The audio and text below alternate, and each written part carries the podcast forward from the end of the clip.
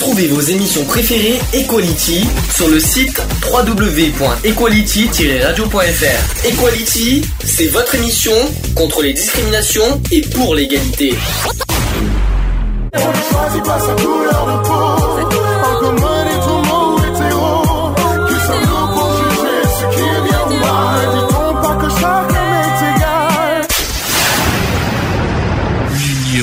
fait la force.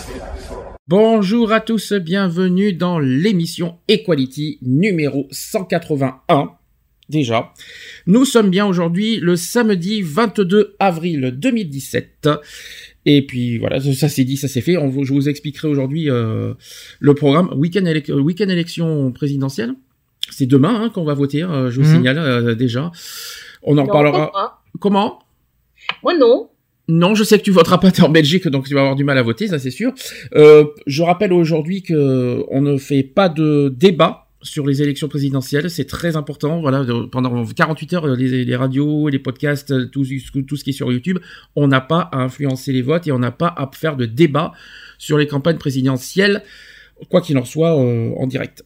Mm. Bonjour Alex. Bonjour à tous, bonjour Eve. Bonjour Eve. Bonjour Alex. Bonjour Eve, je t'ai pas oublié cette fois. Bonjour Eve. Euh, euh, Comment tu vas? Ça va bien? Ça va. Ça va Oula, d'accord. Bon, programme du jour, je vais expliquer, euh, ça va être très différent par rapport à avant parce qu'on n'aura pas d'actu politique euh, aujourd'hui. Euh, on passera à la fin de l'émission les 11 campagnes présidentielles en audio, je tiens à le préciser. En sujet du jour, on va parler de la ferritine et de l'hémochromatose, sujet santé. Ça fait longtemps qu'on n'en a pas fait et, ça, et on l'a jamais fait d'ailleurs ce sujet, si mhm. je me trompe pas. Et par contre, en début d'émission, on va malheureusement parler de ce qui s'est passé jeudi soir à Paris euh, concernant l'attaque euh, aux Champs-Élysées, évidemment. Je voulais, j'ai oublié de dire, on fait un petit coucou aussi aux youtubeurs Coucou YouTube, coucou, euh, YouTube. coucou Skype aussi, coucou aussi sur notre site internet www.equality-radio.fr. Vous n'hésitez pas à nous rejoindre, soit par téléphone 06, 06 j'allais dire 04 86 15 44 45. N'hésitez pas aussi à nous rejoindre sur Skype. Alors le Skype c'est le nouveau Skype, c'est le c'est plus le Skype de la radio, j'expliquerai pourquoi. C'est le Skype de l'association asso.equality. Euh, le chat aussi, je pense que tu t'en occupes, Eve, sur le site, si je ne me trompe pas, ou sur YouTube aussi, je pense. Sur un des deux, tu t'en occupes. Tu n'hésites pas à, tu nous tu n'hésites pas à nous transmettre les commentaires euh, en direct. Je n'y manquerai pas. Je te remercie, Eve. On fait un coucou à Lionel qui sera pas là aujourd'hui, exceptionnellement, malheureusement. Bisous, Lionel. Voilà, il sera pas avec nous. voilà, mais on le retrouvera euh, la semaine prochaine. Précision, deux choses. à partir de la semaine prochaine, l'émission va changer de jour pendant pas, pas, pas définitivement je rassure mais pendant un petit axe de temps. Euh, pendant un mois l'émission va soit être le vendredi soit être le lundi après-midi parce que les week-ends euh, il va y avoir des week-ends impossibles à faire euh, voilà déjà le week-end prochain? Le week-end prochain ça va être impossible. Il y a le week-end du 13 mai aussi qui va être impossible à faire. Et puis il y a les week-ends électoraux en plus donc on pourra pas faire non plus le dimanche voilà, ça, par exemple. Et, moi personnellement, je te montre pas mieux parce que comme ça, je serai tout le temps avec vous. Voilà, donc et puis il faut que tu sois là parce que malheureusement euh, les protec euh, civils ne sont pas là pendant deux week-ends, donc c'est pour ça que je, c'est pour ça qu'on décale exceptionnellement. Euh, ça va être, je pense, pendant trois ou quatre émissions à la suite, il y aura, ça sera soit le vendredi, soit le lundi, à partir de 14h ou 15h. De toute façon, je vous donnerai les programmes comme d'habitude sur notre page Facebook. Tu veux dire qu'on sera en tête à tête? Mmh. Oh, ça m'étonnerait. Je crois pas. Je crois pas qu'on sera en tête à tête tout le temps, mais euh, voilà, je fais exprès euh, qu'on, exceptionnellement qu'on, décale l'émission. Mmh. Surtout qu'on n'a plus d'imposition. Surtout qu'on n'a plus la radio. On n'est plus sur euh, Radio depuis la semaine, depuis un petit moment. Donc on n'a plus d'imposition. On peut faire quand on veut maintenant l'émission, que ce soit en semaine, en week-end, tout ce qu'on veut. Donc c'est pas un problème. Voilà. Fini l'acquisition. et, et, et euh, oui, mais encore. Vive la libération Je crois qu'il y a dire vive la révolution, je sais pas pourquoi, mais euh, j'attendais, j'attendais autre chose en fait, c'est pour ça. Donc, vive la libération, c'est tu veux dire libérer, délivrer. Oh là, je vais me faire, je vais me faire des ennemis là, je sens bien. Donc, soyons sérieux maintenant, on va parler de, ce qui s'est passé jeudi soir. Euh, je sais pas ce que, quand est-ce que tu as appris la nouvelle, euh, Eve? Tu l'as appris immédiatement Tu l'as appris le lendemain? Semble que c'est peu de temps après l'événement que j'ai vu des, des publications, des, des voilà, des, des annonces euh, annonçant ce, ce- ce fameux euh, événement. Mhm. Et je dis, oula, ça promet. J'en ai pas parlé à mes enfants Oui. parce que déjà comme ça, euh, mon aînée, elle, elle, est, elle trempe comme une feuille, euh, rien qu'à l'idée que je puisse aller euh, à Paris au mois de juin. Mhm. Et euh, je me dis, si je lui annonce maintenant qu'il a déjà eu, euh, voilà, il a un attentat maintenant qui vient de se produire à Paris, elle va dire, euh, non, tu n'y vas pas, tu restes ici, tu bouges pas. Ah, mais, euh, sachant que, que les attentats, c'est pas que à Paris, hein, ça peut être Mhm. ça peut frapper n'importe qui, n'importe quand, n'importe où dans le monde, n'importe où dans le monde, quoi. C'est ça que je veux dire. Euh, à Bruxelles, ça peut être n'importe où. À Nous, à, à- à- Bah, t'as vu ce qui s'est passé en Italie, hein en Italie, non, j'ai pas fait gaffe. euh... En Italie, pourquoi en Non, Italie c'est le car, là, qui a été Ah, piégé oui. aussi. Ah, Dortmund, c'est l'Allemagne, Ouais, en Allemagne, ouais. C'est. euh, T'as vu ce qui s'est passé, hein? Oui. Euh, Ça peut être n'importe où, n'importe qui, n'importe quand, et je le souhaite à personne en tout cas. euh, Bah, que- heureusement. J'ai fait un petit coucou à ma fille qui vient d'entendre ce que j'ai à te dire. D'accord. Eh ben, elle doit être très ravie alors d'apprendre la nouvelle en fait. oui, elle, elle a un sourire radieux. je le sens bien. Alors, je vais expliquer ce qui s'est passé vite fait. Enfin, vite fait, euh, en détail, euh, parce que j'ai toutes les informations. Donc, un assaillant a, a tiré jeudi soir, jeudi euh, 20 avril. Euh, oui, c'est ça, 20 avril. Jeudi 20 avril, sur des policiers stationnés dans un véhicule en surveillance statique. Euh, euh, donc, des assaillants ont, ont été, euh, oui, des policiers ont été tués. Enfin, il y a eu un policier qui a été tué, deux qui ont été euh, blessés. et plus une touriste qui a été blessée. Vers, ça s'est produit vers à 20h47, 20h47 pour être exact. Euh, ah, donc ça s'est passé à hauteur du 102 euh, avenue des Champs-Élysées. Donc un individu qui est arrivé à bord d'un véhicule Audi. Et au bout de plusieurs minutes, il s'est porté à hauteur euh, d'un quart de police. L'auteur est sorti et a fait feu euh, avec un fusil d'assaut. Euh, le policier a été tué, j'en parlerai tout à l'heure qui est-ce, fameux policier. Le policier a été tué de deux balles dans la tête à coups de feu et à l'arme, lourde. Un morceau de papier a été tombé aussi de sa poche et qui défendait la cause de Daesh. Trois proches de l'assaillant ont- sont entendus aussi en ce moment sous le régime de la garde à vue. Donc l'assaillant a été abattu juste après son attaque par un tir de riposte.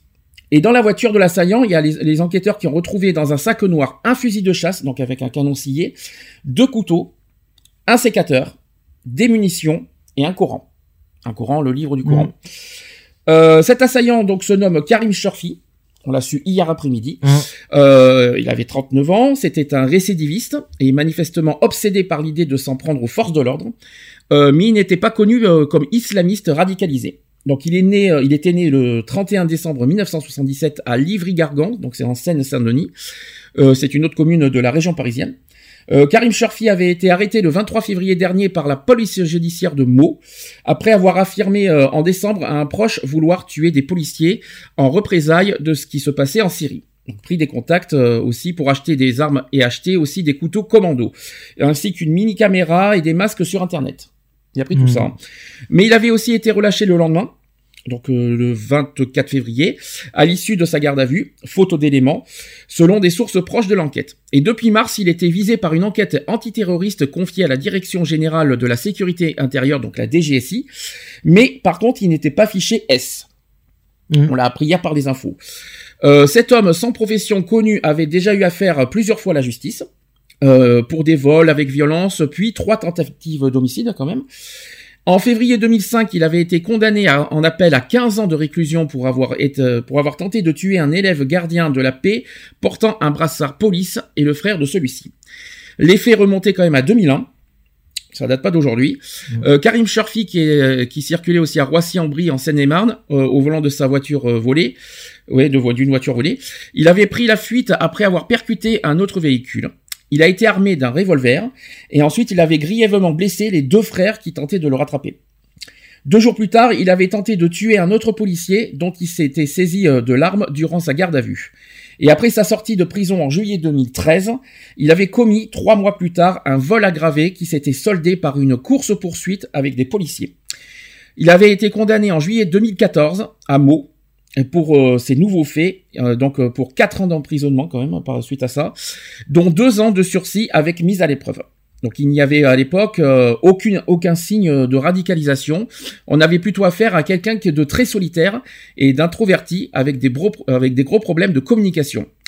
Euh, il s'exprimait très peu aussi et il se défendait aussi pas du tout.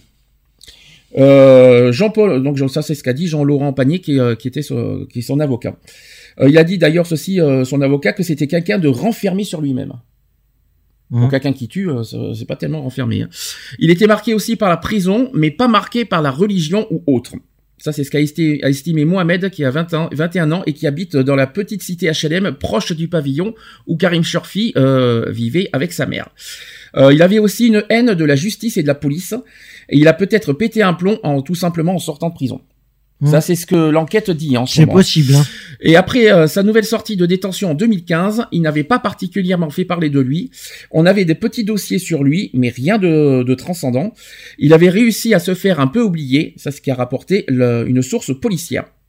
Ensuite, euh, le soir même du- de, de, de l'attaque de jeudi, il y a eu une perquisition qui a eu lieu euh, chez lui, euh, dans la nuit de jeudi à vendredi à Chelles, en Seine-et-Marne, donc au, au domicile du titulaire de la carte grise retrouvée dans la voiture de l'assaillant.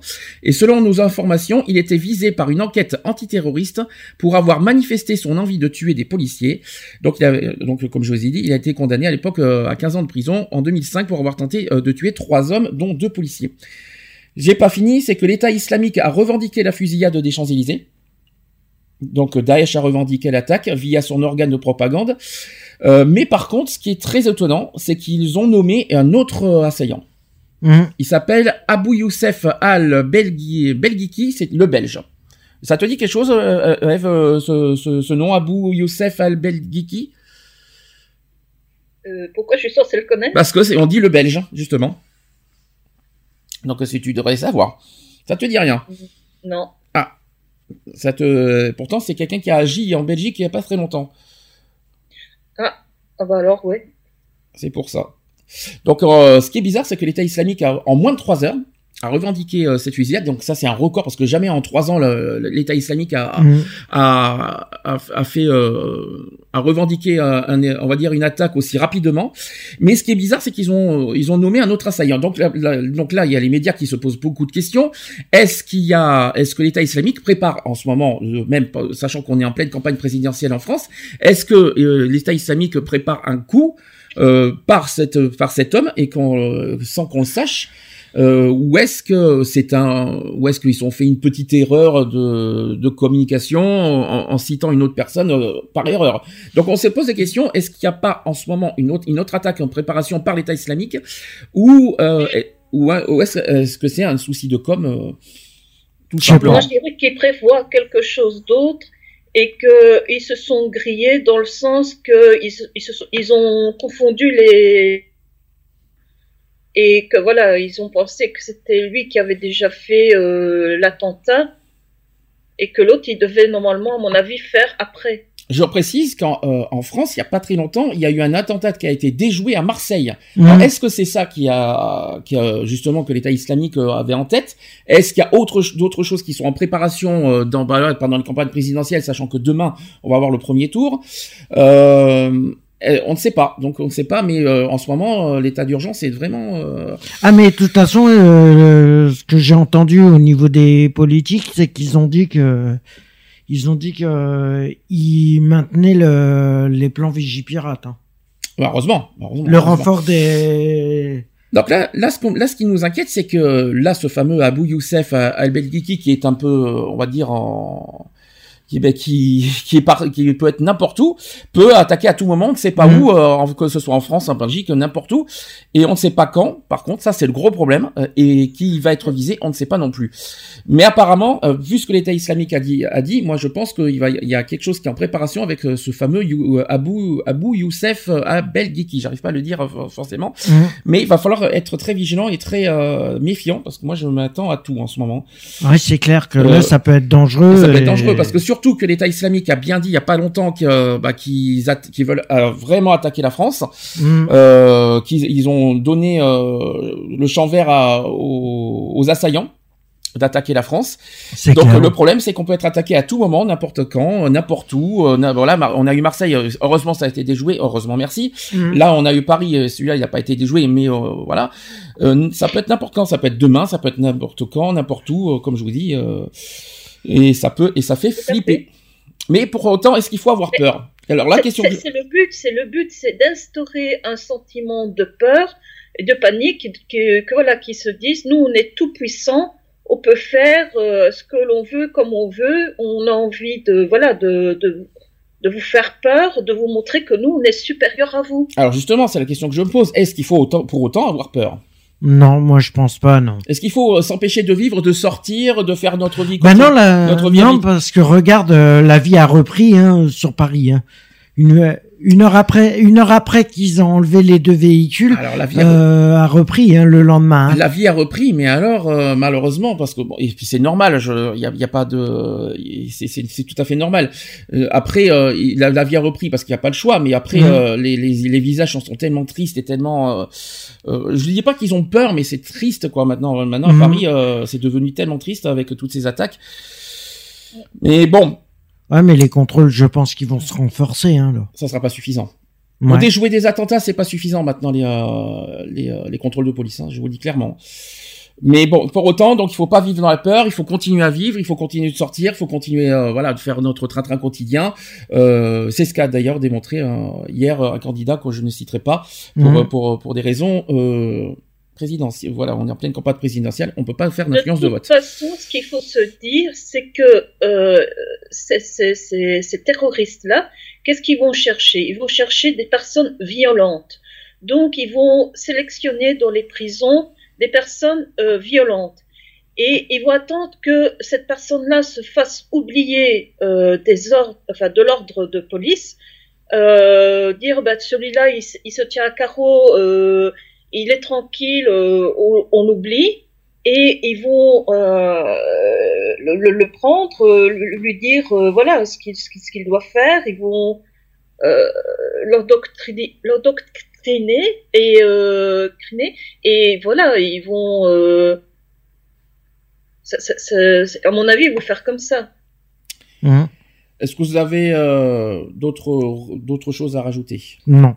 Eve Non. Non. Moi, tout ce que je dis, c'est que il faut vraiment se méfier euh, des personnes euh, qui ont fait euh, de la prison pour agression, mais vraiment, tu vois, des, des, des, des personnes très très violentes, parce que qui, qui n'ont peur de rien en fait, parce que un petit voleur, à la limite, il, il peut se rétracter mais vraiment quelqu'un qui, qui, qui, qui a déjà tué, qui vraiment qui a fait preuve d'actes de violence euh, assez euh, marquantes, Mhm. et malgré que il, il n'ait rien fait depuis, je vais dire, 5-6 ans, toujours les garder à vue.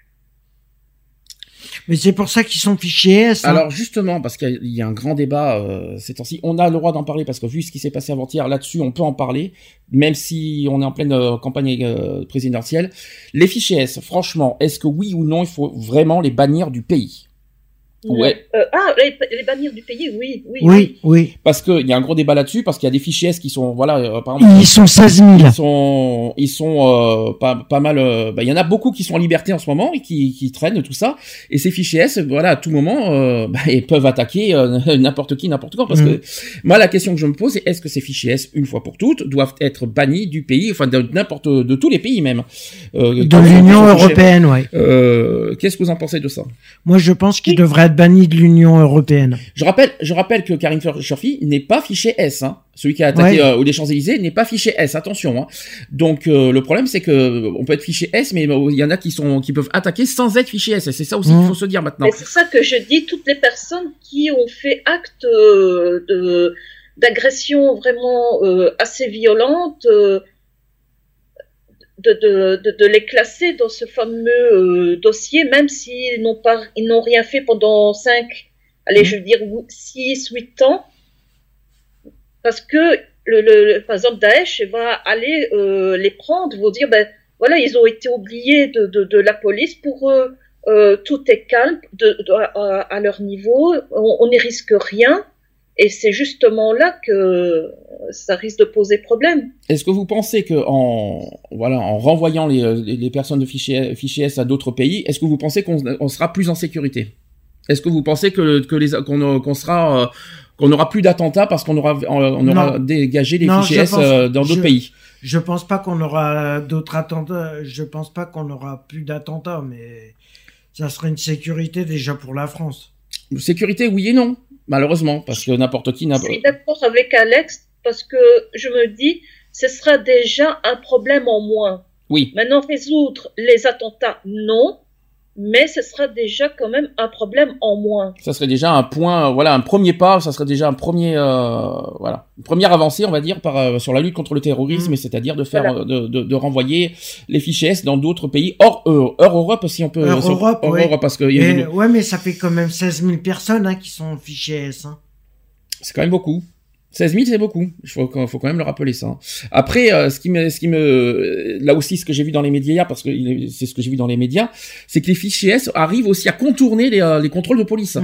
Donc euh, ça aussi, ça peut faire flipper. Donc euh, ah, moi- je me posais question. Les fichiers S aujourd'hui qui, euh, qui qui ont qui trouvent tous les moyens pour notamment sur les euh, les les, les, les- tout ce qui est téléphone, tout ce qui est euh, enfin tout tout tout tout parce qu'ils sont censés être euh, poursuivis, euh, surveillés si vous préférez par la police et malheureusement ils arrivent à contourner toutes ces surveillances.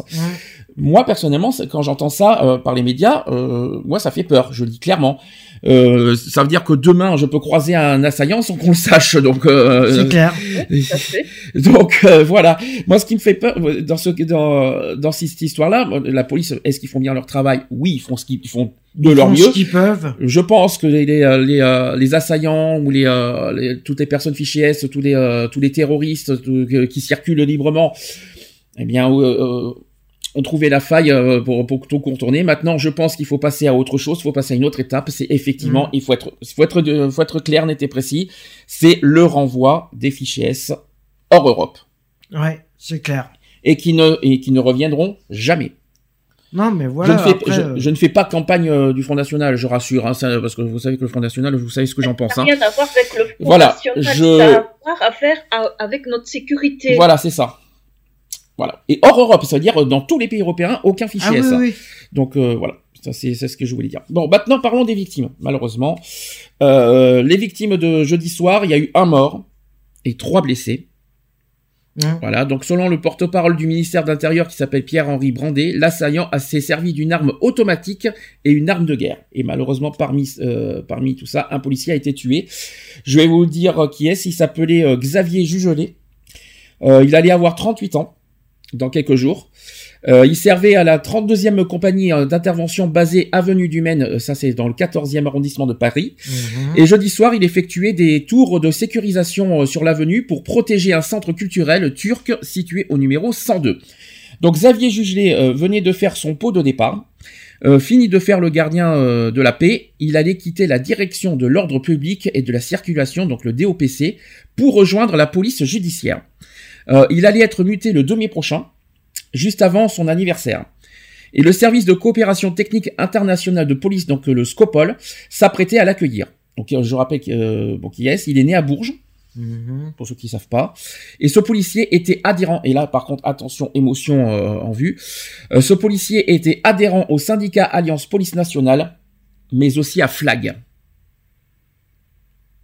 FLAG, vous savez qui c'est? Oui, c'est les poli- euh, policiers gays. C'est les policiers gays. Donc en fait, Il est... Et- Xavier, était gay. il était gay. Je voilà, c'était un- ça aussi, il fallait que je le dise. Euh, je rappelle qu'il, euh, pour ceux qui ne savaient pas, il était aussi paxé. Ouais. avec son conjoint et il n'avait pas d'enfant. Et avant de rejoindre la police en 2010, euh, Xavier Jugelet avait été gendarme plusieurs années. Et euh, donc euh, hier matin, ce vendredi matin, ses collègues euh, sont forcément fous de rage suite à, suite à, ce qui s'est passé. Un autre a ajouté que c'est normal d'être en colère quand on a des collègues qui se font abattre et on sait que ce n'est pas fini. C'est toujours les mêmes profils, des, petites frappes, des voyous qui ont fait de la prison. Et un de ses proches amis de, de Xavier, qui, euh, qui lui est aussi est policier, raconte que Xavier Jugelet était un fan de concerts, de théâtre, de l'art en général.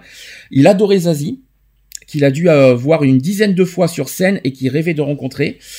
Et euh, il voulait aussi, euh, il, il a été même voir Kylie Minogue aussi, mais aussi il aimait aussi Madonna forcément. Et quand nous ne savions pas où il était, nous disions que, en riant qu'il était parti au cinéma. Voilà. Autre chose, c'est que l'asso- l'association Flag a fait une brève déclaration. Euh, ils ont dit ceci. Bouleversé par le drame survenu ce jeudi 20 avril 2017 touchant un policier membre de Flag, notre association a décidé d'annuler notre prochain T-Dance prévu ce dimanche 23 avril 2017.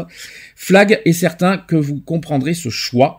Notre association n'a pas le cœur à la fête. C'est tout à C'est fait tout à fait sais ce normal. qui Tout à serait fait. bien normal. Oui. Euh, Par euh, geste symbolique, c'est que Zazie a, a son enterrement. Bah pourquoi pas? Ouais, Alors à son enterrement, je sais pas quand est-ce qu'il va y avoir les. euh, les, euh, mardi. Mardi. C'est mardi les obsèques. Très bien. Donc peut-être euh, que si Zazie Et est touché par ce qui s'est Mardi passé. et euh, mercredi, euh, le pays sera en berne. J'ai pas fini. Vendredi matin, donc hier matin, à 10h30, des policiers ont déposé des fleurs au 102 avenue des Champs-Élysées pour honorer sa mémoire. Mmh. Et ça, c'est tout à fait légitime. Euh, très- localement, euh, je vais parler localement. Il y a aussi le maire de Sisteron qui a mis en berne les drapeaux euh, Ouais. de la mairie. Euh, ça, c'était hier soir euh, pour justement honorer la mémoire du policier. Je tiens à saluer euh, Daniel Spagno pour ce geste. Voilà, ça, il fallait que je le dise aussi. Ouais. Euh, voilà, donc est-ce que vous voulez est-ce que vous voulez dire quelque chose par rapport à, à Xavier hein? D'abord condoléances à la famille, à son compagnon. Voilà, de- avec l'émotion, on a, on peut, je sais pas, je sais pas comment on peut dire ça, mais voilà, déjà toutes nos condoléances à sa famille, à son conjoint, à ses proches. À, f- bien sûr, on transmet. le pauvre, euh, Oui, ça, ça doit être bien dur pour lui. Hein. Oh, très très. Mais même euh, et puis on transmet aussi nos amitiés à Flag, bien sûr, Mhm. qui doivent traverser un mauvais moment en ce moment, une mauvaise euh, mauvaise passe, et que euh, on leur transmet toutes mes amitiés. D'ailleurs, quand on va, si on les voit en juin, euh, on leur transmettra euh, tout notre euh, tout notre toutes nos pensées euh, direct. Je préfère, je préfère mieux leur dire en face plutôt que par radio. Ouais, Quand on les verra en juin à Paris, euh, je pense que la moindre des choses, c'est C'est de les rencontrer, ouais. voilà et de leur euh, et de leur transmettre nos nos, nos amitiés euh, face à face. Ça c'est sûr. Euh, moi je sais pas quoi dire encore une fois. Euh, voilà, encore une fois les policiers sont tous sont visés. Euh, c'est pas le premier policier qui est visé. Il faut rappeler Mhm. en, en deux ans. Euh, Il y en aura d'autres malheureusement. Enfin je le souhaite le moins possible et j'espère plus du tout. Faudrait trouver une solution pour pas que ça se pour, pour, plus- pour plus que ça se produise. Euh, voilà, c'est l'émotion qui parle. Je suis désolé de, de, baf- de bafouiller un petit peu. C'est pas évident. Euh, est-ce que vous avez vous-même des, des choses à dire, Eve? Est-ce que t'as, est-ce que tu as quelque chose à rajouter? Mais malheureusement, il faut bien se douter que ces, ces terroristes-là vont en premier viser tout ce qui est policier, armée et autres, euh, pour, euh, je vais dire, euh, parce qu'ils ils se disent, voilà, euh, ça va encore plus instaurer un sentiment de panique parce qu'ils vont se dire, les, les, les personnes vont se dire, même la police n'est pas en sécurité. Ils arrivent à les atteindre, ils arrivent à, à les tuer. Donc nous qui sommes que de simples civils, ben, on, on est perdu quoi. C'est bien, c'est tout à fait juste ce que tu dis. C'est vrai que euh, comment on peut se sentir en sécurité si les policiers, les policiers eux-mêmes ne le sont pas? Hum. C'est une très très bonne question et c'est- c'est très bien ce que tu dis, Eve. Et malheureusement, c'est vrai que si euh, si les policiers eux-mêmes sont pas en sécurité, com- comment faire? Hum. C'est clair. Comment résoudre le, le problème maintenant? Ouais, c'est compliqué, là. Est-ce que c'est uniquement au rôle de politi- des politiques d'agir ou est-ce que euh, est-ce qu'ils oui de toute façon on peut pas dire que c'est la faute des politiques quoique est-ce que actuellement euh, je parle de François Hollande je parle pas des, euh, des, nouveaux candidats est-ce que François Hollande pour vous a fait ce qu'il fallait au niveau de au niveau des, au niveau de la lutte contre le terrorisme? Est-ce que vous pouvez est-ce que vous pensez que François Hollande a été très radical on va dire cash euh, contre le terrorisme ou est-ce que vous le trouvez passif? Ben, on peut pas dire qu'il a pas été efficace. C'est parce que ces, ces, ces attentats sont jamais prévus à l'avance. Est-ce qu'il a Tu peux pas savoir à l'avance si, ce qui va se passer. Ben, quand vous comparez, regardez ce qu'a fait Donald Trump il y a pas longtemps, il a, il a, il a lancé les, les, les, euh, les attaques chimiques euh, en Syrie. Hum. Euh, dans ce cas, pourquoi nous en France on, on fait, on, on- ne fait rien? Parce que finalement, est-ce qu'on a fait quelque chose de concret contre euh, contre l'État islamique? Est-ce que concrètement on a attaqué? Est-ce que concrètement on s'est défendu? Non, je pense pas, non.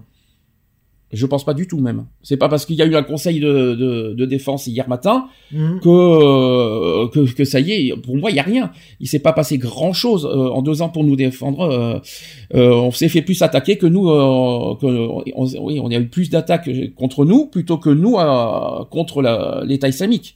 Je sais pas comment Mhm. vous dire ça, mais bon. Moi, je pense que François Hollande là-dessus, sur sur le, la lutte contre le terrorisme, a été très n'a pas été si efficace qu'on l'imagine. Pas du tout même. Non. Enfin, moi, c'est mon avis personnel. Quelque chose à rajouter? Non. Non. Euh, vite fait aussi, euh, il y a eu deux autres policiers qui ont été blessés, mais leurs pronostics vitaux ne sont pas engagés. Ça, c'est la bonne Mhm. nouvelle aussi, qu'il faut quand même que je vous annonce. Euh, il y a eu un troisième blessé aussi. Il s'agit d'une, touriste qui a également été légèrement blessée par balle. Elle a reçu en fait un éclat dans le genou, Mhm. tout simplement. Évidemment, on transmet nos pensées aux victimes. Mhm. Concernant les réactions politiques, donc François Hollande qui s'est exprimé à l'issue d'une réunion de crise avec le Premier ministre Bernard Cazeneuve et aussi le ministre de l'Intérieur Mathias Fekl, alors que François Hollande qui s'est dit convaincu que les pistes sont d'ordre terroriste, donc un conseil de défense euh, s'est euh, s'est réuni hier matin à partir de 8 heures du matin. Euh, le chef de l'État a déclaré qu'un hommage national serait rendu aux policiers tués. Il a annulé son déplacement prévu en Bretagne hier vendredi. Ensuite, Angela Merkel a appelé François Hollande. La chancelière allemande Angela Merkel a exprimé sa compassion aux victimes et à leurs familles. C'est ce qu'a affirmé son porte-parole sur Twitter. Ensuite, la police nationale, évidemment, est, en- euh, est évidemment endeuillée. Elle reste totalement mobilisée pour la sécurité de tous. C'est ce qu'elle a écrit sur son compte Twitter. Ils ont du courage, hein, je vous le dis. hein. Euh, concernant maintenant les euh, comment vous dire les réactions des candidats actuels, donc les candidats de, de, de la prochaine élection présidentielle en France. Donc François Fillon a annulé son déplacement de Chamonix et demande l'interruption de sa campagne à trois jours du premier tour de la présidentielle. Il s'est ensuite exprimé le lendemain vendredi. Il a dit ceci Nos policiers et nos gendarmes doivent être remerciés et soutenus car ils protègent nos Français. Nous sommes dans une guerre qui sera longue. L'état d'urgence ne sera pas levé avant longtemps. Nous sommes confrontés à un, tota- totalitarisme islamique, islamique plutôt. J'entends le combattre euh, d'une main de fer. Ma politique étrangère sera ciblée en priorité sur la destruction de l'État islamique. Je mettrai 10 000 policiers supplémentaires pour la sécurité des Français. Je maintiendrai l'état d'urgence et le contrôle aux frontières. La bataille contre le terrorisme doit être la priorité du prochain quinquennat. François Fillon veillera à placer les fichiers S en détention dans un cadre judiciaire. Voilà ce qu'a dit François Fillon. Je rappelle, attention, on est en week-end de, de, des présidentielles, on ne fait pas de débat sur les candidats. Par contre, qu'est-ce que vous en pensez de son discours? Ah, pas, pas sur le candidat et pas, pas en tant que candidat. hein. Donc il veut les te- détenir en, il veut les mettre en détention, c'est ça? Il Les veut, S. il veut mettre les fichiers S en détention dans un cadre judiciaire. Oui, et, et on se plaint qu'il n'y a pas de place dans les prisons. Mhm. Après, euh, c'est son opinion. euh, attention, attention, hein, on ne on peut pas aller trop loin euh, sur l'opinion hein, parce que euh, on est en plein week-end, en plein week-end Ouais. électoral. Donc, euh, Non, c'est non, c'est pas mal. C'est après euh, comment il va faire, je sais pas, mais c'est pas mal. bon, déjà, il a mis euh, en priorité quand même la lutte contre le terrorisme. Ouais, C'est- quand même, sûr. il a dit ça. Après, est-ce qu'il s'est servi de, de cette histoire pour mettre en avant, euh, pour se rattraper euh, de son, dans le sondage? Ça, c'est une autre Je question. C'est une autre question qu'on ne débattra pas, je précise. C'est clair. Ensuite, Marine Le Pen a choisi cette même décision en annulant sa visite euh, hier à Monceau-les-Mines dans un refuge de la Société de protection des animaux. Elle s'est ensuite exprimée le vendredi en disant ceci. Elle a dit ceci, Marine Le Pen. J'appelle tous les Français, quelles que soient leurs opinions, convictions ou origines, à l'unité, une unité sans faille. J'appelle tous les Français à l'unité, une unité profonde comme celle qui unit les membres d'une même famille dans l'épreuve. Je demande d'ordonner la restauration immédiate de nos frontières nationales. Je demande l'expulsion immédiate des fichiers S étrangers.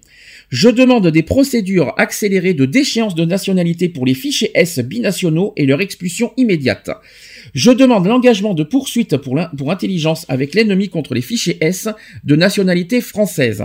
La réponse exige, que le, euh, exige le renforcement de nos capacités militaires et leur utilisation effective contre tous les groupes terroristes.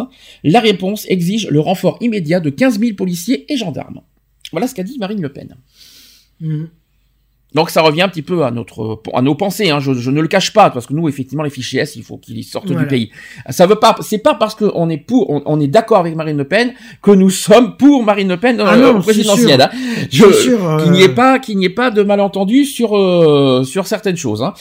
Donc ça n'a rien à voir avec Le Pen, c'est que elle, elle, elle reprend le, le, ressenti des personnes parce que je veux dire, euh, voilà, euh, pour, pour, pour euh, je veux dire pour, pour les élections, peu importe que ce soit Le Pen ou autre, ils vont regarder les attentes de, de, du, des citoyens. Mhm. Et elle voit que les citoyens demandent ça, donc elle dit il faut que nous fassions pour aller dans leur sens. Mhm. Je comprends. Mais c'est pas parce qu'on est d'accord avec elle que nous sommes pour elle. Différent, c'est différent, c'est deux choses différentes. Ensuite, Emma, Ensuite, Emmanuel Macron, qui annule aussi ses déplacements de campagne programmés euh, vendredi à Rouen et à Arras. Il s'est ensuite exprimé le lendemain vendredi en appelant les Français à ne pas céder à la peur au lendemain de la fusillade aux Champs-Élysées, et il a assuré qu'il serait implacable dans la lutte contre le terrorisme. Il a dit ceci, Emmanuel Macron, c'est au fond la démocratie qui est visée, notre cohésion qu'ils veulent ébranler, nos valeurs auxquelles ils veulent porter euh, un coup décisif. Je serai implacable pour vous protéger. L'action diplomatique et militaire que j'entends conduire aura pour priorité votre sécurité. Le choix que vous, avez, que vous avez à faire dimanche prochain doit être un choix d'avenir. Ne cédez rien à la peur, à la division, à l'intimidation. Voilà ce qu'a dit Emmanuel mmh. Macron. Alors là, c'est plus, c'est autre chose, c'est un autre discours, c'est pas, c'est pas la même chose. Quoi qu'il en soit, il a dit qu'il fera la lutte contre le terrorisme, et il sera implacable sur euh, sur le terrorisme. C'est ça qu'il faut se, c'est ça qu'il faut se dire euh, aussi. Jean-Luc Mélenchon, qui a lui choisi de ne pas arrêter sa campagne pendant la journée du vendredi, mais il a tenu aussi à s'exprimer. Il a dit ceci. Euh, Jean-Luc Mélenchon, notre premier devoir est un devoir de sang-froid de ne pas céder à la panique, de ne pas se laisser emporter par les émotions, de ne pas se vouer à la haine, les vengeances, les rancunes. Je souhaite que cessent les polémiques, notamment celles faites contre les responsables du pays. Les valeurs républicaines exigent que l'on achève dignement cette campagne électorale en annulant aucune réunion, aucune rencontre d'autre sorte. Nous devons faire la démonstration que nous ne sommes pas intimidés par les tueurs. C'est pour ça qu'il a, il n'a pas annulé quoi que ce soit hier. Ouais. C'est une façon de voir et moi je respecte. Hmm. Je respecte moi aussi, je respecte aussi. Ce qu'il a fait hier, moi personnellement, ça ne m'a pas choqué. Euh, le fait qu'il a décidé de pas annuler sa campagne, Mais ça ne m'a pas, choqué. C'était pas le seul à, à pas l'avoir annulé. Non, mais par, parmi les, on va dire les candidats favoris, ah oui. Euh, c'est le seul, euh, voilà, c'est le seul des quatre qui a, qui a choisi de ne pas annuler sa campagne. Et je respecte son choix. C'est une, c'est hmm. une façon aussi de voir les choses, de, de, de répondre aussi face au terrorisme, en disant je continue, je n'ai pas peur. Mmh. Je respecte. Après, après, il y en a qui ont décidé de ne pas. Alors, je sais pas s'ils ont choisi d'arrêter pour rendre hommage aux policiers ou si c'est par, par peur de d'être attaqué. J'en sais rien, d'être visé. On n'en sait rien. Mais quoi qu'il en soit, euh, je respecte ce qu'a fait Jean-Luc Mélenchon. Il y a eu, il y a aussi un autre, une autre personne que je peux, que je n'ai pas cité et que je ne peux dire, c'est c'est Benoît Hamon. J'ai bien aimé aussi son, son, son, ce qu'il a fait. Il a été sur euh, les terres de Jean Jaurès mmh. pour faire son discours. Euh, et ça aussi, je salue euh, ce, bah, ce geste. Malheureusement, j'ai pas son discours sur moi. Est-ce que vous voulez euh, faire une conclusion sur ce, cette histoire de ce qui s'est passé jeudi? Non, c'est dommage ce qui arrive là. On est loin d'être en sécurité maintenant. Alors, mais ça n'empêche pas qu'il faut continuer à vivre et de se laisser abattre. Donc toi, tu es, finalement d'accord avec ce qu'a dit, ce qu'a fait Jean-Luc Mélenchon dans le sens, il faut pas mm. s'arrêter de vivre, il faut pas s'arrêter de, faut pas ah s'isoler, il faut pas se renfermer, il faut pas. Ah oui, c'est clair. Donc c'est une clair, ça risque. Euh, d'accord. Voilà, c'est pas parce qu'on a été, c'est pas parce qu'il y a une pièce de l'échiquier qui est tombée qu'il va falloir se se jouer euh, à la peur.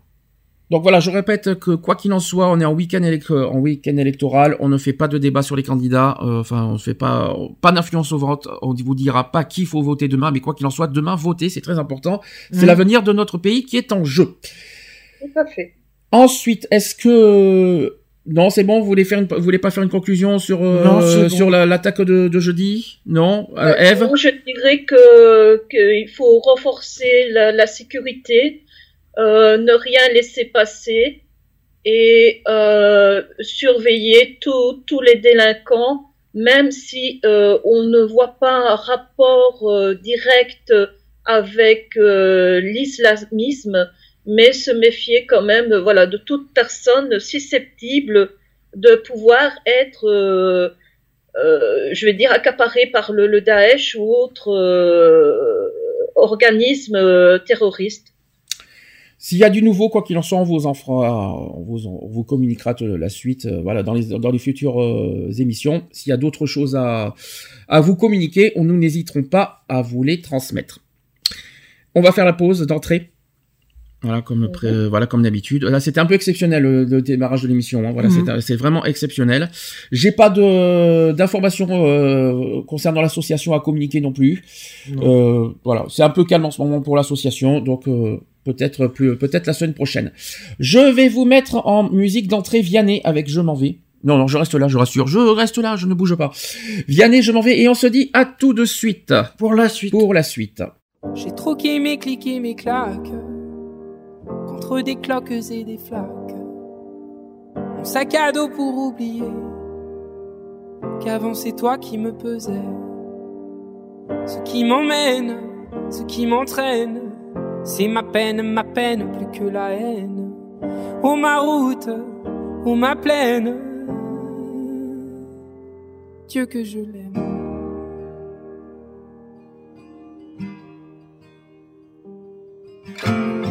Tourne et tourne dans ma tête les images du long métrage. Tu es belle et moi la bête. Et la belle n'est jamais sage. Tu diras que c'est ma faute, que je n'ai jamais su t'aimer. Diable, toi et tes apôtres. Hmm, Je m'en vais.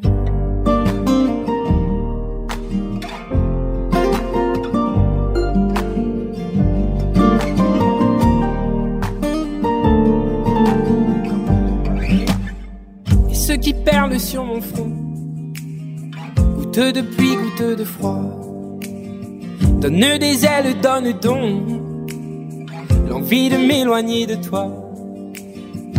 Et mes larmes et mes armes sont ma peine, ma peine plus que la haine.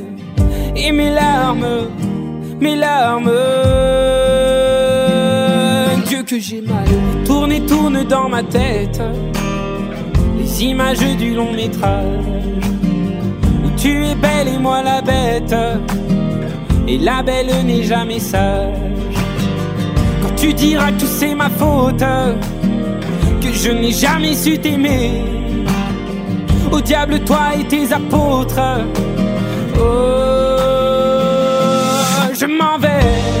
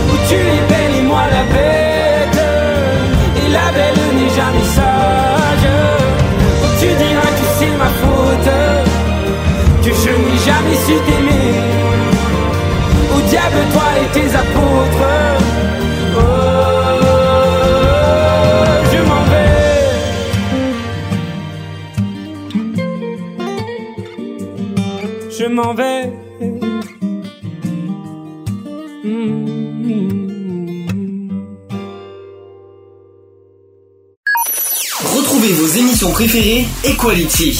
Tous les samedis à 15h avec des débats, des sujets de société, des chroniques, les actus politiques et les actus LGBT de la semaine. De retour dans l'émission Equality 15h25. Alors, euh, est-ce que vous êtes prêts pour le sujet du jour? Tout à fait. C'est parti, sujet du jour. Equality. C'est le sujet du jour. Bon, sujet du jour, on va parler de la ferritine et de l'hémochromatose. Est-ce que c'est des sujets qui vous parlent Euh, Tu disais mhm. Ya, ya, ya good. Euh. Non, euh, là, je rassure, c'est pas une défaillance de votre, euh, de vos oreilles, vous, tout va bien. Ya, et tu, toi, toi, comprendre, toi, toi, toi, tu vas, toi, tu vas comprendre ce que je vais te dire. c'est la fête. C'est un russe, euh, un, un paysan russe? Tu sais ce qu'il te dit, le paysan? Non, mais, Oh, je rêve. Bon, sujet du jour, euh, soyons sérieux. Ferritine et hémochromatose, est-ce que ça, ce- de ces mots vous parlent? Non, pas du tout. Qu'est-ce que la ferritine d'abord? C'est quand on a un trop de fer? C'est presque ça. C'est soit l'un, soit l'autre, de toute façon. C'est quand il y a un trop ou, ou pas un assez. manque. Ouais. Alors, la ferritine, c'est une substance composée d'une protéine associée à du fer et circulant normalement dans l'organisme. La ferritine est une protéine de mise en réserve du fer dans l'organisme. La ferritine, donc, est une protéine de stockage du fer permettant de réguler l'absorption intestinale du fer. Et au niveau sanguin, euh, la ferritine est présente de façon transitoire.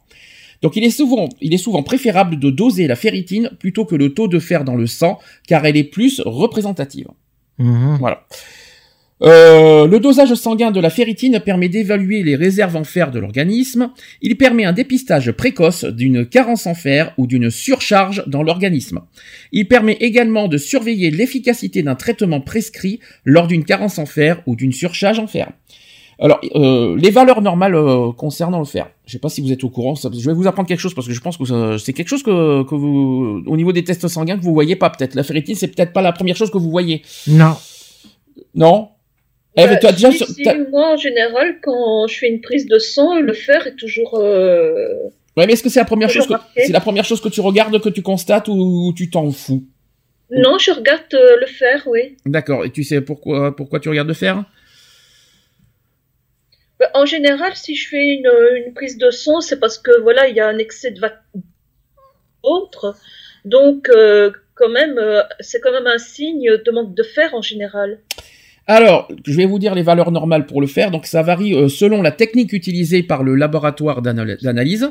Donc, chez l'homme, sachez que le taux sanguin ferritine est compris entre 20 et 30 euh, et jusqu'à 250 à 300.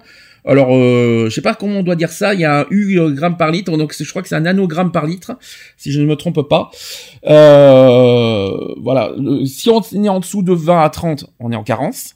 Et si on est au-dessus de 250 et 300, Oh non. on est non. en surcharge de fer. Mm. Chez la femme, c'est pas la même chose. Donc avant, donc sachez que là, chez la femme, avant la ménopause, euh, le, le taux normal est entre 15 et 20, ça c'est en ça c'est en bas, jusqu'à 150 et 200 nanogrammes par litre. Et après Mhm. la ménopause, c'est plus haut. C'est euh, compris entre 30 euh, en bas et 250 à 300 nanogrammes par litre pour le plus haut. Donc faut pas dépasser quoi qu'il en soit. Je- toutes les femmes et tous les hommes, faut pas dépasser les 300 Mhm. quoi qu'il en soit. Si on est à plus de 300, c'est une catastrophe. Concernant le taux de ferritine selon l'âge, la ferritine est plus élevée à la naissance, avec 400 nanogrammes par litre. Son taux augmente au niveau au taux maximum vers deux mois, avec 600 nanogrammes par litre. Ensuite, selon le sexe, sachez que le taux est plus élevé chez l'homme que chez la femme avant la ménopause. Chez la femme, le taux reste stable jusqu'à la ménopause, puis ça augmente. Mhm. T'étais au courant ça, euh, Eve Euh, oui, mais j'avais oublié. Eh bien, comme ça, tu l'apprends. Ensuite, chez une femme enceinte, sachez qu'une diminution du taux de ferritine est observée au cours de la grossesse. Attention toutefois, parce que les résultats d'une prise de sang ne sont jamais suffisants à eux seuls pour poser un diagnostic.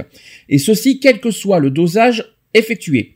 Seul le C'est médecin... pour ça, c'est Oui. pour ça qu'avant de commencer une grossesse, on recommande toujours de prendre les vitamines euh, prévues pour la grossesse, afin que l'organisme de la femme, de, de- de la future mère, ne soit pas en déficit euh, de quoi que ce soit. Alors, sauf qu'il me semble faut que... pas oublier que le fœtus va pomper dans l'organisme de la maman. Sauf qu'il me semble qu'à ma connaissance, les, vita- les vitamines n'ont rien à voir avec la ferritine. Oui, mais là, de- dans, dans, les, dans, dans- dans cette composition pour euh, femmes enceintes, il y a du fer, il a, c'est un mélange de tout, Ouais. justement pour que comme le fœtus va puiser dans son organisme, que celle-ci ne soit pas en manque de quoi que ce soit. Concernant toujours la femme enceinte, sachez que seul le médecin qui aura prescrit cette analyse sera en mesure d'évoquer un diagnostic après confrontation des résultats avec son examen clinique, son interrogatoire et des résultats et d'éventuels d'autres examens aussi. Voilà, donc ça c'est ça c'est chez la femme enceinte. Euh, je vais vous expliquer rapidement, puis je vous donnerai plus de détails tout à l'heure concernant la ferritine basse et la ferritine élevée. Je vais vous donner plus en détail. Je vais vous faire euh, d'abord rapidement vite fait. Sachez que les causes d'une carence en fer quand vous êtes euh, quand vous avez une ferritine trop basse. C'est à l'origine d'une baisse de la ferritine euh, qui sont nombreuses. Donc citons les carences en fer avec une baisse de la ferritine très précoce. Avant l'installation de l'anémie, donc la grossesse aussi, période nécessitant des besoins supplémentaires en ferritine, les règles abondantes, la malabsorption intestinale et ainsi que des apports alimentaires insuffisants d'aliments contenant du fer. Est-ce que vous savez quels sont les aliments qui contiennent du fer? Les Les haricots verts. lentilles. Les lentilles. Continuez, continuez, allez-y. Donc euh, plus, en- Euh, plus plus généralement, Haricots verts. plus généralement encore. Le chou-fleur. Tout ce qui est légumes verts. Presque. Non, pas du tout. Alors ça c'est ça c'est ça c'est une rumeur, mais pas du tout. C'est pas des légumes verts, c'est des légumes mais pas verts. Euh, les- comme les lentilles. C'est des les- légumes secs. Légumes Voilà. secs. Ah ouais. Voilà, c'est ça. En fait, la, la- la fer, le fer, c'est surtout sur les légumes secs. Les épinards. Est-ce qu'un épinard Non. est un légume sec Ça, c'était une mauvaise transcription d'une secrétaire qui s'est trompée, elle a, elle a mal placé la virgule. Par exemple. Alors, vous les, vous les vous trouverez aussi euh, du fer dans le poisson, Mhm. dans la volaille et dans de la viande, tout simplement. Ainsi que Et les les, légumes secs. céréales. Les céréales aussi, c'est très, très riche en fer. Ah oui, bien sûr les fibres, tout, tout Mhm. ça, bien sûr. D'ailleurs c'est marqué euh, sur euh, sur les céréales, c'est vrai, exact.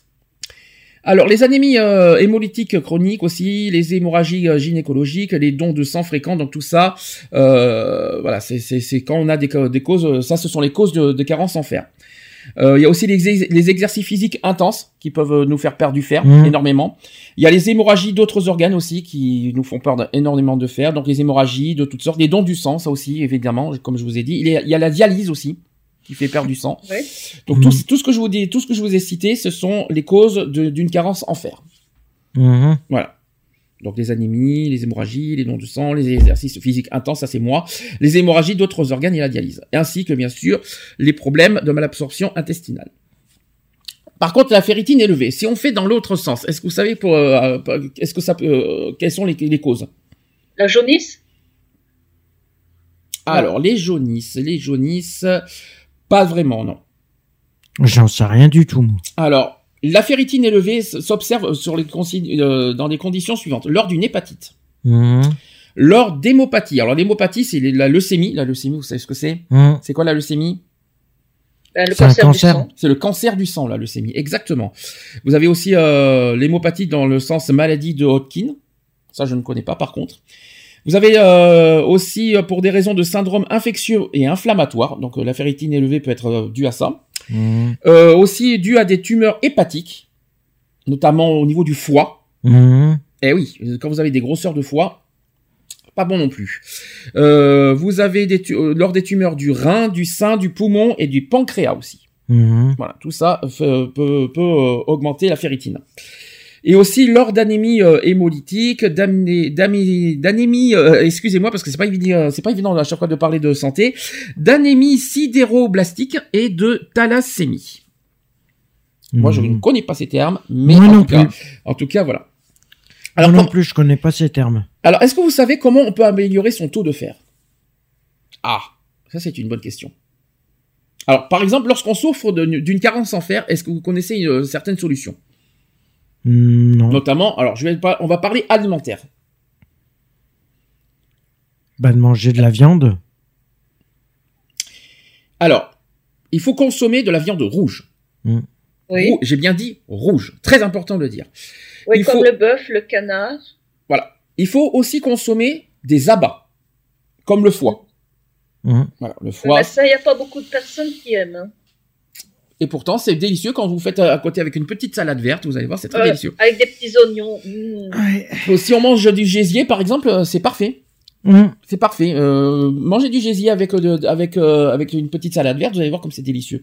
Le foie, ça Oui. dépend. Ça dépend comment tu. C'est sûr que si tu manges du foie tout seul, euh, berque quoi. Par contre, si tu fais des petits morceaux de foie que tu fais avec ta petite salade, je peux vous, je peux vous jurer, moi je l'ai déjà fait, c'est très délicieux. Ah ouais, c'est super bon. Les abats en général, euh, les rognons. Qui c'est qui mange des rognons? C'est- Un rognon, moi, je mangeais, moi, j'en mangeais, j'en ai mangé et, et c'est pas mauvais. Mais bon, après, il faut apprécier. Alors ensuite, pour les végétariens ou les âmes sensibles, est-ce que vous savez qu'est-ce qu'il faut leur, leur, euh, leur... Poisson. Alors, qu'est-ce qu'on peut leur recommander? Du Pour les végétariens, j'ai dit.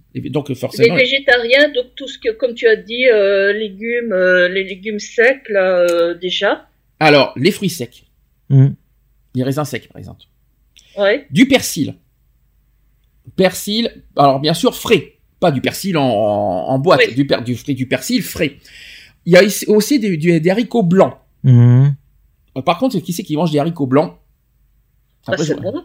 Ah oui, mais après, euh, c'est pas quelque chose qu'on y pense, les haricots blancs, hein, donc euh, voilà. Et par contre, là aussi, c'est surprenant, le vin. Ah bon? Eh bien oui, ça, apparemment, Oui. c'est préconisé. Mais c'est un verre par jour. Oui, très, c'est bien, elle veut de le dire, très important. C'est pas parce que c'est le vin est préconisé qu'il faut euh, en boire des, En abuser. en abuser. Très bien, très bien Un dit. verre par jour, déjà, c'est très bon aussi pour protéger des maladies cardiovasculaires. Et autre chose qui est autre chose, et par contre, c'est là que qu'il faut par rapport à la rumeur qu'on entend, les épinards, eh bien, il y en a, il y a pas tant de fer que ça. C'est marqué, c'est indiqué. Il y en a, mais il y en a pas énormément. Ouais, mais ça en contient. Ça en contient, mais c'est pas, c'est pas celui qu'il faut, euh, qu'il faut penser en premier. C'est ça qu'il faut se dire. Ouais. Si vous pensez fer, ne pensez pas tout de suite épinard. Ça, c'est Popeye euh, qui nous a fait euh, le- avec le fer. Non, la première chose qu'il faut penser, c'est vraiment les légumes secs, le persil, les fruits secs, le vin. Le vin, non, faut pas y penser en premier. Le, les abats, les viandes rouges. euh, voilà, ça, Mhm. c'est vraiment la première chose à penser. Patience aussi, il faut compter au moins un ou deux mois d'une alimentation riche en fer avant que les réserves ne remontent sensiblement. Ça, c'est en cas de carence. Je tiens à le rappeler. Hmm. Euh, c'est, euh, faut attendre quand même deux mois euh, pour euh, pour que ça remonte. Euh, pour les carences plus importantes, il existe des médicaments qui apportent le complément de fer nécessaire. Hmm. Donc pour ceux qui ne savaient pas, pour ceux qui l'apprennent, je tiens aussi à le dire. Maintenant, à l'inverse, pour ceux qui ont des excès de fer. Donc il faut généralement pratiquer, d'après vous, quoi? Alors ça, c'est quelque chose qu'on va en parler tout à l'heure Faire avec du sport, comme tu as dit. alors oui non, non justement parce que oui aussi, oui exact, il faut, faut en pratiquer. Mais par contre, il y a, il y a une pratique euh, médicale qu'on va en parler tout à l'heure avec l'hémochromatose. La façon, dialyse? non, c'est pas la C'est dialyse. le vélo? Non, c'est pas. Alors je parle. Alors c'est pas une activité physique, euh, c'est pas une activité sportive, c'est une, c'est quelque chose de médical. C'est un prélèvement de sang. Ah ouais? Ah est-ce bon. que vous savez, est-ce que vous- est-ce que vous connaissez par exemple les saignées? Ah oui, les saignées, ça y est, Mm. oui. Voilà. Donc sachez que pour les excès de fer, il faut généralement. Moyen-Âge, ça. hein. Pardon? C'était bon au Moyen-Âge. Non, non, ça existe encore, je te rassure, euh, je, je te rassure, ça existe toujours. Donc euh, pour les excès de fer, il faut généralement pratiquer des saignées pour faire baisser le taux. Sachez que la saignée en médecine, où euh, on a, alors la saignée, ça a une- c'est un autre nom aussi, ça s'appelle la phlébotomie. Pour ceux qui ne connaissent pas forcément la saignée. Médicalement, ça s'appelle la phlébotomie. Nous, on appelle ça la saignée. Donc, c'est un prélèvement euh, thérapeutique de sang effectué au niveau du pli du coude par ponction veineuse, comme un don de sang. Donc, longtemps.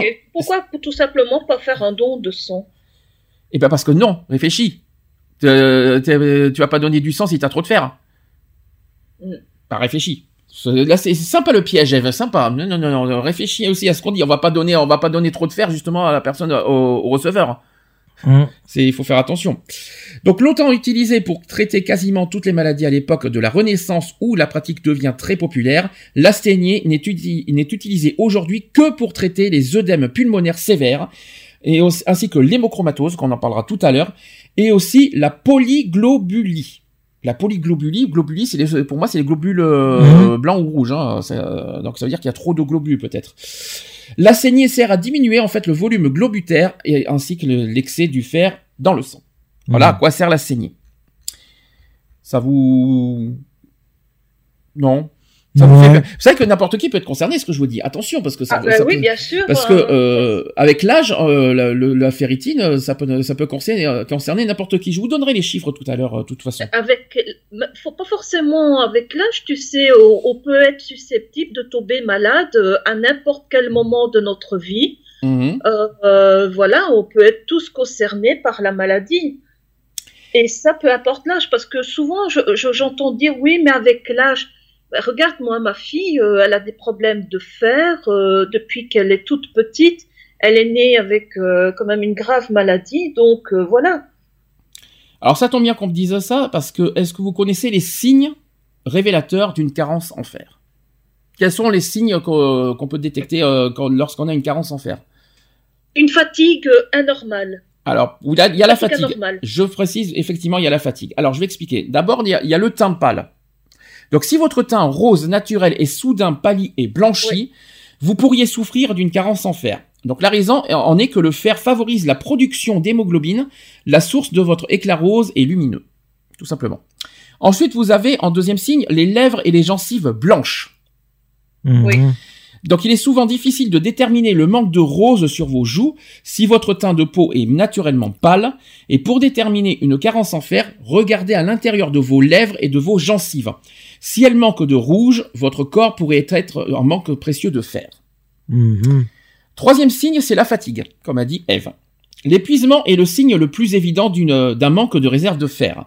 Vous pouvez ressentir une faible immunité ou penser que vous manquez de sommeil. Quand- mais quand votre corps est, est déficient en fer, il manque également d'oxygène et d'énergie vitale. Et cela peut entraîner des sauts d'humeur, de la faiblesse et des difficultés à se concentrer sur des tâches simples. Mhm. Tout simplement. Mais de toute façon, moi, par exemple, ma fille, quand elle me dit qu'elle n'est pas bien et que je la vois toute palote, euh, je suis sûre qu'elle a un direct manque de fer. Ça peut pas, ça, c'est pas, ça veut pas dire que forcément c'est le fer. Euh, faut- Non, mais bon, quand même qu'elle a ça depuis toute petite, donc voilà, je, je, j'ai la- on a l'habitude. Alors, on va voir si, euh, si, ça, si ça te dit quelque chose. Quatrième euh, signe, c'est l'anxiété inexpliquée. Donc, est-ce qu'on est anxieux sans raison, par exemple? Est-ce qu'on donc on pourrait manquer de fer, un manque qui prive son corps d'oxygène et excite le système nerveux sympathique, le rythme cardiaque ainsi que la réaction combat- euh, combat-fuite, euh, c'est-à-dire le, cor- le cortisol Mhm. tout simplement. Cinquième signe, c'est l'accélération et l'irrégularité du rythme cardiaque. Donc si votre corps manque de fer sur le long terme, de l'anémie peut se développer et entraîner un rythme cardiaque rapide, irrégulier ou anormal. Des problèmes cardiaques comme le souffle cardiaque, euh, ainsi qu'un cœur enflé ou élargi, et ainsi que le risque de, de crise cardiaque qui sont exacerbés, exacerbés par la carence en fer ainsi que l'anémie. Tout simplement. Sixième signe, c'est le flux abondant. Donc, si vos règles normales ou légères deviennent soudain abondantes, vous pourriez souffrir d'une carence en fer. Donc, un manque en- en- de fer entraîne souvent la perte de sang en excès durant votre flux mensuel. Par Eh ben, exemple, alors moi, je dois plus avoir de, de fer alors avec ce que j'ai. ah, bah, c'est possible qu'il s'est surveillé dans ce cas, c'est très important. Donc, par exemple, un indicateur peut être le besoin de changer votre tampon ou serviette plus fréquemment. Là, on part chez les femmes. hein. Je précise. ouais, ouais. Mhm. Septième signe, c'est le mot de tête fréquent. Donc, en raison du manque d'oxygène dans les tissus du cerveau associé à la carence en fer, il n'est pas, té- il n'est pas euh, étonnant que la plupart des patients souffrent de maux de tête et de migraines fréquentes. Mhm. Ensuite, en huitième signe, vous avez la langue enflée ou douloureuse. Donc, en plus de voler le teint rose sain de votre peau, les lèvres et gencives, votre langue peut manquer de couleur, s'enflammer, être sensible ou avoir une texture bizarrement lisse. Bon appétit, bien sûr. Ensuite, vous avez le, euh, en neuvième signe le syndrome des jambes sans repos. Donc des Ah difficultés, donc des difficultés à empêcher vos jambes de bouger et de, de, de tressauter lorsque vous êtes assis. Une maladie appelée syndrome des jambes sans repos est un signe révélateur du manque de fer. Donc en fait, euh, une étude de John Hopkins révèle que 15% de ceux souffrant de ce syndrome ont également une carence en fer. Mhm. Et enfin, le dixième signe, et je le souhaite à personne, c'est la perte de cheveux. Donc si la carence en fer persiste sur le long terme, la perte de cheveux, même chez les femmes, peut survenir en raison de la privation d'oxygène. Des niveaux sains d'oxygène sont nécessaires pour maintenir une croissance normale des cheveux et des ongles. Tout à fait. Et T'étais au courant ça, Eve? Euh, non, mais ça m'étonne pas. D'accord. Donc voilà, ça c'était euh, les signes d'une carence en fer. Attention, hein, je j'ai pas dit sur le trop plein de fer, mais là c'est sur la carence. Ah oui. Euh, vous avez déjà vécu ça, non? Non. Jamais, personne d'entre vous a vécu une carence en fer, euh, personne n'a eu des problèmes de fer? Qui Non, moi, ça me rien. J'ai entendu si de la part de Eve? Mais par exemple, de ma fille, déjà par rapport à sa maladie, et mon ex-mari qui a perdu l'usage des reins, donc qui faisait des dialyses. D'accord, Donc il y avait le syndrome aussi, entre autres, euh, des jambes pas patientes. d'accord, Donc euh, voilà, ok, tout ça, je, je, je connais. d'accord. J'ai vu, en fait. Précision que, la- que le dosage de la ferritine mesure indirectement la quantité de fer dans le sang, donc il peut être pre- prescrit pour soit trouver une cause en, en cas d'anémie, soit détecter la présence d'une inflammation, soit détecter une hémochromatose, on en parlera tout à l'heure, c'est un excès de fer dans l'organisme, soit évaluer le bon fonctionnement d'un traitement visant à augmenter ou diminuer le niveau de fer dans l'organisme. Voilà, ça c'est le dosage, voilà, c'est ce que mesure le dosage de la ferritine. Mhm. Concernant l'examen de la ferritine, donc le dosage de la ferritine s'effectue par un, par un prélèvement de sang veineux, réalisé généralement au niveau du pli du coude, ça c'est euh, le fameux La fameuse prise la fameuse saignée aussi, on peut en parler. Donc certaines conditions peuvent affecter le dosage de la ferritine. Alors première condition, c'est avoir bénéficié d'une transfusion sanguine au cours des quatre derniers mois. Mhm. Ensuite, euh, il faut euh, la deuxième condition, c'est avoir passé une radiographie dans les trois derniers jours.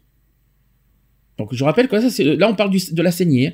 Il y a- quand même quatre conditions pour, euh, pour effectuer la saignée. Donc je vous ai dit un, avoir bénéficié d'une transfusion, d'une transfusion sanguine au cours des quatre derniers mois. Deux, avoir passé une radiographie dans les trois derniers jours. Mhm. Troisième point, c'est que certains médicaments, comme les pilules, euh, comme les pilules contraceptives, voilà, ça peut affecter malheureusement le dosage de la ferritine. Il y a certains médicaments qui affectent le dosage de la ferritine. Et il y a aussi le régime riche en viande rouge qui peut affecter le dosage de la ferritine. Mhm. Je pense qu'il faut faire attention là-dessus. Sachez que le médecin peut demander d'être à jeun dans- euh, pendant les 12 heures précédentes le dosage de la ferritine. C'est Mhm. normal, c'est logique. Concernant les résultats, Et Donc- que tu parles de la viande rouge, à moins d'être justement en manque de fer, la consommation recommandée pour une personne euh, dite normale, euh, c'est une fois par semaine. Oui, mais il faut pas non plus trop en manger, parce que sinon ça peut, euh, ça peut, on va dire, euh, affecter les résultats. Tous les repas. Parce- Disons qu'il faut Ah. faire attention euh, bah, pour que pour qu'il y ait des résultats, on va dire euh, logiques, tout ça. Il faut pas, faut faire attention à ce qu'on consomme aussi au niveau alimentation. C'est ça que veut dire, parce que si tu manges trop de viande rouge, forcément, tu vas voir les résultats de la ferritine vont être euh, vont être bizarres. hein. Mhm. C'est un exemple. Pareil pour les céréales d'ailleurs, si c'est riche en fer. C'est un exemple. Tout à fait. Alors, Ouais. quel, quel résultat peut-on attendre d'une analyse, de la ferritine? Alors ça, c'est très important. Parce que vous voyez des analyses, vous voyez de- vos, vos bilans sanguins. Alors qu'est-ce que qu'est-ce que ces résultats euh, Qu'est-ce qu'on attend de ces résultats? Donc là, sachez que la concentration de ferritine est normalement comprise entre 18 et 270 euh, nanogrammes par millilitre. Mhm. Donc ça, c'est chez l'homme. Et entre 18 et 160 nanogrammes par millilitre chez la femme. Et elle aussi entre 7 et 140 nanogrammes par millilitre chez les enfants. Mhm. Donc, euh, j'espère que vous saviez. Euh, T'étais au courant, ça Eve, de toute façon, au niveau des, euh, des, des, euh, des dosages, de, de la concentration de ferritine, ça là-dessus, t'étais au courant, je suppose. Euh, oui, oui, oui. Alors, notons que, notons que les valeurs dites normales peuvent légèrement varier en fonction des laboratoires qui effectuent les analyses. La norme peut aussi varier selon les sources, donc entre 30 et 300 nanogrammes par litre chez l'homme et 15 et 20 et 200 nanogrammes par litre, par millilitre plutôt, chez la femme. Euh, le taux de ferritine varie aussi en fonction de l'âge, du sexe, de l'effort physique, etc. Donc un taux élevé euh, de ferritine, donc on appelle ça l'hyperferritinémie. Enchanté Mhm. Hyperferriténémie. Donc ça, c'est quand vous avez un taux élevé de ferritine, euh, qui peut être le signe de nombreuses maladies. Donc soit d'une hémochromatose, qui c'est un niveau sanguin euh, très élevé de, de ferritine, supérieur à 1000 nanogrammes par litre, qui peut être causé par cette maladie génétique. L'autre euh, signe, c'est l'alcoolisme chronique. Mhm. L'alcoolisme chronique peut amener à un taux élevé de ferritine. D'où pourquoi c'est bien le vin, mais il faut pas en consommer trop. Ouais, comme, comme quoi, il faut, euh, on est bien là-dedans. Vos, euh, autre euh, signe, c'est les affections malignes comme une maladie de Hodgkin, donc c'est le cancer du système lymphatique, ou aussi la leucémie, on en a parlé tout à l'heure. Vous avez aussi la, la maladie inflammatoire comme l'arthrite ou un lupus, ainsi que la maladie de style qui peut euh, être source d'un taux élevé de ferritine. Mhm. L'arthrite. Vous savez ce que c'est l'arthrite? Ouais. Qu'est-ce que c'est l'arthrite? C'est quoi C'est les courbatures. C'est presque ça, effectivement. C'est les courbatures dans- au niveau des articulations, Mhm. si je me trompe pas. C'est ça, hein, je me trompe pas. hein. La polyarthrite, ça vous parle? Ouais. Voilà, la polyarthrite, c'est quand vous avez euh, des, euh, des, euh, des courbatures au niveau, euh, sur toutes les articulations. Ben, malheureusement, ça peut être source de, du taux élevé de ferritine. Vous avez aussi euh, les sources. Alors, sachant que si vous avez une atteinte au pancréas, au foie ou au cœur, ça peut être aussi la source du taux élevé de ferritine. Mhm. Malheureusement, c'est ce que j'ai. Euh, personnellement. J'ai des soucis de pancréas. Ensuite, euh, vous avez aussi, euh, pour, par certains types d'anémie ou encore à une répétition de transfusion sanguine, qui peut être source aussi du taux élevé de ferritine. Donc au contraire, par contre, si si vous si on parle d'un niveau faible de ferritine, on parle d'hypoféritinémie, tout simplement hypo hyper, c'est logique. Hein, Mhm. dans la circulation sanguine. Alors, soit vous avez une perte de sang importante, notamment lors de menstruations abondantes, soit une grossesse, tout simplement, soit un manque de fer provenant de l'alimentation, soit des saignements dans le tractus intestinal, c'est-à-dire des ulcères, un cancer de- du côlon ou même des hémorroïdes. Tout ça, ça peut être source d'une carence en fer. Mhm. On va faire euh, maintenant plus plus détaillé que ça au niveau des hyperféritinémies, parce qu'on a parlé des, on a beaucoup parlé de carence, on n'a pas parlé de, de, l'excès de ferritine dans le sang, donc on appelle ça l'hyperféritinémie. Je vais y arriver. Hyperféritinémie. Pas facile, pas facile, pas facile à dire du tout. Hein. Je, je Mhm. tellement que c'est difficile à dire. Donc c'est un excès de ferritine dans le sang. Sachez que cette dernière est une protéine qui permet de stocker le fer essentiellement au niveau du foie, mais également dans la rate et la moelle osseuse. Donc parmi les causes les plus fréquentes de cette de, de l'excès de ferritine dans le sang, donc on distingue soit un le syndrome polymétabolique, donc c'est-à-dire l'hépatosidérose dysmétabolique. Ça c'est décrit par euh, Mo- Moiran de l'école de Rennes. Donc sachez que l'hyperférite- l'hyperféritinémie euh, était aux environs de 1000 à 1500 nanogrammes par litre. Mhm. Waouh, tout de même. Hein. La saturation de la transférine est en général normale. Donc les malades euh, se plaignent de fatigue, de douleurs articulaires et des troubles cardiaques. Donc ça c'est quand vous avez un taux de ferritine élevé dans le sang. Les malades, euh, donc je vous ai dit, il y a parfois aussi de l'obésité, de l'HTA euh, ou aussi un diabète sucré qui peut être aussi source de cet excès de ferritine dans le sang. À la prise de sang, on découvre aussi des perturbations des graisses du sang, donc le cholestérol et la triglycéride Mhm. et ou aussi une hyperglycémie. Les tests hépatiques peuvent être perturbés, donc les hypergamma GT, et sachez que le foie est un peu surchargé en fer, en graisse, et plus rarement il y a une fibrose. Il s'agit le plus souvent d'un homme de plus de 40 ans, et il n'y a pas d'anomalie génétique certaine. C'est pas génétique en fait. Mhm. Ça, c'est, ça, il faut quand même le savoir. Donc, les saignées peuvent être utiles pour éliminer la petite surcharge en fer, et pour certains auteurs, il y aurait de ce fait une amélioration du, du diabète sucré. Quelques saignées suffisent pour retirer 2 à 3 grammes de fer en surcharge, en surcharge, par exemple 300 millilitres chaque euh, 20 jours. Ah oui, tous les 20 jours pendant 6 à 8 mois quand même. hein. Ça fait mal, hein. Mhm. 300 millilitres tous les 20 jours pendant 6 à 8 mois, euh, je le souhaite à personne ça. hein. De se faire prélever Non Ben, Quelqu'un veut se faire prélever ça? Ah non, pas du tout, non. Eh ben, ce que je viens de vous raconter, eh bien, c'est ce que j'ai. Voilà, c'est ce qui m'arrive personnellement au niveau du foie, au niveau de- du pancréas et au niveau du, euh, du voilà, surtout le foie qui me, qui me coûte cher en ce moment. Mhm. Malheureusement, je suis euh, hyper voilà, j'ai une hyperférritine dans le dans le sang. Mais je suis pas, euh, je suis pas en, en tant que, j'ai pas d'hémochromatose par contre. Je tiens à rassurer tout ouais, le monde. donc tu dois éviter les, les, les aimants, quoi, si je comprends bien. Je dois, je dois éviter les? Les aimants. Ça veut dire quoi ça hein? Maintenant, comme tu trop plein de fer. Oui. Ah oui, d'accord. J'ai compris. Non, mais je te rassure, je, je te rassure, les, les euh, tu vois, j'ai une canette, tu vois, le, le- la canette s'approche pas de moi, hein, je te rassure. La canette Ah, se colle pas à moi pour autant, je te rassure, hein, donc tout va bien. J'avais pas compris, maintenant j'ai compris. Évite de souffler dans le micro parce qu'on entend tout. Alors, deuxième cause euh, de l'excès de ferritine dans le sang, c'est les maladies alcooliques du foie. Eh ben voyons. Donc sachez que l'excès de boissons alcoolisées comme le vin, la bière, le cidre, le pastis, la liqueur, etc. provoque un gros foie de stéatose, donc c'est-à-dire chargé en graisse, nettement visible à l'échographie. Donc parallèlement, l'alcool provoque l'augmentation du cholestérol, des triglycérides, des transaminases, en particulier azate ou, ou SGOT, c'est-à-dire SGOT. Sachez que l'hyperféritinémie euh, est modérée entre 1000 à 1200 nanogrammes par millilitre. Si l'intoxication s'arrête, tout rentre dans l'ordre. Et si elle se poursuit, il apparaît une fibrose du foie. Ça veut dire que le foie devient plus petit et dur. Mhm. Puis une cirrhose avec des complications. C'est quoi une cirrhose du foie? C'est à cause de l'alcool. La cirrhose, on a, ça, ça aboutit Pas limite au cancer. Ça hein. peut être pour sa cause de médicaments. Et la cirrhose, ça aboutit au cancer, je tiens à le rappeler. hein. Donc euh, la cirrhose avec ses complications, donc l'acide, les hémorragies, les troubles nerveux, etc. Mm. Sachez que le problème de l'hyperféritinémie devient secondaire et la gravité est due à l'atteinte du foie. Donc les saignées sont contre-indiquées car ces malades sont souvent anémiques au stade de fibrose et de cirrhose. Mm. Voilà. Troisième source de d'excès de fer dans le sang, c'est l'hépatite chronique, c'est-à-dire l'hépatite C. Mhm. Sachez que 600 000 individus en France sont sources de ce, voilà, sont euh, visées et concernées. Donc cette hépatite chronique C peut s'accompagner d'une hyperféritinémie modérée entre 1000 et 1500 nanogrammes par litre. Le pronostic dépend de l'agression du virus de l'hépatite C et des saignées peuvent être faites dans certains cas car certains médecins pensent que le traitement est plus efficace. Mmh.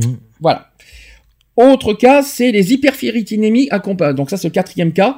C'est les, les hyperféritinémies qui accompagnent certains cancers, malheureusement que ce soit digestif ou autre, des infections ou des inflammations chroniques, en particulier intestinales, des traitements médicamenteux comme les corticoïdes, mmh. ainsi que la nutrition euh, artificielle, euh, ainsi que l'hyperfonction de la thyroïde, des intoxications par des toxiques industriels, des traumatismes musculaires, c'est-à-dire l'écrasement des membres. Et sachez que l'hyperféritinémie euh, n'est pas ici en rapport avec une surcharge en fer et ne doit pas être traitée par des saignées. Mhm. Vous voyez, c'est du cas par cas, ça n'a rien à voir. Hein. Cinquième cas, c'est les hyperféritinémies par rapport, euh, par rapport excessif de fer par voie externe, c'est-à-dire, sachant que ce cas est plus rare. Elles ont été invoquées par, dans les populations bantoues d'Afrique du Sud et qui cuisinaient dans, les, dans des ustensiles en fonte. Elles peuvent se voir chez les sportifs professionnels qui absorbent des suppléments alimentaires riches en fer et qui ont des apports de fer par voie sanguine, donc la transfusion et les injections de fer.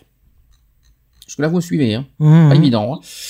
Pas facile. Ensuite, vous avez septième cas, parce qu'il y en a des cas. C'est pas, c'est pas ce qui manque. Il y en a huit au total.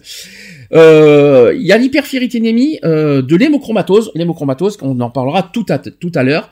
Euh, je, je la passerai, je, on parlera d'hémochromatose tout à l'heure. Et le huitième cas, c'est les causes rares, c'est-à-dire la porphyrie euh, cutanée tardive, qui est une maladie qui s'accompagne de bulles sur la peau exposée au soleil, et elle est due à l'anomalie d'une enzyme hépatique. L'apparition des problèmes de peau peut être déclenchée ou aggravée par une surcharge en fer. C'est pourquoi des saignées améliorent ces malades, et signalons seulement que le syndrome euh, oui, cataracte de, et aussi l'hyperféritinémie héréditaire qui apparaît dès le jeune âge. Donc il y a aussi une hyperféritinémie exceptionnelle associée à une anomalie du métabolisme du cuivre. Donc mmh. l'hyperféritinémie en, en elle-même n'a pas de valeur diagnostique. Il faut toujours l'associer à d'autres explorations ou aux tests rapportés ci-dessus, comme je vous ai dit. Voilà, ça ce sont les cas d'hyperféritinémie que je vous ai dit. Il y en a 8. Mmh. Dont un qu'on va en parler dans quelques instants. C'est-à-dire l'hémochromatose. Est-ce que vous voulez, est-ce que ça vous surprend tout ce que je vous ai dit? Est-ce que ça vous, est-ce que vous avez été euh, touché? Alors l'hépatite C, je pense que personne est visé. Est-ce que vous est-ce que vous connaissez quelqu'un qui a l'hépatite C? Non. Non, donc là-dessus on peut rien dire. Est-ce que par contre les fibroses du foie Alors la fibrose du foie, est-ce que quelqu'un a été touché par le par la fibrose du foie Non plus. La, stéatose aussi, c'est une grosseur de foie, je tiens à le dire aussi. Hein. Non Non. Non, là-dessus, moi oui. La stéatose du foie, je l'ai. Et pour dire que c'est pas c'est pas c'est pas le c'est pas le pied, hein, je vous le dis clairement. c'est pas c'est pas facile. Quelque chose à rajouter?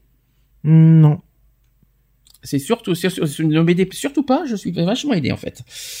Mais non, mais bon, euh, je veux dire, euh, le, deuxième euh, volet, je vais dire, comme on n'a pas vraiment de cas concrets, soit dans notre famille, soit dans notre entourage, c'est pas que ça nous intéresse pas, mais disons qu'on n'a pas de, de vécu là-dedans, on n'a pas.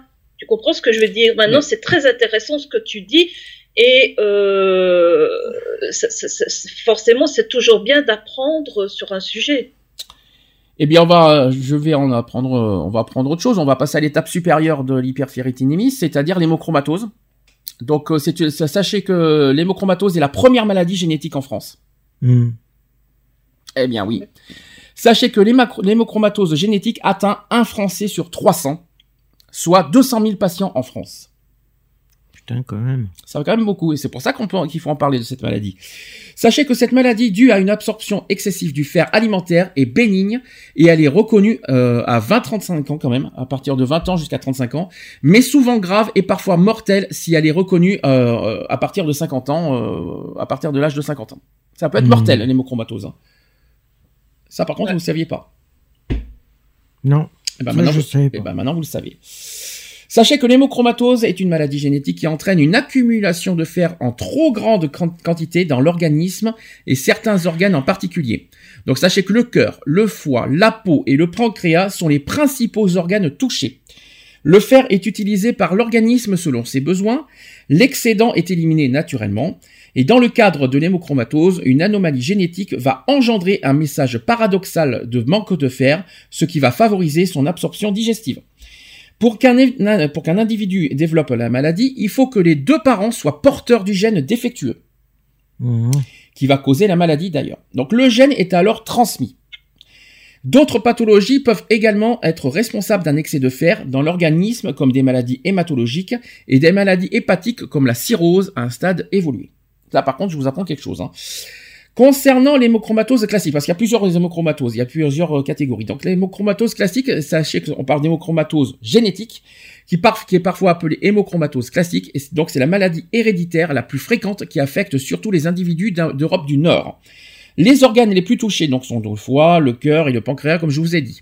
Le gène responsable de cette maladie est le gène HFE, qui est situé sur le bras court du chromosome 6. Ça, il faut le savoir aussi. L'hémochromatose génétique peut entraîner des maladies telles qu'un diabète ou une cirrhose. Ça aussi, il faut le dire. Deuxième euh, étape de chromatose, c'est l'hémochromatose secondaire. Donc, les, hémochromatoses sont des, pathologies qui se caractérisent sur une charge en fer, sur une surcharge en fer dans l'organisme. Donc, certaines sont héréditaires. Donc, c'est ce que ça, c'est l'hémochromatose primitive, et d'autres ont une, autre origine. On parle alors d'hémochromatose secondaire. Donc, les hémocrates, les hémocratoses je vais arriver. Les, les hémochromatoses, je vais arriver, c'est pas évident depuis tout à l'heure. Les hémochromatoses secondaires peuvent être causées par euh, une hémopathie, donc euh, la maladie du sang. Aussi une hépatite, une cirrhose du foie, une transfusion sanguine ou des compléments en fer. Donc les saignées qui sont des retraits de l'excédent de fer constituent le traitement de premier choix, accompagné d'un régime alimentaire adapté pour prévenir la surcharge en fer. Eh bien oui, un régime par-dessus. Mmh. Si c'est pas mignon. Troisième cas d'hémochromatose, c'est l'hémochromatose hétérozygote. Mhm, bien sûr. Donc on parle d'hémochromatose hétérozygote lorsque le patient, le, patient atteint d'hémochromatose à deux chromosomes et de la même paire avec deux gènes différents au même endroit. Là c'est mhm. chaud là par contre. Euh, c'est plus rare mais c'est chaud quand même. Alors, euh, et ensuite, quatrième cas, c'est l'hémochromatose hétérozygote composite. Donc, lorsque le sujet possède deux chromosomes de la même paire avec deux gènes différents au même endroit, on dit qu'il est hétérozygote. Donc, les hétérozygotes composites désignent les malades qui présentent simultanément la malformation génétique H63D et la malformation génétique C82Y bienvenue. On est, euh, si vous comprenez quelque chose, tapez 1. Évidemment, c'est très. Leur, non, parce que là, c'est pas évident du tout quand on parle de tout, des termes médicaux. Euh, voilà, c'est. En tout cas, c'est ça. Mm. Donc, les causes de l'hémochromatose, on va revenir, ça va revenir un petit peu sur l'hyperféritinémie forcément, mais un peu plus grave. Donc, les causes de l'hémochromatose, c'est plus souvent d'origine héréditaire. Mm. La maladie se développe chez une personne dont les deux parents sont porteurs du gène différent, déficient plutôt, euh, du gène déficient. Les surcharges en fer acquises, plus fréquemment appelées hémosidérose, sont provoquées par des causes plus identifiées. Donc des transfusions répétées peuvent augmenter la quantité de fer dans l'organisme en dehors d'une augmentation des pertes en fer. La consommation excessive d'aliments riches en fer peut exceptionnellement être mise en cause. La, thalassémie, euh, qui rend les globules rouges plus fragiles provoquant leur destruction, donc une destruction rapide des globules rouges à l'origine de la libération de fer pouvant provoquer une surcharge en fer. Voilà ce que c'est que la thalassémie qu'on a parlé tout à l'heure. Mmh. Et eh bien voilà, au moins vous savez ce que ça veut dire. Donc cette, cette, anomalie des globules rouges provoque le plus souvent une anémie nécessitant des transfusions aggravant de la surcharge en fer. Les anomalies des globules rouges peuvent également être provoquées volontairement ou même involontairement par des produits chimiques ou des médicaments. Je là vous suivez, hein, c'est pas évident. L'anémie hémolytique rend les globules rouges plus fragiles, entraînant leur destruction. La moelle osseuse peut ne pas apporter suffisamment des globules rouges. Donc il peut également se produire que le fer apporté ne puisse pénétrer dans les globules rouges en cours de formation.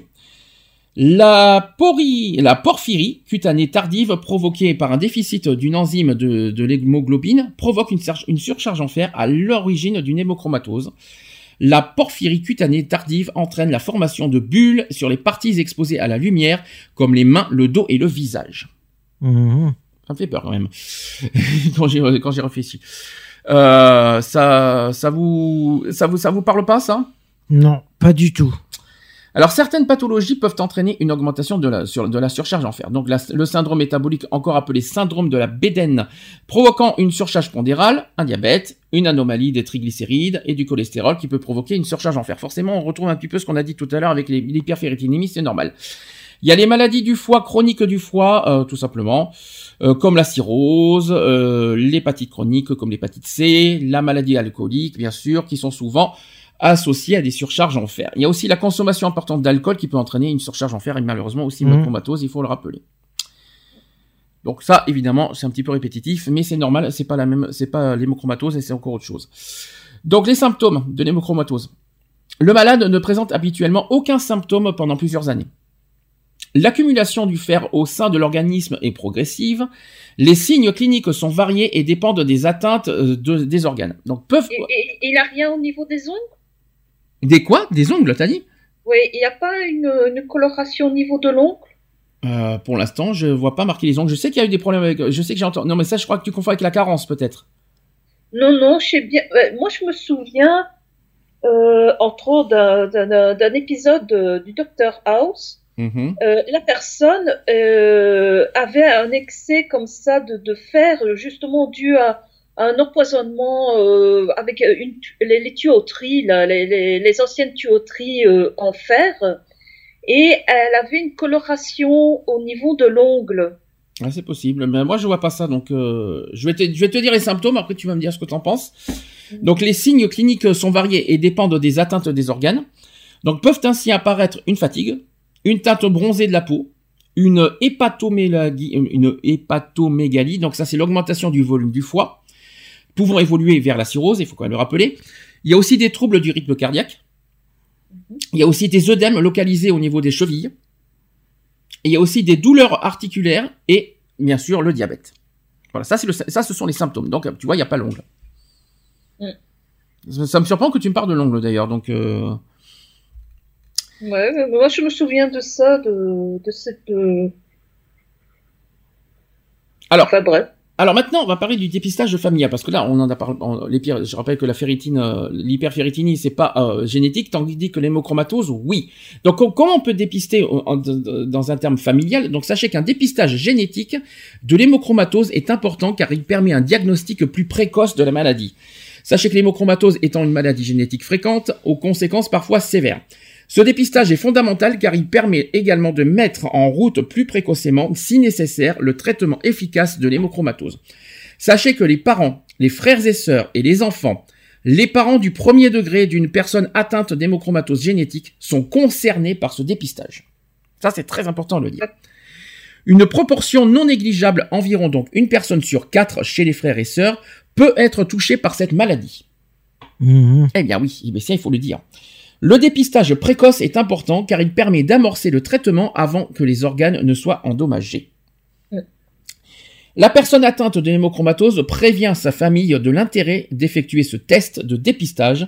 Un consentement écrit est obligatoire et qui est demandé au patient. Le résultat lui est communiqué lors d'une consultation génétique.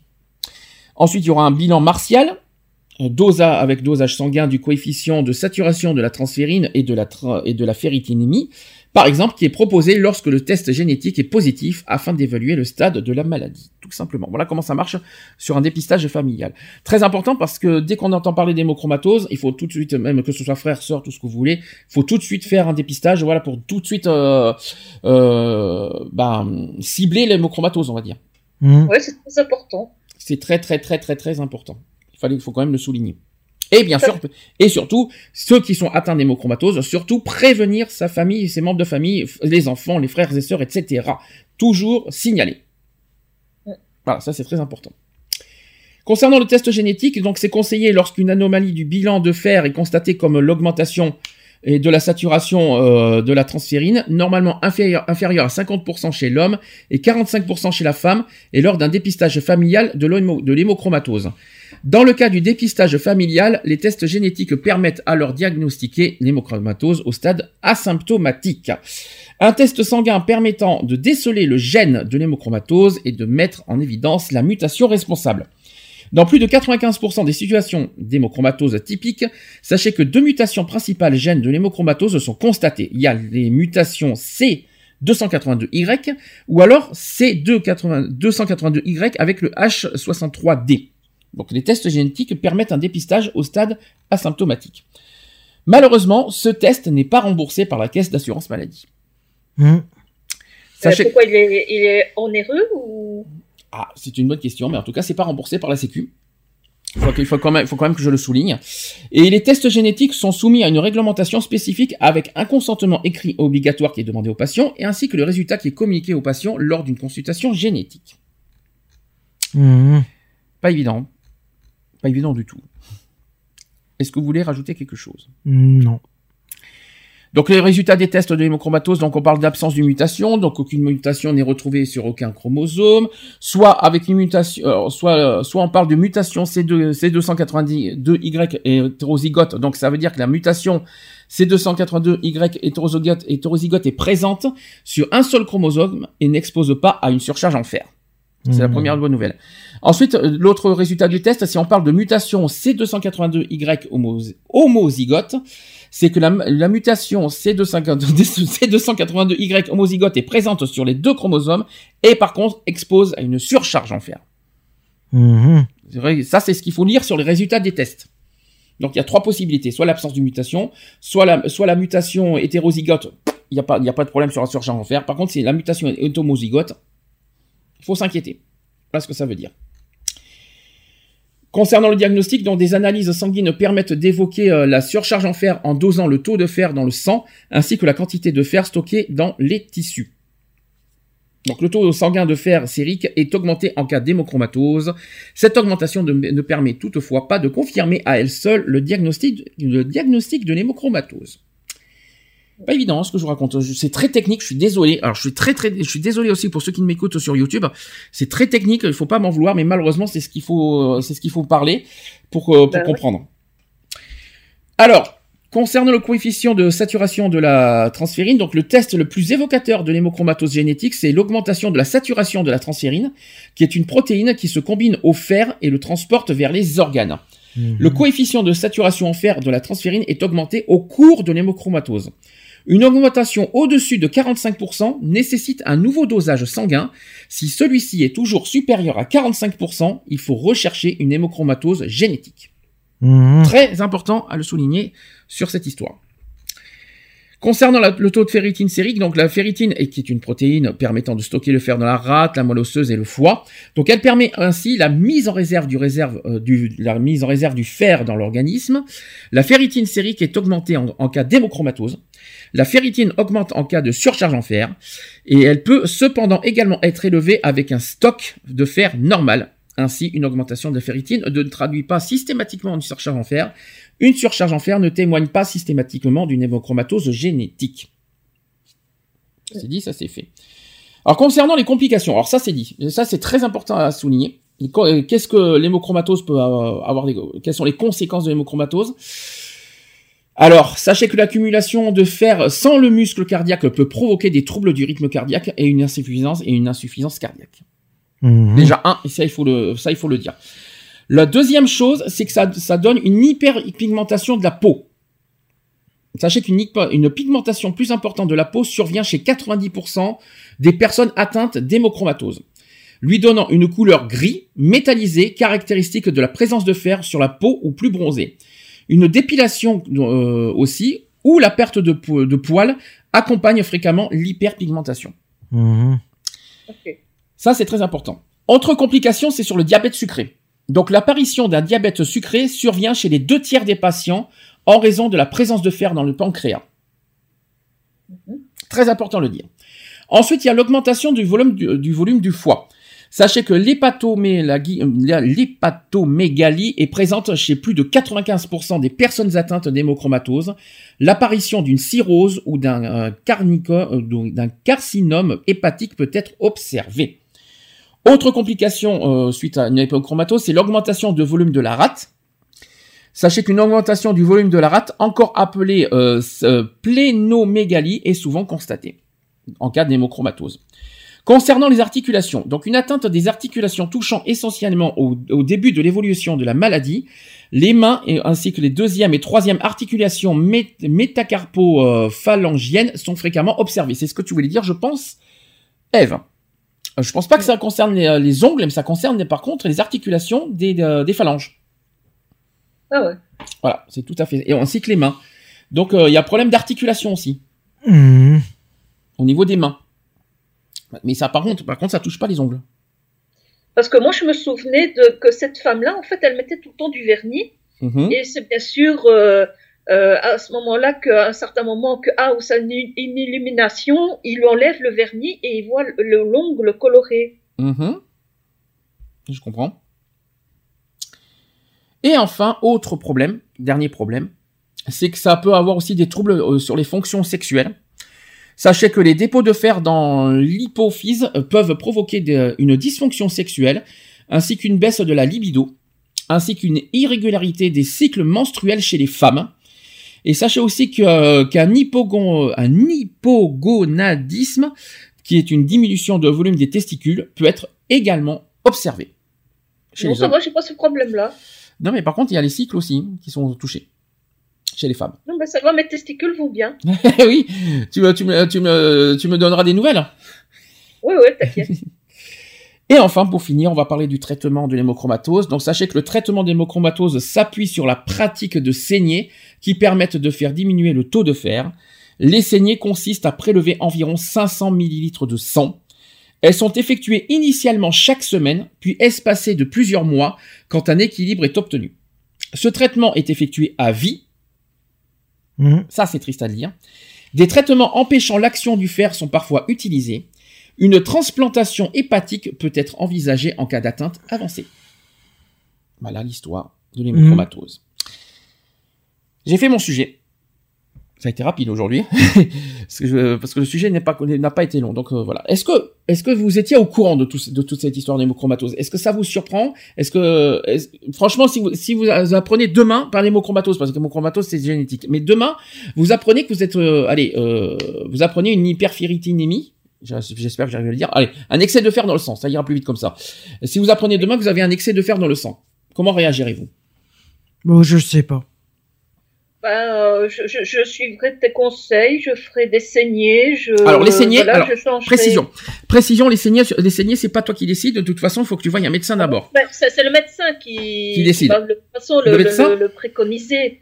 Donc, euh, je suivrai tous les conseils que, que le médecin me, me donnera. Je suivrai un régime alimentaire adéquat.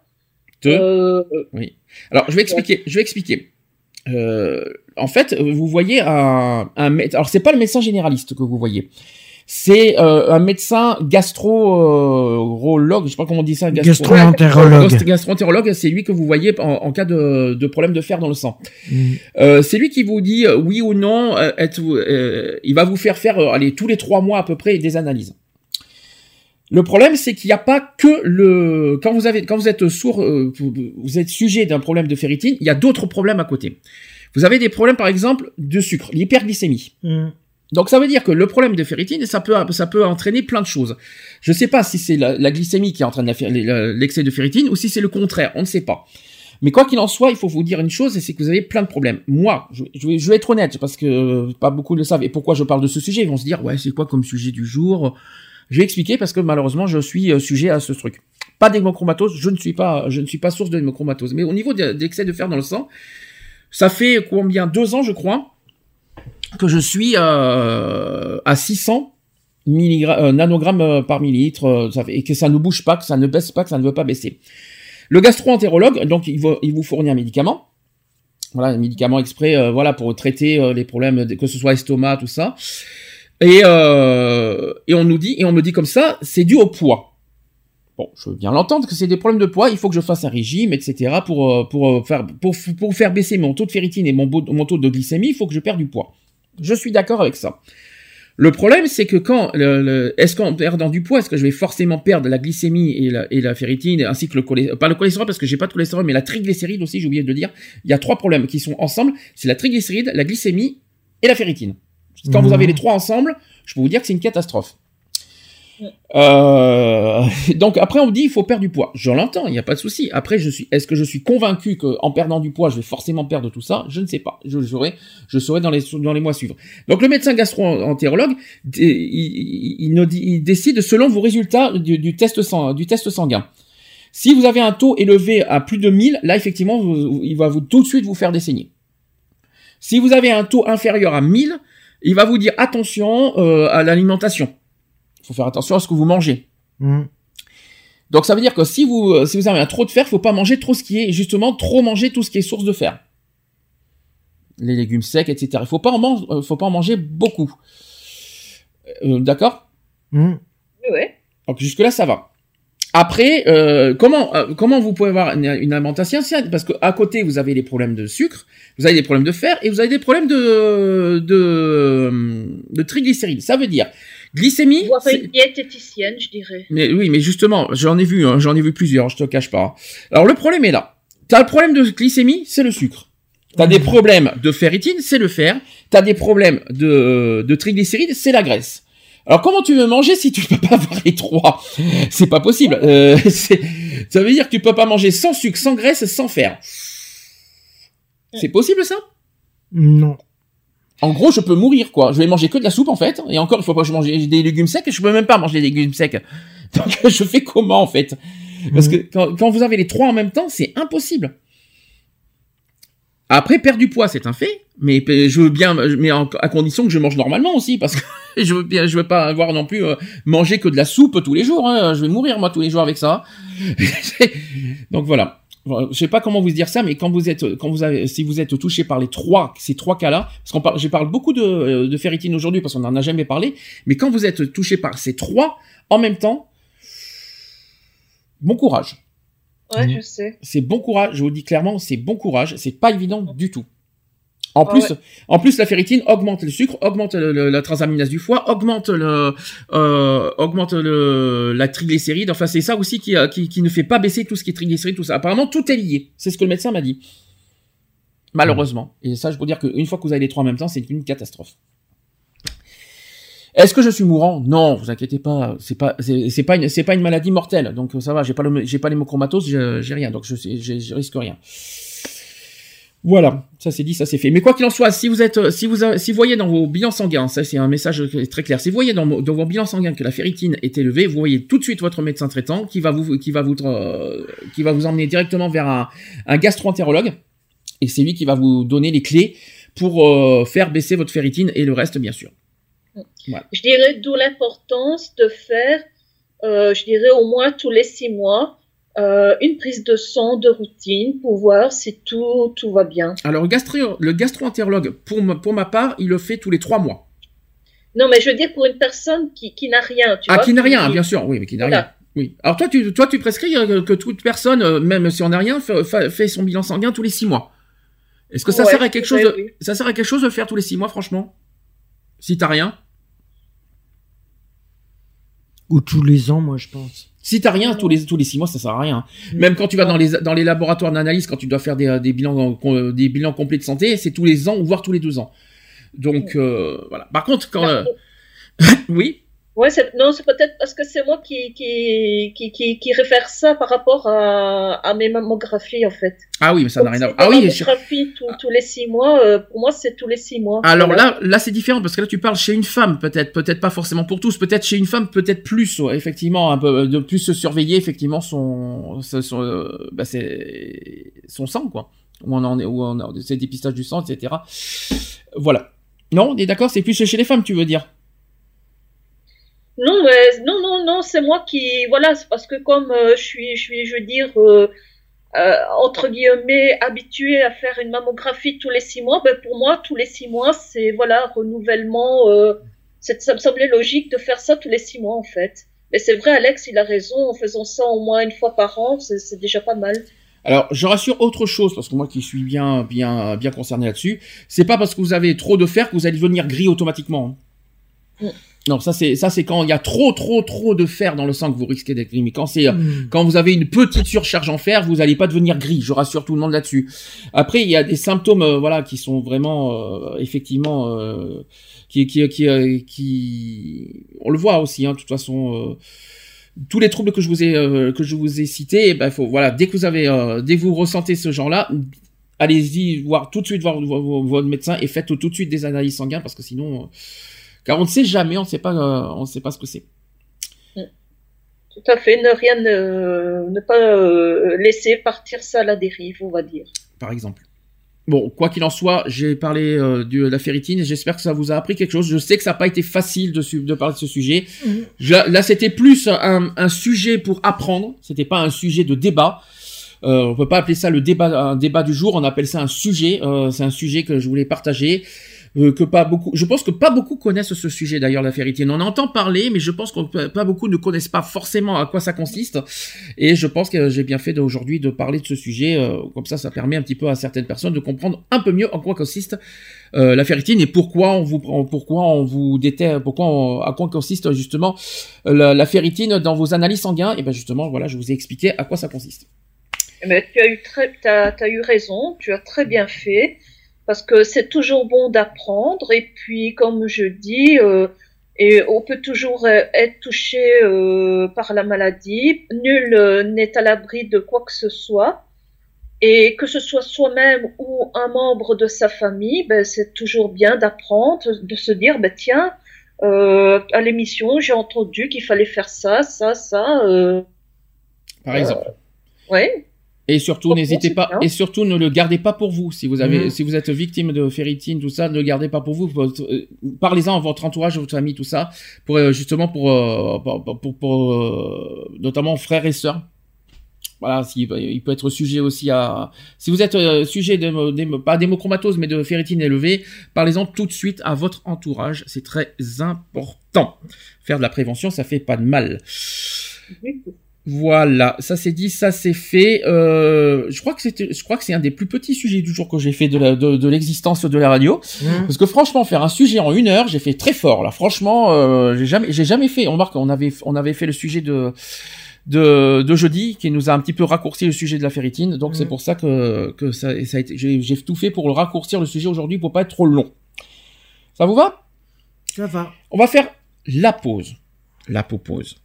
On va faire. euh, je vais vous mettre en pause Lana Del Rey avec Love, par exemple. Et je vais mettre Rihanna avec Love on the Brain. Mhm. Et on se dit à tout de suite Pour la suite. pour la suite.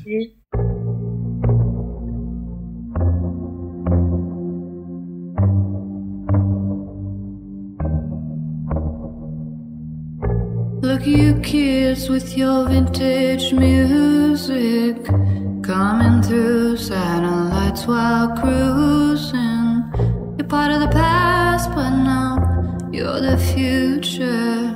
Signals crossing can get confusing. It's enough just to make you feel crazy, crazy, crazy. Sometimes it's enough just to make you feel crazy.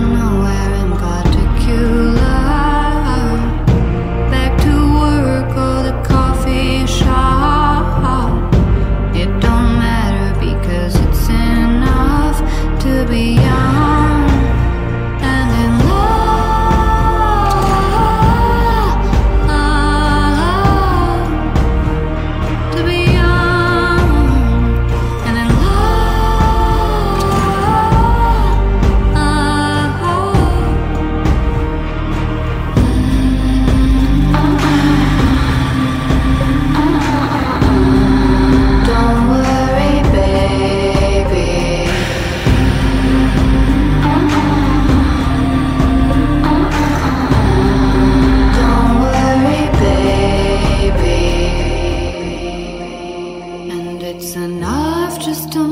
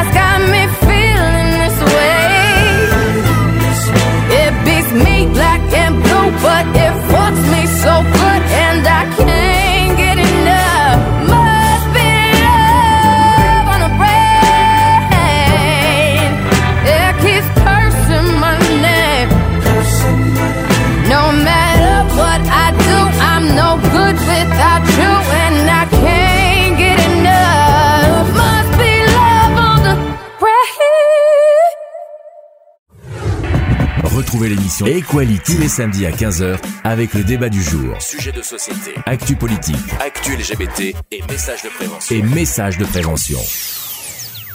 De retour dans l'émission Equality, on n'a jamais fait de sujet aussi court. euh, ça fait longtemps qu'on n'a pas fait de sujet euh, en moins de deux heures. Ouais, c'est vrai que. Ça fait un petit moment. Alors exceptionnellement aujourd'hui, je rappelle qu'on est en week-end électoral. euh, voilà, demain c'est les élections présidentielles. Votez demain, surtout c'est très important pour notre avenir. Euh, je- on ne dira pas pour qui. Alors exceptionnellement, vous savez que en week-end électoral et ça sera pareil dans 15 jours, euh, on ne pourra pas, on fait pas d'actu politique. Par Mhm. contre, en dernière partie, je vous passerai les 11 campagnes des, euh, des euh, voilà des 11 candidats, les- leurs campagnes officielles en version audio, on les passera en fin d'émission. Donc du coup, exceptionnellement, on va inverser les actus. Ça veut dire qu'on va mettre les actus LGBT en 1 hein, et en 2 on mettra euh, la partie politique. Voilà, c'est exceptionnellement, c'est juste pour ces deux week-ends euh, voilà, que ça sera le cas ce week-end-là et ça sera le, le cas aussi sur le week-end du 7 mai. Donc bizarrement, on va commencer euh, pour une fois et puis une fois n'est pas coutume, hein, euh, pourquoi pas. On va commencer donc par les Les actus LGBT. les actus LGBT. C'est parti. Equality, les actus LGBT.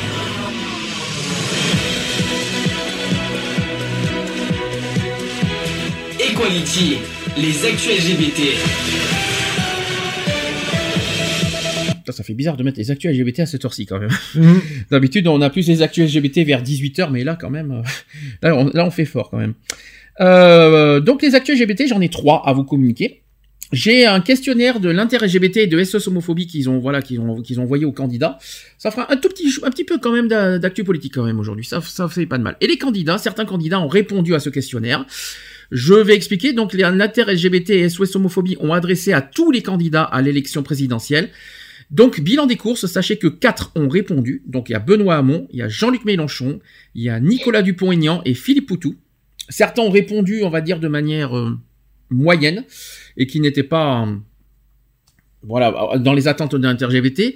Deux ont répondu par courrier, donc euh, Nathalie Arthaud, qui s'est excusée de n'avoir pas le temps d'y répondre tout en précisant qu'elle a dit ceci. Nous sommes évidemment contre toutes les discriminations, quelles qu'en soient les raisons, religion, couleur de peau ou ori- orientation sexuelle.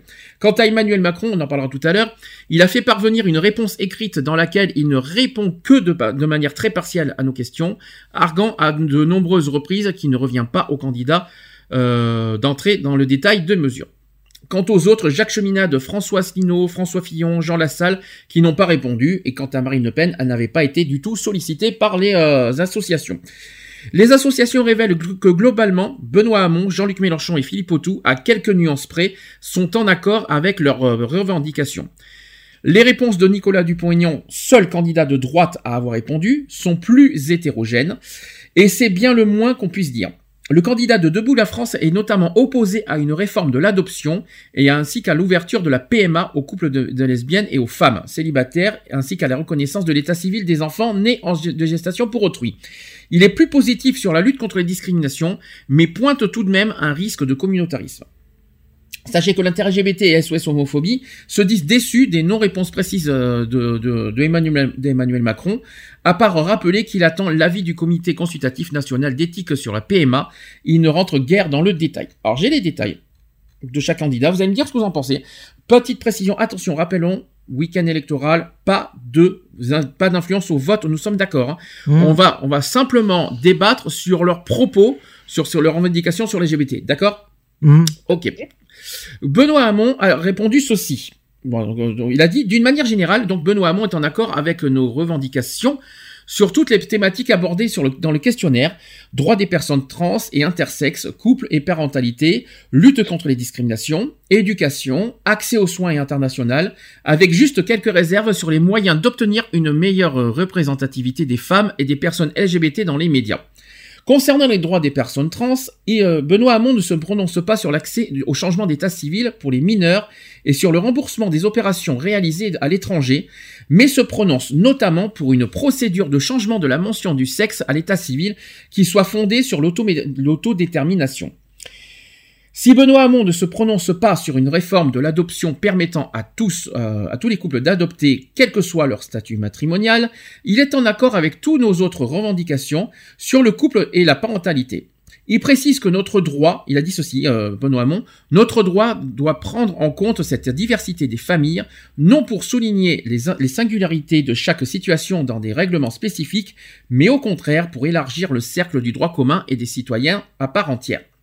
Donc en accord avec toutes nos revendications sur les questions de santé et d'accès aux soins, Benoît Hamon ajoute qu'il souhaite euh, suivre l'objectif de l'OMS de la fin de, l'épidémie du VIH-Sida à l'horizon 2030 qu'il supprimera aussi les franchises médicales et qui discutera avec les laboratoires pharmaceutiques sur le prix des médicaments onéreux afin de permettre l'accès aux soins de tous et de toutes. En ce qui concerne la lutte contre les discriminations, Benoît Hamon créera un, corps de contrôle anti-discrimination, fera respecter scrupuleusement la loi de, de 1905, inscrira dans le code de procédure pénale un droit de la victime, définissant l'ensemble des droits reconnus à celle-ci hors du procès et mettra en place euh, un fonds dédié aux indemnités accordées aux victimes. Et par ailleurs, il engagera la création au niveau européen d'un visa humanitaire pour l'accueil des réfugiés et soutiendra, comme nous le demandions dans nos revendications sur l'international, une révision du règlement de Dublin fondé sur les valeurs d'accueil et de solidarité dans les États de l'Union européenne.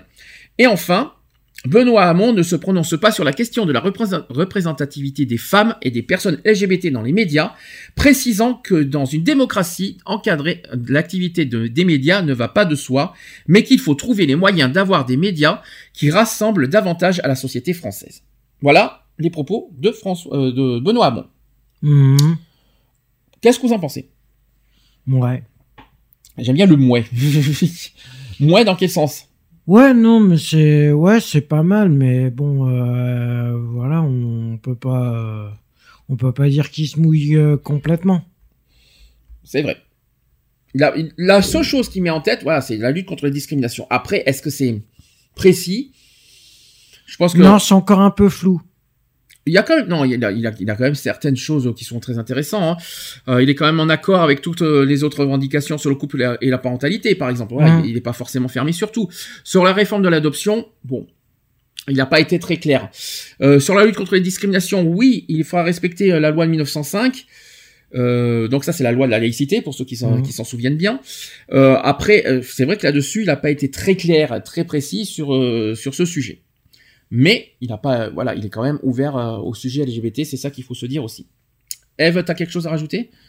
De ce que Moi, t'as entendu? Je dirais à quand, euh, euh, je veux dire, la banalisation du fait qu'on soit lesbien, gay, euh, trans, euh, voilà, que, que, que les gens ne, ne, ne- voilà, ne soient plus offusqués de, de, de voir un couple gay en train de s'embrasser, que ce soit aussi bien dans la vie de tous les jours que dans le travail, Mhm. que dire bah oui vous êtes gay et alors oui euh, voilà quoi euh, moi je suis hétéro et tu vois Tout à fait. Est-ce que vous avez quelque chose à rajouter, rajouter par rapport à Benoît Hamon?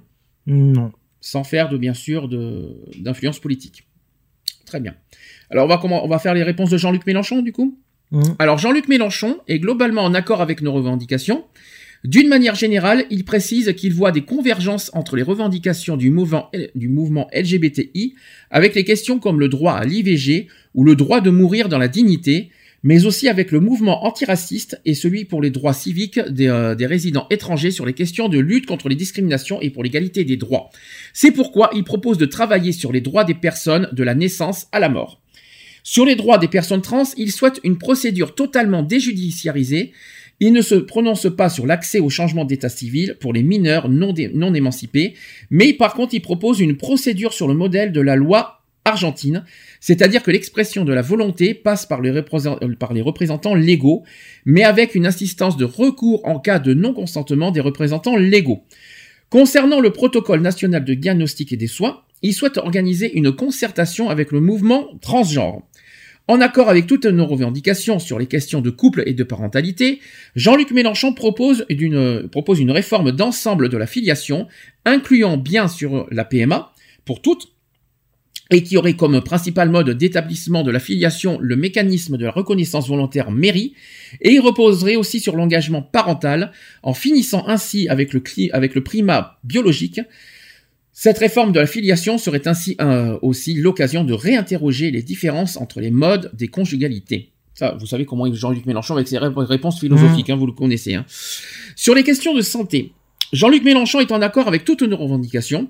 Il précise qu'il souhaite une politique d'incitation au dépistage de grande ampleur et des campagnes de prévention qui montrent la diversité des orientations et des comportements sexuels et ou amoureux. Par ailleurs, Jean-Luc Mélenchon regrette le recul du gouvernement sur les ABCD de l'égalité et souhaite que les organisations comme SOS Homophobie ou encore le collectif Éducation contre les LGBT-phobies en, en milieu scolaire soient des référents pour mettre en œuvre des dispositifs concrets avec des acteurs du terrain en milieu scolaire et universitaire. Concernant la lutte contre les discriminations, donc Jean-Luc Mélenchon entend créer un commissariat de l'égalité reprenant notamment les missions de l'actuel DILCRA, euh, qui est, je rappelle, c'est le délégué interministériel à la lutte contre le racisme, l'antisémitisme et la haine anti-LGBT, pour combattre toutes les discriminations. Il a bien dit toutes les discriminations, donc racistes, sexistes, Mhm. contre les personnes LGBTI ou même par exemple en situation de handicap. Ce commissariat sera doté d'un corps ins- d'inspectrices et d'inspecteurs avec pouvoir non seulement d'alerte, mais aussi de sanctions judiciaires économiques. Il souhaite aussi renforcer les, moyens des inspectrices et inspecteurs du travail afin qu'ils organisent des formations intégrant les luttes contre les discriminations. Au niveau international, Jean-Luc Mélenchon, bien qu'en accord avec toutes nos revendications, souhaite préciser que les actions en direction de l'ONU et l'OMS, si elles sont souhaitables, sont bloquées par les 72 pays où l'homosexualité est pénalisée, voire passible de la peine de mort. De même, au niveau européen, les gouvernements conservateurs bloquent une directive contre les discriminations. Et enfin, pour finir, euh, Jean-Luc Mélenchon, s'il est en accord avec nos, nos revendications concernant le CSA, il est plus circonspect euh, sur la question des quotas et préfère qu'un travail de sensibilisation soit engagé pour améliorer la visibilité de la diversité dans les programmes et émissions audiovisuelles. Mhm. Eh bien là, c'est plus précis déjà, comme euh, comme euh, pro- comme euh, réponse. C'est plus plus voilà. C'est vrai que Benoît Hamon c'était plus euh, évasif, tandis que euh, Jean-Luc Mélenchon c'est très précis. Qu'est-ce que vous en pensez de son idée sur les euh, d'inspecteur euh, de faire Ouais, de faire un commissariat de l'égalité reprenant notamment les missions de la de la DICRA? Commissariat Ouais, de l'égalité, ouais, c'est- qu'est-ce que vous en pas. pensez de ça? Pourquoi pas ça, ça c'est ce que- voilà, c'est ce que je retiens le plus de, de, de propositions de Jean-Luc Mélenchon, c'est ce côté commissariat de l'égalité. Ouais. Ça, c'est ce que je retiens le plus. Est-ce qu'est-ce que vous en pensez? Ouais, c'est pas mal. En précisant que c'est un commissariat pour lutter contre toutes les discriminations et pas que sur les LGBT. Je tiens à préciser. Ouais, c'est pas mal. Au moins, au moins, ça prouve qu'il s'investit euh, Alors, il y aura des inspectrices, dans des, la inspec- société. des inspectrices, des inspecteurs avec pouvoir non seulement d'alerte, mais aussi des sanctions judiciaires et économiques. Moi, je trouve ça très intéressant. Mhm. Mais dans ce cas, la question que je me pose, à quoi va servir maintenant les défenseurs des droits? Parce que si jamais il y a ça, Ouais, il va sûrement euh, être avec euh, avec le travailleur des euh, Ah, s'ils travaillent le ensemble- défenseur des droits. Alors, s'ils travaillent ensemble, d'accord, mais c'est vrai que si, le- si on met à l'écart le défenseur des droits, ça va être un Mhm. peu plus compliqué. Ou alors, faut qu'ils travaillent ensemble dans le même dans la même équipe. euh. Ouais, faut qu'ils travaillent ensemble. alors ouais. dans ce cas, il faudrait renforcer en fait le, le défenseur des droits, avoir une équipe plus euh, plus élaborée contre les discriminations. Mhm. Euh, le défenseur des droits, de toute façon, ne peut pas tout faire. Il faudrait qu'il ait, qu'il ait, faudrait élargir son équipe et qu'il y ait justement ces fameux inspecteurs, euh, voilà, dans dans l'équipe du défenseur des droits pour combattre les discriminations. Mhm. Voilà, je trouve que un petit travail ensemble serait euh, le bienvenu. J'aime- j'aime- en tout cas, j'aime beaucoup l'idée de, de Jean-Luc Mélenchon sur ce thème-là. Je ne le cache pas. Mhm. Qu'est-ce que t'en penses, Eve? C'est tr- oh non, c'est c'est- c'est bien, c'est c'est intéressant. C'est intéressant? Ah ouais. Bon, bah c'est le principal alors. Dernière, euh, parce que je n'ai pas le, je rappelle qu'on n'a pas les réponses de, de- de Marine Le Pen parce que Marine Mhm. Le Pen n'a pas été sollicitée, donc on n'aura pas Marine Le Pen. Par contre, on a au moins aussi les réponses d'Emmanuel Macron. Je rappelle que la semaine dernière, Ma- Emmanuel Macron a fait une lettre ouverte envers les LGBT, les LGBT, donc on pourra pas dire qu'Emmanuel Macron n'a pas répondu. Euh, ensuite, par rapport euh, au questionnaire de l'inter-LGBT, Emmanuel Macron a quand même donné quelques réponses.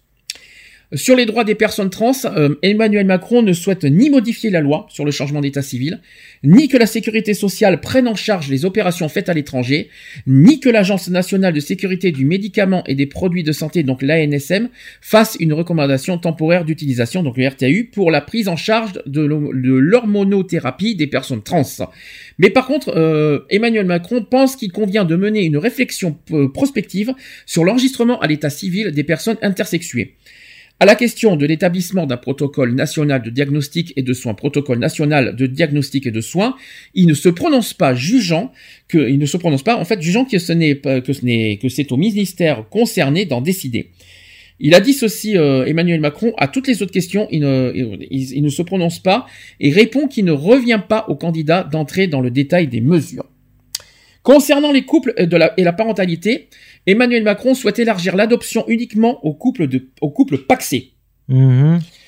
S'il se déclare plutôt favorable à l'ouverture de la PMA à toutes les femmes, il précise quand même euh, l'avis consultatif du CCNE prévu ce printemps qui viendra éclairer le législateur en la matière. Par contre, il donne aucune réponse euh, sur l'évolution de la filiation et la reconnaissance euh, en mairie.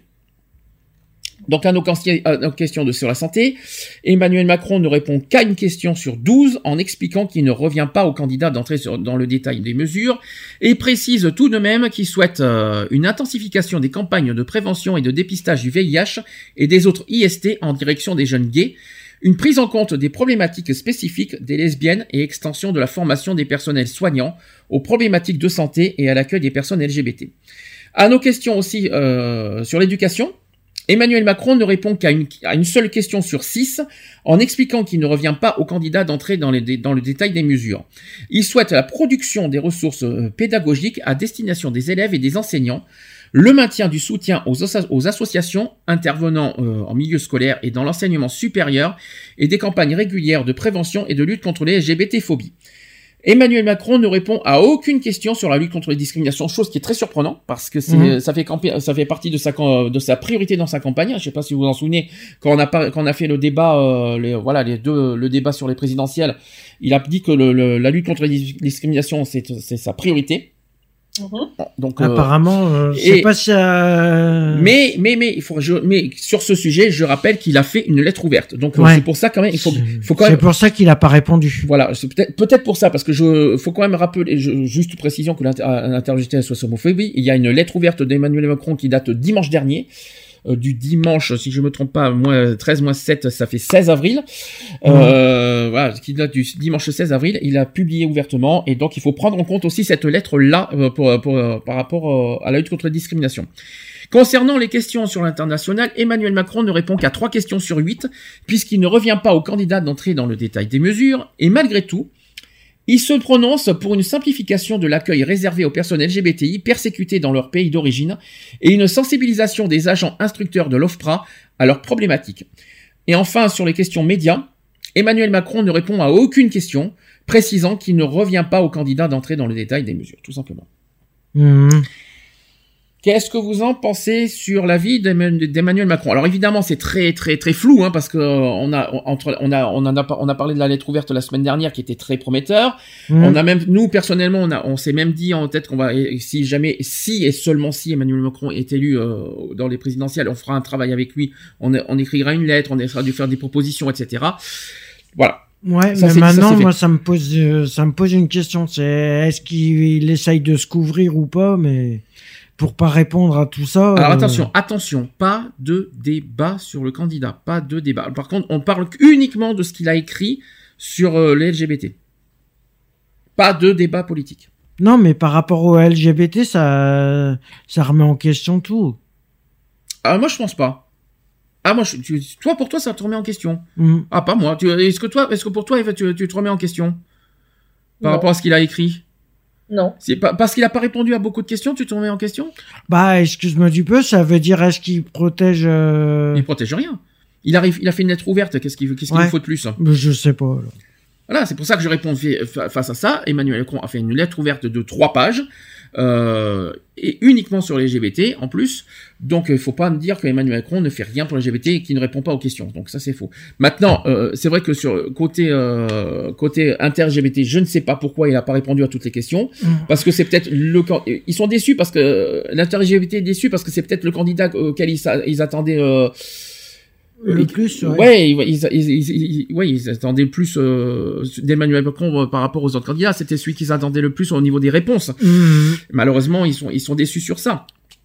Voilà, donc c'est peut-être la déception qu'on peut effectivement dire, c'est le côté, euh, il y a plus d'attente sur Emmanuel Macron parce que effectivement, il est dans les sondages euh, numéro un, on dira pas, on dira pas les chiffres, etc. Mhm. Et c'est pas, ils s'attendaient plus à Emmanuel Macron parce qu'il il a dit, il a mis en priorité la lutte contre les discriminations dans son programme. Bon, euh, déception peut-être sur les réponses, mais ça ne veut pas dire qu'Emmanuel Macron ne pense pas au LGBTI. C'est ça qu'il faut Ah non, c'est sûr. C'est ça, c'est ça qu'il faut bien se mettre en tête. Sinon, je comprendrais pas. Donc, Mhm. ouais, bon, voilà. Eve, t'as quelque chose à rajouter ou pas? Non. Non.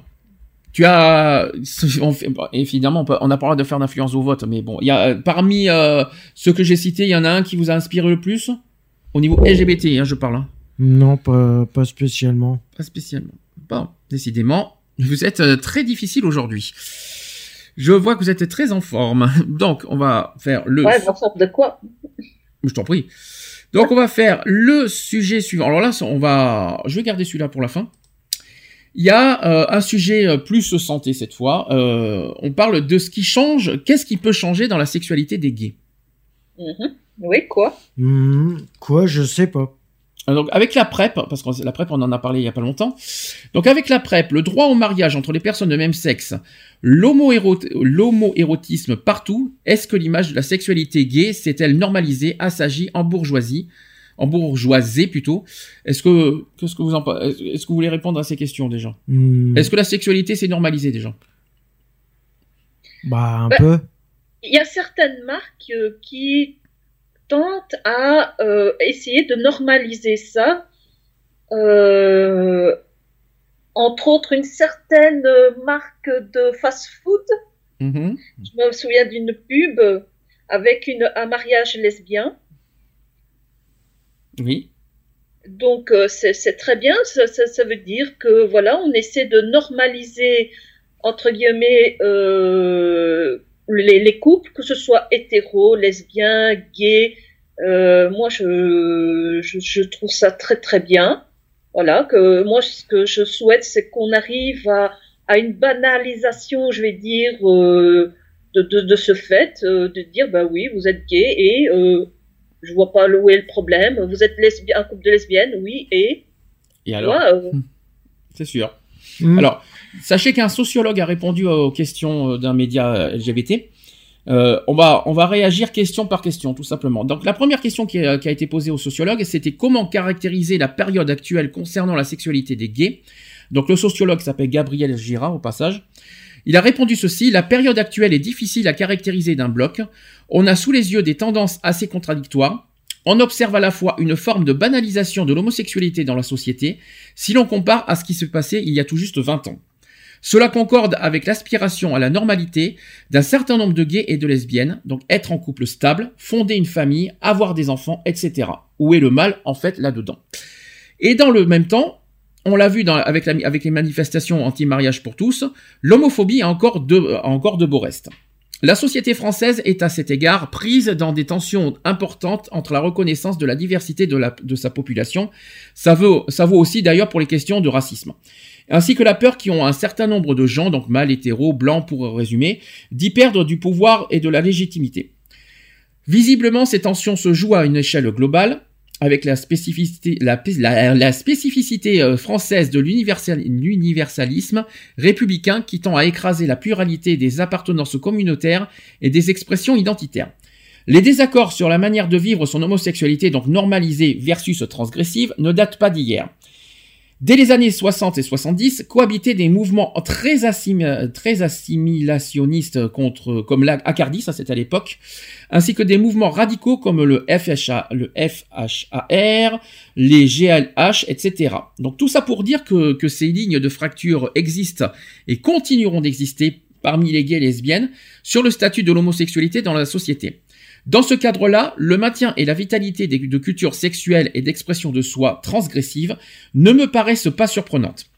La banalisation de l'homosexualité dont je parlais précédemment s'accompagne aussi d'une euh, individualisation croissante des façons d'être soi. Des nouvelles normes se forgent, plus ou moins calquées euh, sur un modèle hétérocentré. Mais des sociabilités alternatives à ces normes se développent notamment parmi les gays. En fait, il me semble qu'on gagnerait souvent à s'intéresser aux, aux différents phénomènes dont vous parlez, donc le chemsex, qu'on a parlé il y a pas longtemps, les partous, la sexualité hard, etc. Non comme uniquement des problèmes de santé publique, de moralité, etc. Mais aussi comme des aspirations et des expérimentations d'autres manières de faire communauté. Je ne minimise pas les enjeux importants et les risques, en particulier pour le chemsex, mais finalement, en suspendant le jugement normatif pour ces- sur ces pratiques, on pourrait d'ailleurs essayer d'entendre de ce que nous, de ce que nous disent ces hommes, en quoi ces pratiques répondent à un besoin non comblé, par ailleurs de sociabilité, d'intimité et de solidarité minoritaire. Voilà la réponse à la première question. Est-ce que vous Mhm. voulez euh, réagir? Eve. Est-ce que tu, vas, tu veux répondre à la première question? Euh, quoi répondre hein? Quoi répondre? Pour- on, est, on est sur les actuels GPT, je te précise, donc... euh, Oui, oui. et là, tu sais pas quoi trop dire d'un coup, là? Non. D'accord. Ah ouais. Qu'est-ce que tu en penses? Alors, je vais poser une question. Qu'est-ce que tu penses de, de si tu compares l'homosexualité il y a 30 ans et aujourd'hui Est-ce que tu penses qu'il y a une évolution et qu'est-ce que tu en penses aujourd'hui? Euh, je dirais oui, dans le sens que, euh, je veux dire, euh, via les médias et autres, euh, on, on a plus, euh, on, on a, on voit plus de couples euh, homosexuels euh, s'afficher, on voit plus de, oui, de, de, de, couples présents. Euh, on est moins dans, dans l'attitude de, de se cacher, on est moins de- voilà de, de, de, de nier les faits parce que combien de, de couples lesbiens euh, s'inventaient pas un mari, euh, s'inventaient pas un conjoint pour que euh, question famille ou travail on, on les laisse tranquilles. Euh, mm, de ce côté-là, c'est- déjà pas mal, même si ça continue. hein. Moi, je connais pas mal de, de lesbiennes qui, qui s'inventent des pseudo-conjoints pour pas que, euh, je veux dire, euh, souffrir de l'attitude de certains collègues homophobes. Mhm. Euh, Donc, toi, tu penses que ça, ça a évolué dans le sens où on est moins caché? C'est ça que tu veux dire. Auquel on peut s'affirmer plus, on peut, on peut s'assumer plus à l'extérieur, c'est ça que tu veux dire? Oui, Mais est-ce que pour autant, est-ce que pour autant, on est euh, plus accepté? Ben, disons que ça fait évoluer euh, la mentalité de certaines personnes. Hein, euh, Il y a quand même, euh, je veux dire, pas mal d'hétéros qui, qui ont changé d'avis en disant, voilà, moi avant, j'étais contre l'homosexualité. Mhm. Hein, euh, pour moi, je trouvais ça contre nature. Et puis, euh, au fil euh, du temps, avec euh, justement euh, des, des personnes qui parlent de leur homosexualité, qui, qui montrent voilà comment ils vivent, comment au jour le jour, je me suis rendu compte que ben, ils n'étaient pas si différents que moi après tout, et je me suis rendu compte que voilà euh, que, que, que mes a priori, ben, c'était juste par peur de l'inconnu. Et par rapport au thème, est-ce que assumer son homosexualité, c'est commencer par assumer sa sexualité? Bah oui, automatiquement, oui. Parce qu'il y en a qui se disent homosexuels, mais qui n'a- qui n'assument pas forcément sa sexualité. Ça, c'est sûr. Il y en a qui l'assument pas. Et... Donc déjà, est-ce qu'il faut commencer déjà par assumer sa sexualité avant de se dire homosexuel? Parce que c'est bien de dire homosexuel, mais ça veut rien. dire. Euh, oui. Parce qu'il y en a qui se, il y en a qui, qui se le cachent, euh, qui se cachent sexuellement tellement qu'il y en a qui ont honte d'être, euh, sécu- de, coucher avec un, autre homme ou de coucher avec une autre femme. Il y en a qui, euh, qui, qui ne l'assument pas par honte justement par rapport à ça. Donc est-ce que, est-ce que déjà il faut, euh, pour vous, la, la première chose à assumer dans son homosexualité, c'est sa, sa sexualité, tout Mais simplement. moi, je vais te donner un exemple. Ma première copine, euh, donc, a, a une meilleure amie qui, qui est psychologue. Mhm. Et cette psychologue lui disait, mais tu te rends pas compte, si tu t'affiches en public, mais ton magasin, il peut, il va fermer. Mhm. euh, tu vas euh, te mettre à dos tout le monde. Donc, quand on se voyait, eh bien, on se voyait en cachette. Alors attends, parce que parce que on est euh, parce qu'on est homosexuel, les vêtements vont pas se vendre. Non, elle, elle est toiletteuse pour chiens. Ah en plus, ah, bah, c'est vrai qu'on va transmettre l'homosexualité aux chiens, c'est vrai autant pour moi. mais euh, non, non, mais, non, mais je, je me mets à la place de, de ceux qui, euh, qui s'imaginent. Non, parce qu'il y en a encore aujourd'hui qui s'imaginent que l'homosexualité c'est euh, c'est transmissible. Hein. Ouais, bien Euh, sûr. T'as donc, raison. euh, tu touches, tu touches une personne, ça y est, t'es homosexuel en touchant euh, avec la main, tu sais. Euh, Ouais, non, mais mais- il y, en a, il y en a qui sont encore comme ça aujourd'hui, je vous le dis clairement. Euh, même par le sang, tiens, ça y est, t'as quelqu'un qui est homosexuel par le sang, tu, tu fais une transfusion, ça y est, tu vas être homosexuel bah, en faisant une transfusion sanguine. Non, mais il faut arrêter quoi. Mais euh, a qui sont comme ça. Et puis, à ce que je sache, c'est pas un. tr- Est-ce que c'est le rôle d'un psy de dire ne faites pas ça parce que si. parce- Est-ce que qu'est-ce que tu en penses de, de ce que la psy a Est-ce que est-ce qu'elle a été au-delà de, de son de son métier? Est-ce que est-ce que ça est-ce qu'un psy a le droit de dire un truc pareil? Mais disons que c'est c'est assez complexe dans le sens que, euh, si tu veux, euh, quand ma première petite copine donc s'est fait violer par ses collègues euh, de, de travail, parce qu'elle travaillait chez les pompiers, euh, c'est cette, cette amie-là qui l'a recueillie chez elle. Et euh, donc pendant huit ans, elles ont vécu comme ça ensemble chez les parents de, cette psychologue. Et moi, je, suis dans, l'idée que cette psychologue, en fait, ne fait que la manipuler. En fait, elle a, pris en prise sur elle.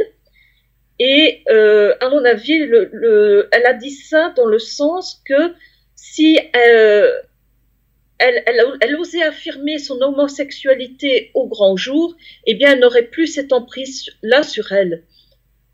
Je voudrais revenir aussi sur une partie de, la réponse qui a marqué. Pour assumer sa sexualité, il y en a qui ouvertement qui, aff- qui s'affichent, qui n'ont pas honte de dire qu'ils font des, euh, euh, plans hard ou des partous. Est-ce que ces choses-là, ça vous choque ou est-ce que vous trouvez normal que ces personnes s'affichent et s'assument pleinement publiquement? Euh, Faut non, arrêter, les, homo- les, les hétérosexuels, ils font pareil, hein. Bien sûr. Alors déjà un, c'est vrai que le- la sexualité hard, c'est pas uni- uniquement chez les homosexuels. Déjà un, les partous, à ce que je sache, il y en a partout pareil. Oh, Mais ce que je veux dire, Mais si, hein. si on élargit, si on élargit euh, le, le, le, le sujet, est-ce que des personnes qui, euh, qui, qui disent oui, je fais des partous, de sexualité hard, même les naturistes, on peut dire ça aussi si on veut, hein, est-ce que est-ce que ces personnes-là, ça vous choque et qui, qui, qui publiquement s'affichent et qui, qui, qui n'ont pas honte de le dire, ou est-ce que vous, au contraire vous, vous, vous pensez que ces personnes devraient euh, le garder pour eux? Oh non, personnellement, moi, ils l'affichent, c'est leur problème après. Hein. Donc si c'est dans le compte, on s'en fout, mais publiquement on dit. Mais publiquement, euh, il y a quelqu'un qui dit publiquement, mais écoutez, moi je fais des plans hard et j'assume. Est-ce que ça, est-ce que ça vous choque? Chacun, chacun est libre de penser ce qu'il veut. hein. Et de faire les pratiques qu'il veut. Tout à fait. Partous, même chose. Que ce soit... Voilà. F, t'es pareil. Euh, F, t'es, t'es d'accord aussi. Oui, oui. Donc chacun. Oui. Non, c'est- juste dans le sens de le dire. Hmm. Pas le, le faire des vidéos euh, et, et diffuser euh, sur tous les réseaux sociaux. Alors sur les réseaux sociaux en public peut-être pas. Après c'est son mur. Après c'est c'est leur mur à chacun. Moi j'ai, déjà vu quelqu'un qui a cette semaine qui qui voilà qui a- apparemment s'est fait traiter de tous les noms parce qu'il il s'affichait nu sur son Facebook et qui répond et qu'il a répondu euh, librement euh, sur son mur et en commentaire je fais ce que je veux c'est mon mur je fais ce que je veux c'est mon corps et j'en fais ce que je veux. C'est ce qu'il a répondu euh, librement sur Facebook. Il a droit. Après, attention, il y a, il y a deux choses différentes. Un, c'est de, de faire attention que, son, que, que les murs soient pas publics. Hum. Parce que si c'est public, Voilà, tout le monde. que ça peut être vu par des mineurs quand Voilà. même. hein, euh, Ça, c'est très important. Après, il fait, il fait ce qu'il veut dans son mur, à condition que ça soit pas visible par tous, que ça soit visible uniquement par les personnes qui sont dans les amis euh, de cette personne. Ça, c'est très important. Après, il a raison sur le fond, dans le sens où il fait, c'est son mur, il fait ce qu'il veut, euh, tout ça. Attention juste de ne pas diffuser en public, euh, publiquement. Par contre, il y a, y a autre chose que je comprends pas, c'est là, je parle de voilà, Twitter. Oui. Hein Tu disais? Eve? Non, je disais, tant que c'est euh, privé, que ce n'est pas euh, rendu, je veux dire, public, ça va. Alors, ça tombe bien. Euh, parlons de, de Twitter, par exemple. Il y a des Twitter qui, qui, qui montrent euh, librement des photos sexe. Vous voyez, des sexes, mais vraiment sexe, sexe, quoi. Choc, euh, pour ou contre? Moi, je suis contre. Pourquoi? Parce que Et c'est... ça, et Oui. ça, peu importe que l'on soit gay, hétéro, euh, moi je suis contre. Voilà, parce que visuellement, voilà, visuellement, c'est... Pour C'est moi, de la pornographie, hein. La Ça reste pornographie- de la pornographie la porno- euh, pour vous- publique, pour vous, la pornographie doit être publique ou doit être intime? Privée. Intime. Intime, ça doit, ça doit appartenir à quelqu'un. Donc c'est pas la peine de diffuser des images comme ça en public. Après, il y a des sites dédiés pour ça, qui sont euh, auxquels euh, tout, voilà interdits au moins de 18 ans. Mais je suis très choqué de voir, par exemple, sur Twitter, des photos avec des des, des, des, des relations sexuelles, quoi. Je veux dire. Moi, ça- me choque ça. Après que, que les photos soient, euh, soient, soient, euh, comment dire, comment vous dire ça, que les photos sexuelles soient euh, mince, euh, je, je vais pas trouver le mot, c'est pas grave, euh, préserver, que ça soit pas visible en public, euh, d'accord. Mm. Mais il faut penser à l'avatar aussi, parce qu'il y a des avatars. Les avatars, c'est ce que c'est les avatars, c'est la, la photo, euh, la, photo du profil. Il y a des avatars et des photos de profil auxquels on voit des trucs sexuels. Donc non, non, non, non, non, non, il faut faire attention à ça aussi. Je suis pas d'accord. Après, euh, libre à chacun de, de pratiquer ce qu'il veut. Mm. Ça, c'est ça, je suis totalement d'accord avec vous. Euh, on, on doit s'assumer pleinement de ce qu'on est. Par contre, de là, le partager à tout le monde, effectivement, non, ça se fait pas. Après, c'est que mon avis personnel. On passe à la deuxième question. Ouais. Alors, la deuxième question qui a été posée au sociologue, c'est est-ce que l'on peut dire que le VIH a été euh, ce qui a impacté le plus la sexualité des gays dans l'histoire contemporaine? Donc, le sociologue a répondu, a répondu ceci. C'est difficile d'isoler un seul facteur si l'on veut comprendre les grandes évolutions des modes de vie gays contemporains. Euh, L'épidémie de VIH-Sida Sida a évidemment joué un rôle majeur dans la réorganisation de la sexualité entre hommes au cours des 35 dernières années. Mais on ne peut pas dissocier le VIH des combats majeurs qui l'ont précédé et accompagné, la sortie du placard collective et la remise en cause de la société euh, hétéronormée dans les années 1970, l'organisation de réseaux militants, les batailles contre les LGBT-phobies, la lutte pour l'égalité des droits, etc. Cependant, il est certain que, le VIH a profondément transformé la sexualité des gays, pour la simple raison que la transmission du virus met directement en jeu certains des fondements de l'identité gay, donc la sexualité, le plaisir, la confiance et les différentes formes d'affection entre hommes. Face à la maladie, les communautés gays euh, ont d'ailleurs immédiatement fait preuve de créativité, de solidarité et de résistance. On a tendance à, l'oublier, mais les, re- mais les revendications de reconnaissance des couples de même sexe sont directement issues des mouvements SIDA. De la même manière, le militantisme LGBTQI, donc euh, vous savez ce que ça veut dire LGBTQI, lesbienne, gay, bi, trans, queer, intersexe, doit euh, donc actuellement doit euh, beaucoup dans ses mots d'ordre, ses mots d'action aux activistes d'Act Up Paris. Le VIH a donc eu une grande euh, influence sur la sexualité des gays, au sens large, incluant les dimensions sociales et culturelles de la sexualité, la prévention, le souci de soi et des autres, les combats pour des droits, mais aussi les financements associatifs. Cette influence n'est pas toujours évidente au premier regard, mais la lutte contre l'épidémie a largement forgé nos manières de penser, d'agir et de jouir. Mm. Voilà, la deuxième question. Est-ce que vous voulez répondre euh, à cette question? Est-ce que vous êtes d'accord avec ce que le sociologue a répondu? Mm. D'abord, je, voudrais juste aller sur ce sujet-là. Je vais, juste prendre cette partie-là, vous allez me dire si vous êtes d'accord. Donc apparemment, le VIH a profondément transformé la sexualité des gays pour la simple raison que la transmission du virus met directement en, jeu certains des fondements de l'identité gay, donc la sexualité, le plaisir, la confiance, euh, et on peut pas, on peut même pas aller plus loin. euh, la confiance d'abord. Tiens, est-ce que le VIH, euh, est-ce que euh, depuis le VIH, vous êtes plus méfiant au niveau de la sexualité? Pas que, moi je dirais que ça touche pas que la confiance que chez les, les gays, chez Mhm. les hétéros aussi. Mhm. Mais encore euh, beaucoup de voilà d'hétéros euh, euh, demandent des preuves euh, quand ils rencontrent, par exemple, allez moi j'ai- connu un, un criminologue. Eh bien, j'ai fait le test comme quoi je n'avais rien. Je, je lui ai demandé la même chose. Est-ce que depuis euh, le VIH, euh, ça a changé la- le fonctionnement de, de- de- voilà de votre sexualité? Non, pas spécialement. Parce que avant le VIH, euh, enfin nous on a toujours connu le VIH, nous il faut être très clair. Moi, moi j'ai toujours Ah connu. oui. Donc nous, nous c'est une question difficile, mais euh, je ne sais pas. Apparemment, avec le temps, le- depuis le, que le VIH, depuis qu'on a appris- l'existence du VIH, on ne peut pas librement faire tout ce qu'on veut sexuellement. Est-ce que vous avez des principes, on va dire, est-ce que vous avez des limites, on va dire, au niveau sexuel, ou est-ce que vous, a- ou est-ce que vous dites, euh, écoutez, même s'il y a le VIH, euh, on fait, on fait tout, tant pis, c'est pas grave. Euh, Est-ce que, quelle, est votre vision des choses là-dessus? Non, moi, je, je, je, me pose toujours euh, cette fameuse question. Est-ce que la personne euh, avec euh, qui je, je pense euh, être Est-ce qu'elle est saine Est-ce que voilà, elle n'a pas un problème Alors, est-ce que tu rencontres une personne, tu couches tout de suite avec, ou tu, d'ab- ou tu poses d'abord la question s'il est, euh, tu te poses d'abord la question tout de suite en premier qu'il a, le, le- le VIH Il ou elle, bien sûr. ah non, je ne couche pas, je ne couche pas avec, euh, ça c'est sûr. Et tu attends au bout de combien de temps? Ah, ça, ça, tout dépend. euh, moi, je veux déjà euh, la preuve comme quoi la personne est saine. Et même avec préservatif? Euh, oui, avec préservatif, mais bon, euh, ça n'empêche pas quand même. euh, Donc, si je comprends bien, avant le VIH, il n'y avait pas de questions à se poser. Hum. Donc, on pouvait faire librement, faire tout ce qu'on veut le premier soir, tout ça. Mais depuis que le VIH, euh, voilà, existe, eh bien, on a le, on a, on a une façon de faire les choses, on a une façon différente. Nous, on a toujours connu ça, donc c'est différent. Mais je, suis en train de, penser aux seniors, par exemple, qui ont, qui, sont dans cette euh, situation, euh, qui, euh, qui avant le VIH faisaient ce qu'ils voulaient, et après le VIH, eh ben, ils, voilà, ils se disent, euh, voilà, je, je suis, je suis obligé d'être méfiant, je me méfie, je ne peux pas coucher le premier soir avec. Ou il y en a, il y en a qui font l'inverse. Hein. Il y en a qui font, il y en a qui se posent pas de questions, qui foncent. Et il y en a qui se, qui se disent ah prudence, je, je, je me méfie, je, je dois faire attention à qui je dois connaître la personne en premier avant de coucher. Vous savez, je sais pas dans quel, dans quel, euh, dans lequel des deux vous vous situez. ben, disons que si tu fonces, comme tu dis, là, je m'en fous de tout, allez hop, euh, je le rencontre, euh, ou j'ai envie de, voilà, j'ai envie d'avoir une relation sexuelle et je m'en fiche. Après, t'étonnes pas des conséquences euh, malheureuses que ça pourrait entraîner. Bien sûr.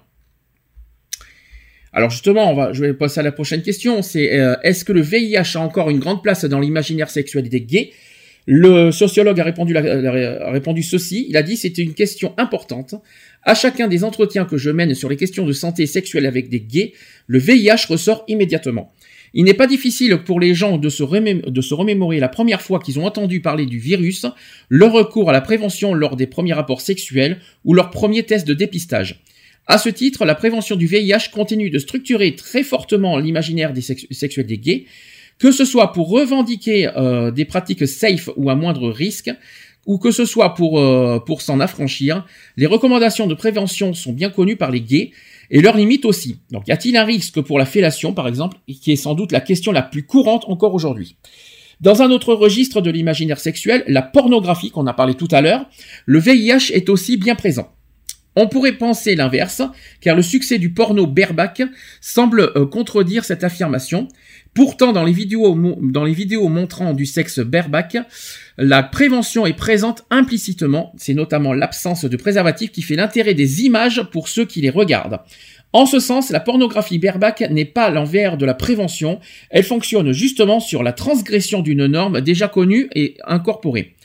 Et puis pour finir, sur un enjeu actuel, la PrEP, les mobilisations et les, appropriations qui entourent cet outil de prévention participent à un imaginaire sexuel construit au regard du VIH. La PrEP permet justement d'expérimenter une sexualité sans capote à moindre risque et plus épanouie, au dire de beaucoup d'utilisateurs. Mais cette expérimentation est permise par l'utilisation des médicaments anti-VIH. On verra dans 10 ou 15 ans si la normalisation de la PrEP produit de, de nouveaux imaginaires sexuels, mais pour le moment, la sexualité à l'ère du traitement comme prévention s'inscrit encore massivement comme une euh, préoccupation de santé individuelle et collective. Voilà la réponse du sociologue. Ouais. La fameuse PrEP. Alors, c'est pas parce que il- la PrEP existe qu'on est euh, que c'est 100% fiable contre le VIH. hein. On, a, on, a, déjà répondu ça au, lors de- du site d'action. hein. Donc, euh, qu'est-ce que vous en pensez de ce qu'il a dit aussi euh, Est-ce que vous trouvez ça normal? Oui, forcément. Y a-t-il un risque pour la fellation Ça, c'est. On a déjà répondu à cette réponse. Oui, il y a un risque avec la fellation. Vous savez pourquoi? Euh, avec euh, Alors, c'est uniquement en cas de. corporel. euh, Oui, par exemple. Voilà, c'est ça, exactement. Parce qu'il y a le. Ah oui, de, de, de saignement, de, de pur. euh, Il y a, ouais, il y a ça, et puis je rappelle que plaies non. dans la bouche, par exemple. euh, Voilà. Et puis, Et des plaies sur euh, éventuellement le pénis. par exemple. Oui, il y a un risque, ça, mais moins de risque que le que la pénétration. Mm. Je tiens à le dire. Euh, je pense pas qu'on a énormément de choses à répondre sur ce thème-là, mais il fallait quand même le souligner. Il manque une dernière question. Euh, c'est est-ce que l'on peut observer un lien entre le rapport à l'obtention de certains droits et à la place du VIH dans nos communautés? Donc le, sociologue a répondu oui. Comme je le soulignais précédemment, le VIH a servi de levier puissant à certaines revendications politiques et à la reconnaissance sociale de l'homosexualité. En mettant en lumière sur une réalité sanitaire dramatique liée à l'épidémie, les militants ont pu trouver des alliances plus larges dans la société. On peut cependant se demander à quel prix la prévention a construit la figure d'un citoyen homosexuel exemplaire, rationnel et responsable. Or, il existe euh, nécessairement un écart entre cette représentation et la réalité. Autrement dit, le risque avec la sanitarisation euh, des combats sociaux, c'est qu'on élabore des normes de ce, que, être un gay responsable, excluant ainsi la diversité des expériences de l'homosexualité et de la prévention. Dans les premiers débats autour de l'égalité des droits au début des années 2000, certains membres de la communauté craignaient par exemple que le bareback, en donnant une mauvaise image des, homosexuels, ne soit utilisé comme contre les revendications gays. On en reparlera après si vous voulez. Dans un autre registre, beaucoup de gays sont aujourd'hui embarrassés euh, lorsque l'on parle du VIH dans nos communautés, car ils craignent la stigmatisation. La réalité épidémiologique est malheureusement implacable. Donc les gays représentent près de 40% des nouveaux diagnostics, ce qui souligne que l'épidémie est toujours très active. L'enjeu central n'est pas celui d'une irresponsabilité des gays, mais bien plutôt d'une injustice avec une telle euh, incidence et une prévalence très élevée. Les risques de transmission du VIH sont disproportionnés malgré les comportements de prévention plus importants que dans la population générale. Qu'est-ce que vous en pensez? Hmm. Alors, justement, de toute façon, je dirais que de toute façon, peu importe que l'on soit gay ou hétéro, il faut être responsable de ses actes et ne pas voilà a- agir euh, comme ça de façon inconsidérée et euh, mettre éventuellement sa santé et la santé d'autrui en danger. Alors, deux questions à poser, parce que comme ça, on, va, on, va, on a déjà parlé euh, l'année dernière de ça. Un, est-ce que les barebacks euh, donnent une mauvaise image des homosexuels? Les- Euh, les question à la con, c'est quoi un berbac T'as pas entendu ce que c'est qu'un bareback tout à l'heure? Je l'ai dit. Non, pas, pra- j'ai pas entendu. Ah zut, alors barbac, je sais c'est plus parce que j'ai pas envie de dire une bêtise parce que au cas où les combats, euh, les, les- les pratiques barbac, tu vois les backrooms, des trucs comme ça par exemple si tu préfères. euh, Ah oui, d'accord, ouais, ouais, d'accord. ou même euh, sur les sites internet, euh, des, les gens qui euh, qui, ça- qui font de la pornographie euh, sur internet, etc. Voilà, c'est ça les berbacs, et, mais- mais- y compris sur Twitter, qui font qui font des photos, des photographies, etc. Voilà tout ça quoi. Donc Ouais, est-ce que ça nuit Est-ce que ça nuit à lui à l'image euh, gay? Ah bah oui, ça, ça nuit à l'image de- des homosexuels, oui, ça c'est sûr. Alors justement, c'est là qu'il y a deux choses qu'on va dire. Un, je rappelle que tous les, toutes les personnes gays ne sont pas comme ça. Déjà, non, c'est euh, sûr. toutes les personnes gays ne s'affichent pas en, en assumant, en montrant son sexe, etc. Dans, sur, en public, sur, euh, en photographie, tout ça. Parce que c'est pas parce qu'on est homosexuel qu'on doit afficher notre et notre sur euh, sur euh, sur les réseaux sociaux, sur les même et même sur les sites de rencontres parce qu'il y en a plein qui le font sur les sites de rencontres Ouais, il y en a plein. et ouais, que je suis pas et je suis pas pour du tout c'est pas oh, excuse-moi ex- pardonnez-moi je vais être cru sur ce coup-là je le dis sur Twitter je, je veux dire sur YouTube euh, on- si on apprend à connaître une personne on n'apprend pas à connaître une queue hein, excusez-moi mais bon je vais être un peu cru sur ce coup-là mais euh, euh, quand on apprend une personne euh, on n'apprend pas à connaître un c'est bonjour c'est la tête c'est la personne c'est pas le corps l'esprit enfin si l'esprit si mais c'est pas le corps hum, hein, et le qu'on apprend à connaître. Donc ça, ça, c'est le reproche que je fais tout le temps aux gays. Hein. Et c'est pareil sur les réseaux sociaux. hein. Ça, ça donne une, effectivement une mauvaise image des gays. Je dis clairement. Et même entre gays. Hmm. Entre gays, il y en a qui, il y a, entre gays, il y en a. ça, euh, Ah oui, mais même entre gays, ça se. même ça dans la communauté euh, LGBT, euh, il y en a qui n'aiment pas ça. hein. Euh, deuxième chose, alors là, on parle de, de, de, de revendications gays. Alors là, forcément, la première chose que je pense, c'est forcément les gay pride. Hmm. Alors, on a déjà fait ce sujet la semaine dernière. Est-ce que oui ou non, les pratiques sexuelles donnent une bonne image des revendications gays dans les gay pride? Non. Non, parce Pas que ça. Parce que désigne- ça- Ça, euh, je vais dire, euh, euh, T'as- aux hétérosexuels, comme quoi les homosexuels ont une sexualité débridée, euh, incontrôlable. C'est je couche avec tout ce qui se présente et voilà de façon euh, voilà sans, sans- sans la moindre gêne, sans, Donc, vois ce que je veux dire. donc pour toi, si parce que t'as pas, t'as déjà été dans une gay pride ou pas, euh, Eva? Non. Jamais, t'as jamais fait. Donc, et supposons que tu vas non, dans une j'ai gay pride. j'ai- j'ai- Parce j'ai que- vu euh, certaines gay pride euh, à la télévision, mais je ne suis jamais allée. Alors, question. Quand on va dans une gay pride, en principe, en principe, c'est pour revendiquer nos droits. Mm. Est-ce que franchement, de montrer ses pratiques sexuelles, ça, ça a lieu dans ces genres de revendications? Normalement, non. Non. Est-ce que c'est, euh, il y a, c'est- parce que malheureusement, il y en a plein qui sont comme ça. Je ne vais pas les citer parce que je vais encore, me ram- je vais encore me ramasser des foudres, je le sens bien. Mm.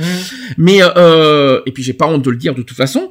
Euh, moi personnellement, c'est, on assume d'être gay. Alors je- ça- pourquoi je dis ça? Parce que dans les gay pride, pour assumer d'être gay, on assume pleinement, y compris sa sexualité. Donc euh, il y en a qui l'assument en, en allant dans les gay pride. Est-ce que ça vous choque ça? Ça dépend quoi? Oui, ça me choque. Alors dans quel sens? Parce que ça ne fait pas euh, crédible, ça, fait plus euh, euh, pervers, qui montre ce côté pervers que voilà dire voilà nous on a le droit à l'amour autant que les hétéros, nous on a toi. Mhm. Je vais pas donner qui, quoi, dont, où, parce que nous à Paris, à chaque fois on en croise. Hein. Je vais pas dire qui. On en a parlé la semaine dernière, mais moi personnellement, revendiquer un droit, c'est pas revendiquer sa sexualité. On n'a pas besoin de revendiquer sa sexualité, ça c'est intime, c'est propre à personne. On n'a pas besoin, on n'a pas besoin d'aller de s'afficher dehors avec sa sexualité pour dire, pour assumer notre notre notre sexualité. Les pratiques, et pour moi, les pratiques sexuelles n'ont rien à voir avec son sa sexu- euh, on va dire son orientation sexuelle. C'est ce que je dis tout le temps. Être homosexuel, c'est bien. Euh, faire, euh, je sais pas, même les pratiques de fouet, tout ce qu'on veut, les les hard, les euh, tout ce qui est hard, tout machin. Je vois vraiment pas le rapport avec l'homosexualité et la sexuelle. C'est ça c'est pour ça que ça n'a rien à voir. Après, ils font ce qu'ils veulent dans leur vie privée, etc. Et je les accepterai tout autant. J'en côtoie même sur euh, internet. Euh, j'en j'en discute même avec et ça ne me dérange absolument pas d'avoir des amis qui ont ces pratiques-là. Mais de là s'afficher à l'extérieur, non. Je c'est pas c'est pas le lieu, c'est pas le moment, c'est pas et puis c'est là qu'on c'est là qu'on parle de mauvaise image de l'homosexualité parce que malheureusement les antis se servent de ça contre l'homosexualité mais pas que pour contre eux, contre tous les homosexuels. Et c'est ça qui c'est ça que les gens ne comprennent comprennent pas. Les antis se servent de toutes ces de tout ça pour euh, pour attaquer tous les homosexuels à cause d'une petite communauté qui qui qui, qui montre leurs pratiques et euh, qui montrent leur pratique et malheureusement on paye tous les conséquences de ça. Et je trouve ça pas bien. Donc si on veut euh, si on veut avoir une si on veut être je vais pas dire qu'on est accepté parce qu'on est en limite accepté mais il faut pas montrer ce genre de pratique si on veut pas avoir si on veut pas attirer les foudres et que ça et que justement il y a des choses contre nous euh, tout ça. Par contre, la défense, et là je suis d'accord, c'est qu'il n'y a pas que les homosexuels qui font, qui ont ces genres de pratiques, euh, les hétérosexuels aussi. Alors, il y a des moments, là je leur dis, je- là j'adresse un message aux catholiques et aux hétérosexuels, fermez vos gueules, parce que franchement, vous n'êtes pas mieux dans votre, de votre côté. Quand vous, euh, quand regardez euh, le nombre de divorces qu'il y a chez les homosexuels, le nombre de, de tromperies, le nombre de, aussi de d'échangistes, qu'est-ce que qu'est-ce qu'on peut dire d'autre, de pratiques bizarroïdes chez les, chez les, chez les hétéros, franchement, fermez vos gueules, vous n'êtes pas mieux. Mm. Voilà, ça c'est dit, ça c'est fait. Est-ce que vous voulez rajouter quelque chose? Non. Eve? Non. Non, euh, je dirais que voilà, euh, par, par exemple, euh, par rapport au, au Gay Pride, en effet, ce serait bien parce que moi, euh, de, je vais dire, de, je vais parler comme de ma vie hétérosexuelle. Mhm. Euh, quand je voyais une Gay Pride à la télévision, euh, qu'on montrait, voilà, par exemple à Bruxelles, eh bien, on montrait que les queers. Donc, pour un hétérosexuel, euh, une Gay Pride, c'est quoi? C'est une bande de gars en cuir, euh, très peu vêtus, en train attends. de se fouetter. Attends, temps mort.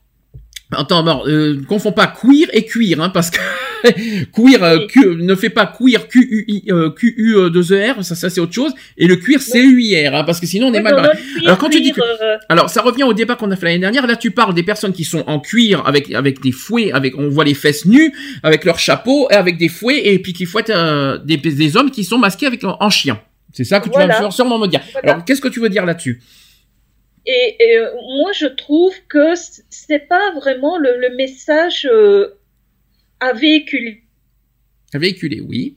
pour euh, voilà dire oh, oh, les, les homosexuels veulent, veulent dire euh, aux hétérosexuels on est comme vous on veut une famille on veut euh, une relation stable on voilà on veut une vie classique quoi. Mais ça c'est- tout sauf dire je veux une vie de famille je veux une relation stable Et puis, je rappelle un détail très important parce que la semaine dernière, il y en a qui ont tout confondu. C'est pas parce qu'on est contre des pratiques qu'on est que, que c'est pas de l'homophobie ça.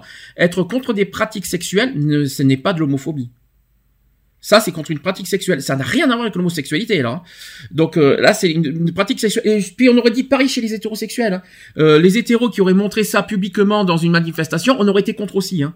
Donc euh, ça n'a rien à voir avec l'homosexualité, la gay pride, etc. Toute manifestation, ces genres de pratiques, j'aurais pas montré pourquoi. Et en plus, il y a un autre problème qu'il faut pas oublier, c'est un événement public. Qu'est-ce qu'il y a dans les événements publics? Il y a des enfants. Les enfants, Voilà. il y a les enfants. Il y a des, euh, on est en train de véhiculer, on, on montre l'image en public. Et franchement, montrer ça euh, visuellement aux, à des, aux habitants, aux- à la population et notamment aux enfants, moi j'aurais honte à leur place. Mais moi, par exemple, par exemple, je, je veux aller à la Gay Pride de Bruxelles, mais euh, je me suis assurée que c'était pas le week-end où j'avais mes filles, parce que je me dis, mais t'imagines, le père apprend que je suis allée à une Gay Pride avec mes filles, mais il va dire que euh, j'ai, quasiment, il va m'accuser d'attentat à la pudeur. Mhm, bien sûr. Ben, déjà montrer ses fesses en public, bah, c'est une atteinte à la pudeur pour moi déjà. On n'a pas montré ses fesses. Depuis quand on montre ses fesses en public? Déjà, n'importe qui aurait fait ça, ils auraient été déjà arrêtés. Alors euh, pour- pourquoi autoriser ça dans une marche? C'est pas parce que c'est une grande marche, même nationale à Paris, euh, parce que je parle Paris, parce que c'est souvent à Paris qu'on les croise, que qu'on a tous les droits. Je, je sais pas comment expliquer. Il y a, il y a des limites. Il y a l'image 1 à, à montrer. Il y a une bonne image à montrer. Et si on veut pas s'attirer des foudres, il faut faire attention à ce qu'on montre. Euh, et puis malheureusement, il y a plein de choses que je vois. Puis là, là cette année, on va encore le voir parce qu'on va y aller à Paris. Euh, voilà, je suis très très très déçu sur certaines images que, euh, certaines personnes montrent. Je vais pas dire que c'est des homosex- homosexuels. Alors c'est ce qu'on appelle les, les, les, euh, les fameux BDSM. Voilà, Oui. voilà, c'est c'est les fameux, c'est les pratiques BDSM si vous préférez, Mhm. les hard, euh, fouet, tout ce que vous voulez, etc. J'ai rien contre la pratique. Attention, qu'on soit bien clair, j'ai rien contre personnellement la pratique. Moi, ce qui me dérange, c'est de montrer ça, euh, de mélanger cette pratique-là avec les revendications gays à l'extérieur. Les BDSM n'ont rien à voir avec le, avec la communauté, la- la- la- les revendications gays LGBT euh, qu'on qu'on veut, qu'on veut faire montrer. Les pratiques BDSM, pour moi, c'est privé. Je les respecte totalement en privé, mais ça n'a, ri- ça n'a pas sa place, pour moi, en public. Moi non plus. Ouais, c'est clair que ça a rien à voir en public. euh, et puis ça va donne une... et c'est et c'est à cause de ça que ça donne une mauvaise image de la Gay Pride. Et de la gay pride et des homosexuels malheureusement. Voilà. parce que tout le monde malheureusement grâce à, à cause de ça et ben c'est nous qui euh, c'est toute la communauté homosexuelle qui est euh, ben, qui est visée. Et, Mhm. et à cause de ça et moi personnellement je ne peux pas je ne peux pas dire non je ne peux pas dire oui il faut euh, il faut oui euh, je vais pas dire merci au BDSM de tout ça. Je ne peux pas je ne peux pas. Mhm. c'est ce n'est pas possible. Alors oui les BDSM ils ont réagi l'année dernière parce qu'on leur fait une grosse critique euh, à la Gay Pride de Paris l'année dernière et je n'ai et je l'assume toujours aujourd'hui.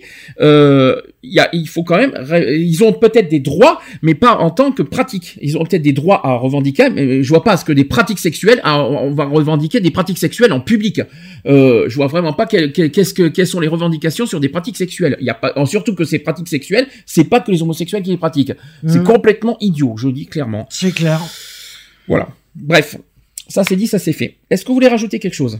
Non. Non, Miss par F. rapport à ce que j'ai dit, non. Concernant les Gay Pride, je vais annoncer les dates la semaine prochaine. Voilà, j'ai les dates, euh, on les annoncera.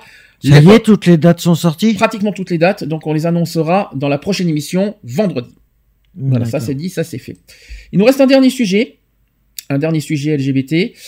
Euh, c'est est-ce alors justement ça, ça ça va un petit peu être la transition avec ce que je viens de dire avant c'est est-ce qu'il y a euh, une solidarité dans la communauté gay? Hmm. LGBT je vais dire en général parce que pourquoi gay? Dans la communauté LGBT est-ce qu'il y a une solidarité entre Non. nous? Non, non, non. est-ce que Pour moi, non. Non, il y en a pas parce que tout le monde fait comme il a envie et et ça donne des mauvaises images.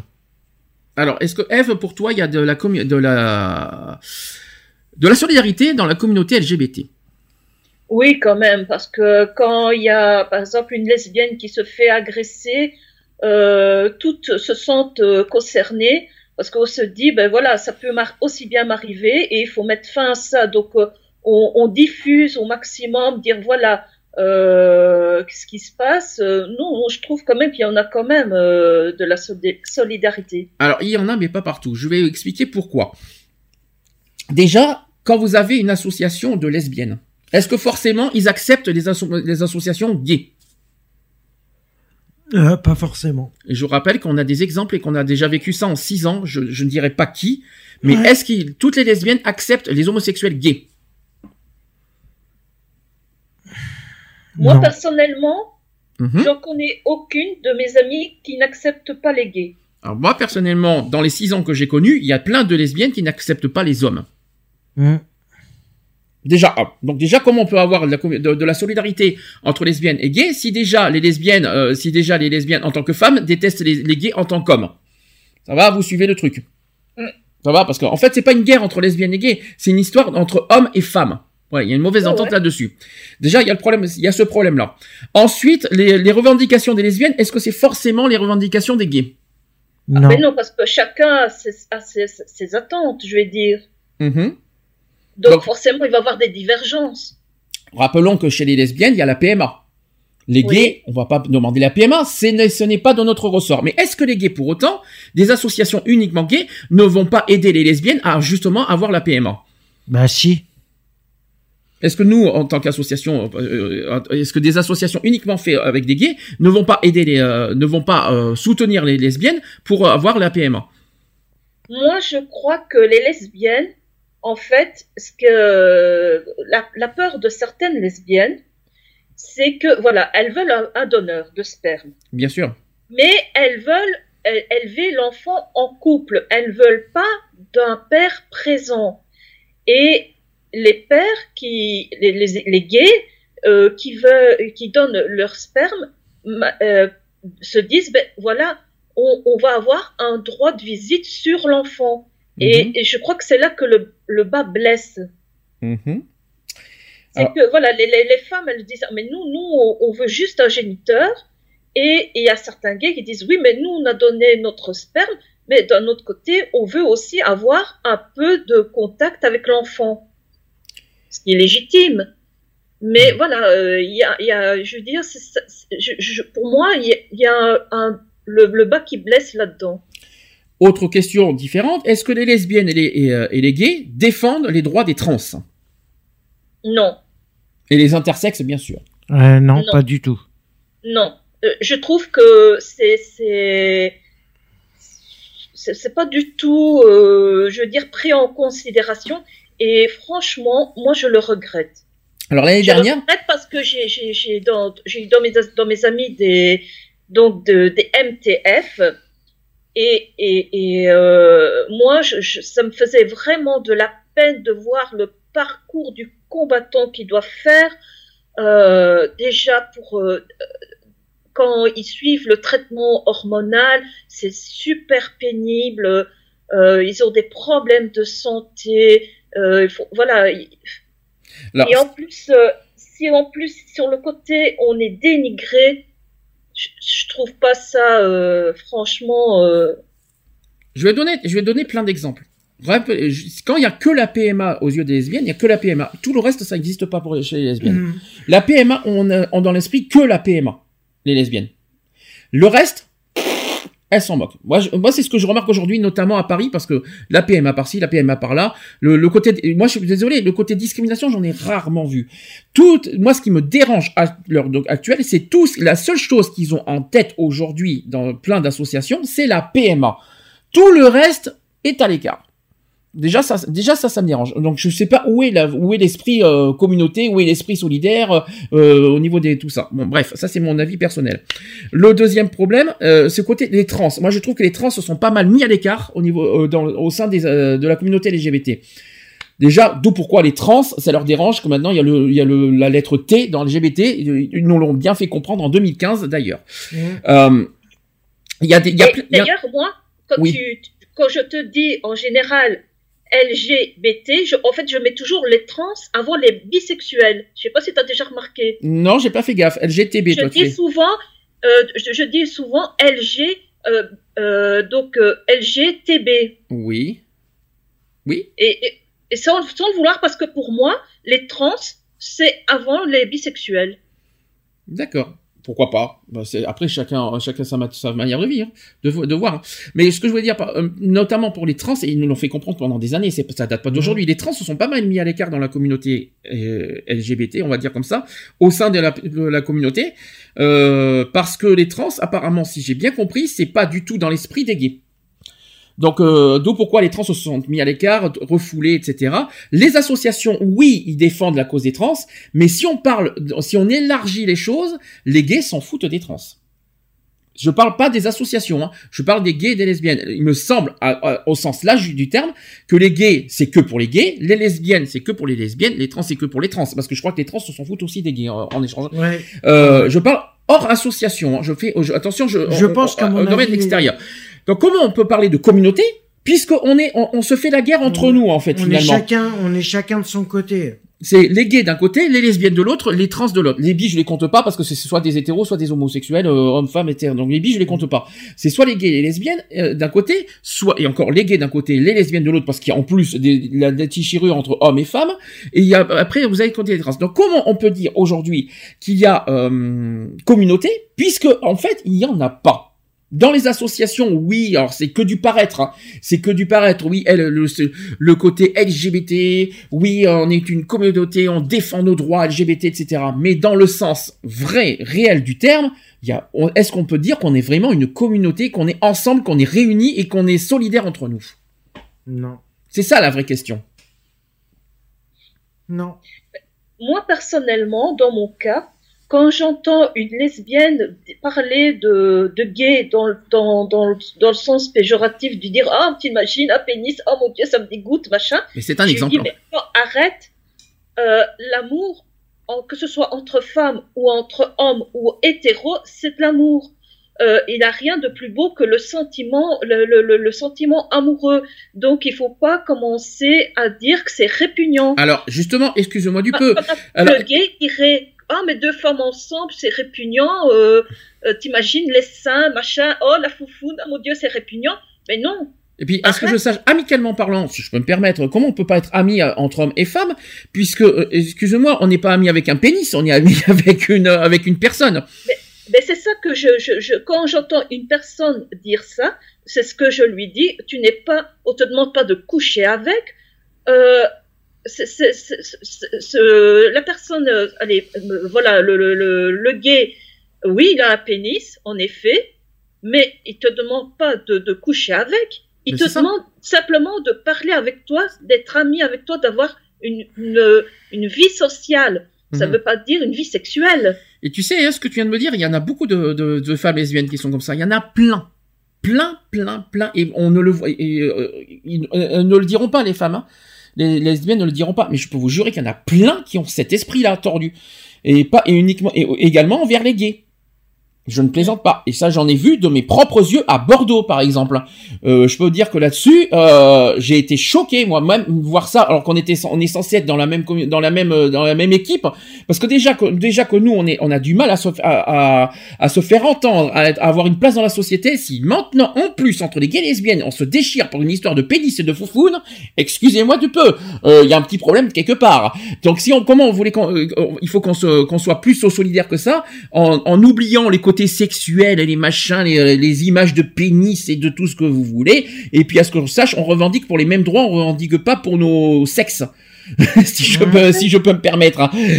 non mais voilà quoi. Mais c'est quand même hallucinant que dans la communauté LGBT, il y a ce genre d'esprit quoi. C'est quand même ça- impressionnant, impressionnant. Et c'est pareil pour les trans, tout ça parce que les trans n'ont pas les mêmes causes euh, euh, des gays et des lesbiennes, ils sont mis à l'écart, mais moi je trouve ça dégueulasse, c'est de la discrimination pure et simple de toute façon.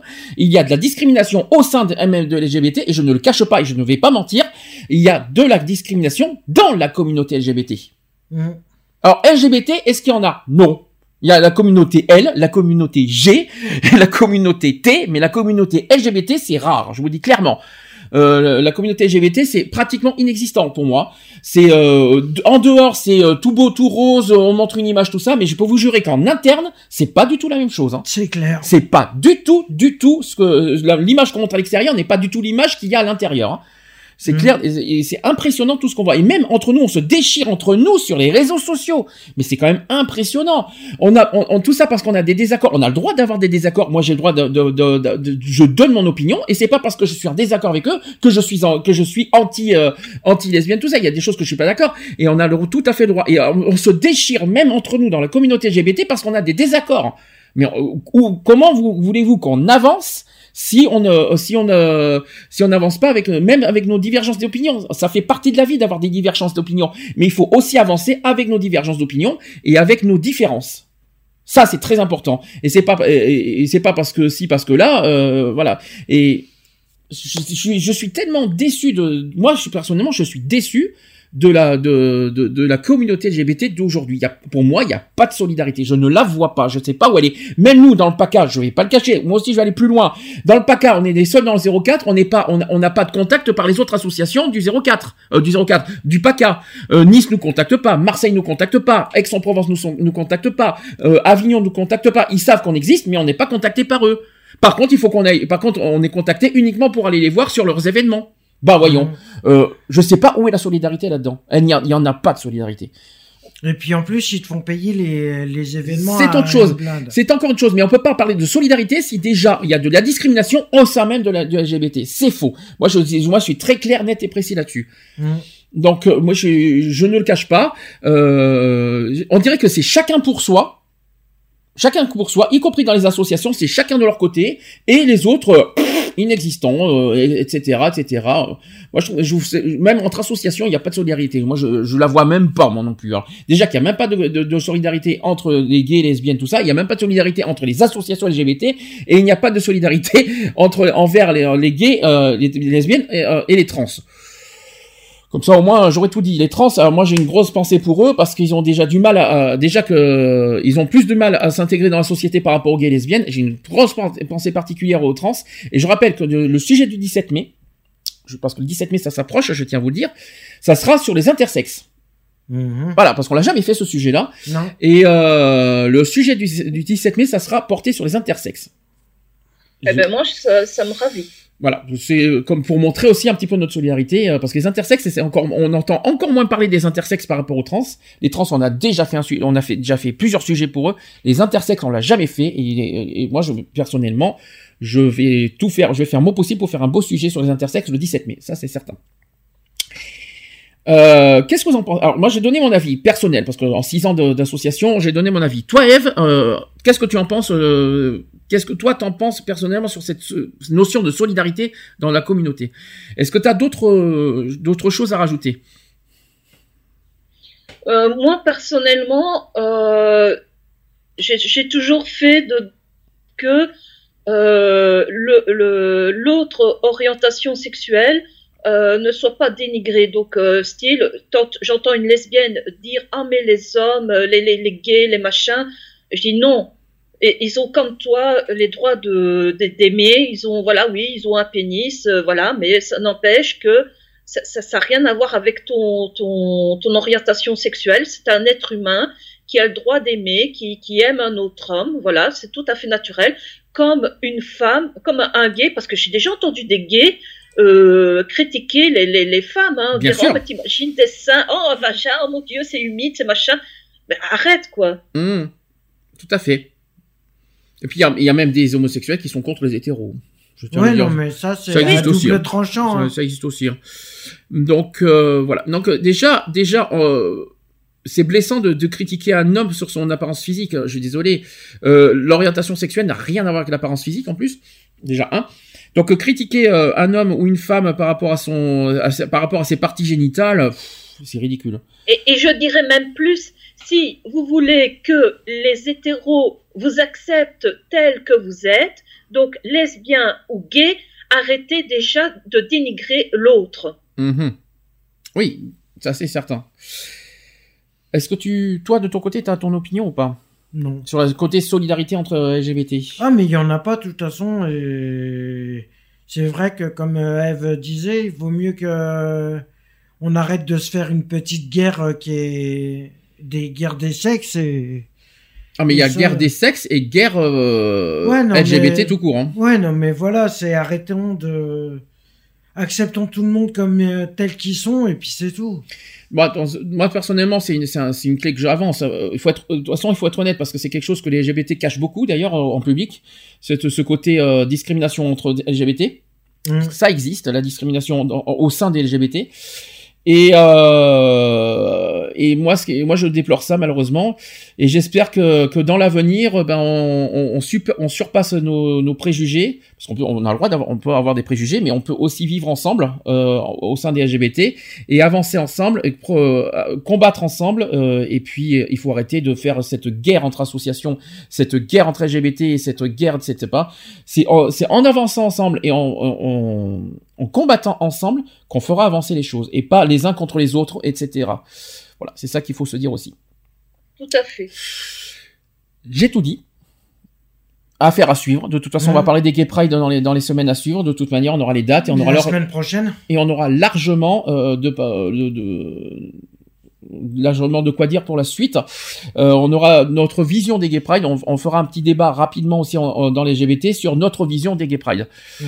Euh, comme ça, on, leur a- on, on donnera et les dates et on fera notre propre vision sur co- comment on voit une Gay Pride, une vraie Gay Pride à, à notre sens, quoi. Qu'est- Qu'est-ce qu'on attend des Gay Pride? C'est ça qu'on on va essayer de faire comme débat aussi, euh, euh, peut-être le 17 mai. Comme ça, ça sera fait. On va faire une pause. Alors, je rappelle que la dernière partie va être consacrée sur euh, les campagnes des présidentielles. Euh, je vais faire une dernière pause. Dis jusque là. Je vais vous passer euh, Amir avec son titre à ta manière, tout simplement. Et on se dit à tout de suite Pour la suite. pour la suite.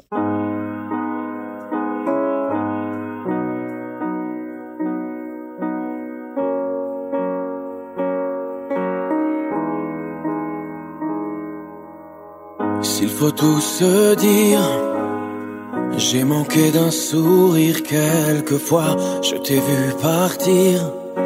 L'enfant que j'étais ne savait pas, il faut du temps pour se comprendre.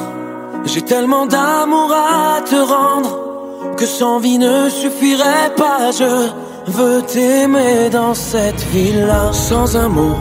Tu m'apprends à être moi, tu reprends mes défauts, mes mauvais choix. De moi tu es fier. À ta manière, tu me prends sous ton aile, dans tes bras. Tu ne me dis pas je t'aime, mais je le vois. Je te vénère. Comme un fils admire son père.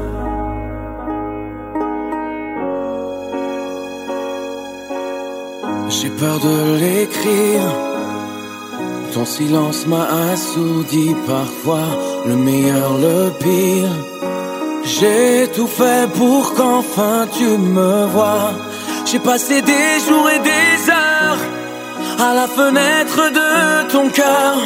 Je sais que tu me regardais mieux que personne, tu me connais. Sans un mot, tu m'apprends à être moi, tu reprends mes défauts, mes mauvais choix. De moi tu es fier.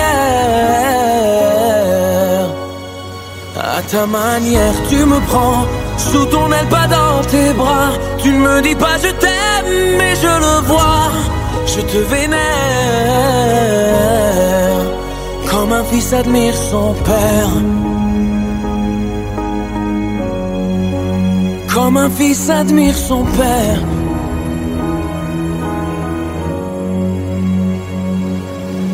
C'est juste la déclaration d'un petit garçon qui ne veut pas lâcher ta main, qui a encore tant de chemin avant d'être aussi fort que toi, papa.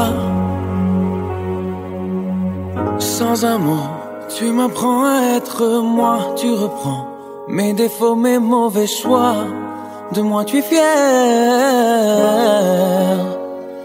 À ta manière, tu me prends sous ton aile, pas dans tes bras. Tu ne me dis pas je t'aime, mais je le vois. Je te vénère. Comme un fils admire son père. Comme un fils admire son père.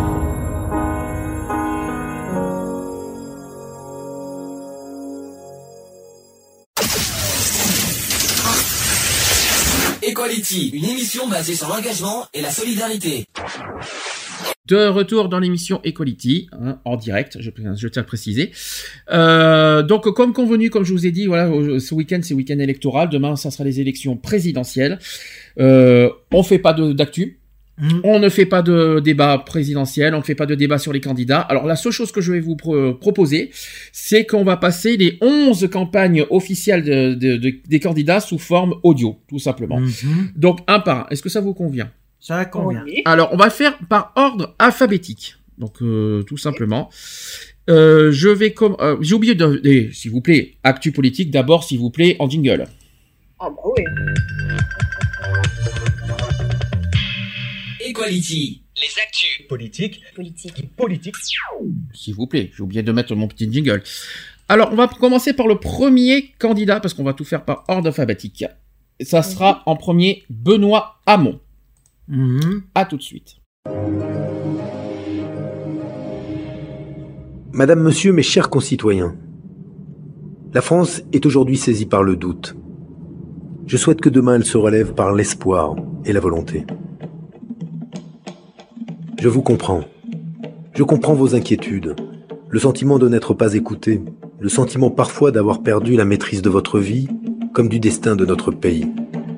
Je sais la lassitude de ceux qui souffrent, de ceux qui subissent, de ceux qu'on délaisse. Je sais l'inquiétude des parents pour le futur de leurs enfants et pour celui aussi de leurs propres parents.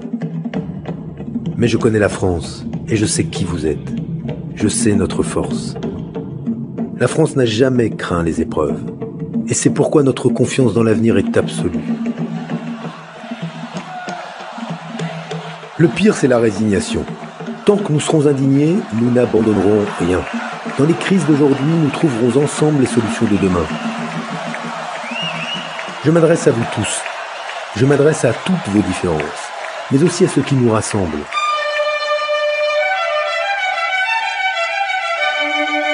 Je ne serai pas de ceux qui transforment votre colère en haine, qui veulent vous opposer et vous désunir. Cette France-là, ce n'est pas celle que je rencontre tous les jours. La France que je rencontre a le sourire de Lucie, de David, de Romane, de Bilal, de Léo d'Aïsata.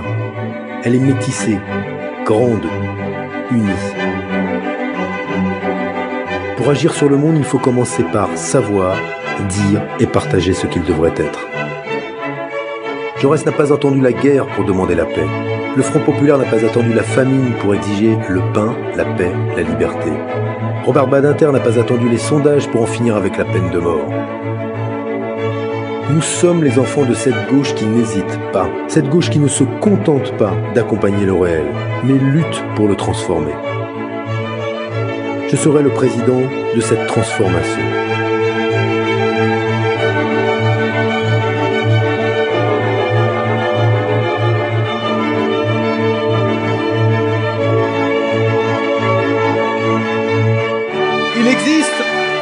Des peuples des moments charnières, des moments où se décide notre destin commun. Et nous vivons incontestablement l'un de ces moments. Nous allons voter alors que le réchauffement climatique gagne la planète, alors que notre modèle de croissance atteint ses limites. Et parce que nous sommes la gauche, nous ne croyons pas en la fatalité d'un monde condamné à l'injustice sociale avant sa destruction écologique. Croyons pas en la fatalité d'une élection par défaut, par dépit, par déprime. Que nous disent les Français? Nous sommes là, fatigués de voter contre. Nous voulons pouvoir voter à nouveau pour, pour plus de justice, pour plus d'écologie, pour plus de fraternité, un futur désirable. Le 23 avril prochain, faites ce choix résolu. Faites ce choix optimiste. Votez pour. Pour un futur désirable et pour faire battre le cœur de la France. Nous passons au deuxième candidat, Emmanuel Macron.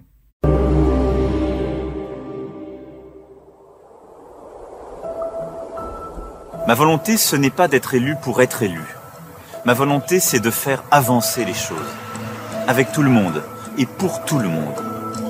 Car j'ai vu partout des bonnes volontés, et je veux les faire travailler ensemble, quel que soit le camp politique d'où elles proviennent, pour remettre la France sur le chemin du progrès et l'Europe sur ses rails.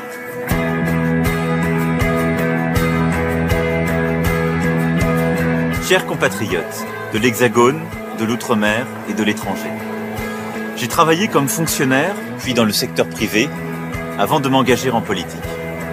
Je suis aujourd'hui candidat à la présidence de la République. Je veux vous parler aujourd'hui de travail. Car mettre la France en marche, c'est remettre le travail en marche. Ce sont les entreprises qui créent les emplois. Il faut donc libérer l'activité des petites entreprises partout sur le territoire. Il faut libérer les initiatives, l'énergie des start-up, des commerçants, des artisans, des agriculteurs, des professions libérales, des entrepreneurs, notamment en supprimant le RSI. Car je suis le candidat du travail. Il faut aussi former plus et mieux ceux qui sont au chômage depuis longtemps. Car ce n'est pas de leur faute. C'est juste parce que leurs compétences ne sont plus adaptées aux emplois disponibles. Il faut donc leur donner les moyens de changer de secteur ou de changer de métier. Pour ça, je veux qu'on mette 15 milliards d'euros dans la formation, soit 15 fois plus que l'année dernière. C'est un investissement sur eux, car je crois en eux. Remettre le travail en marche, c'est aussi faire en sorte que le travail ne soit pas un fardeau. Pour redonner à chacun la liberté d'avoir une activité qui lui correspond.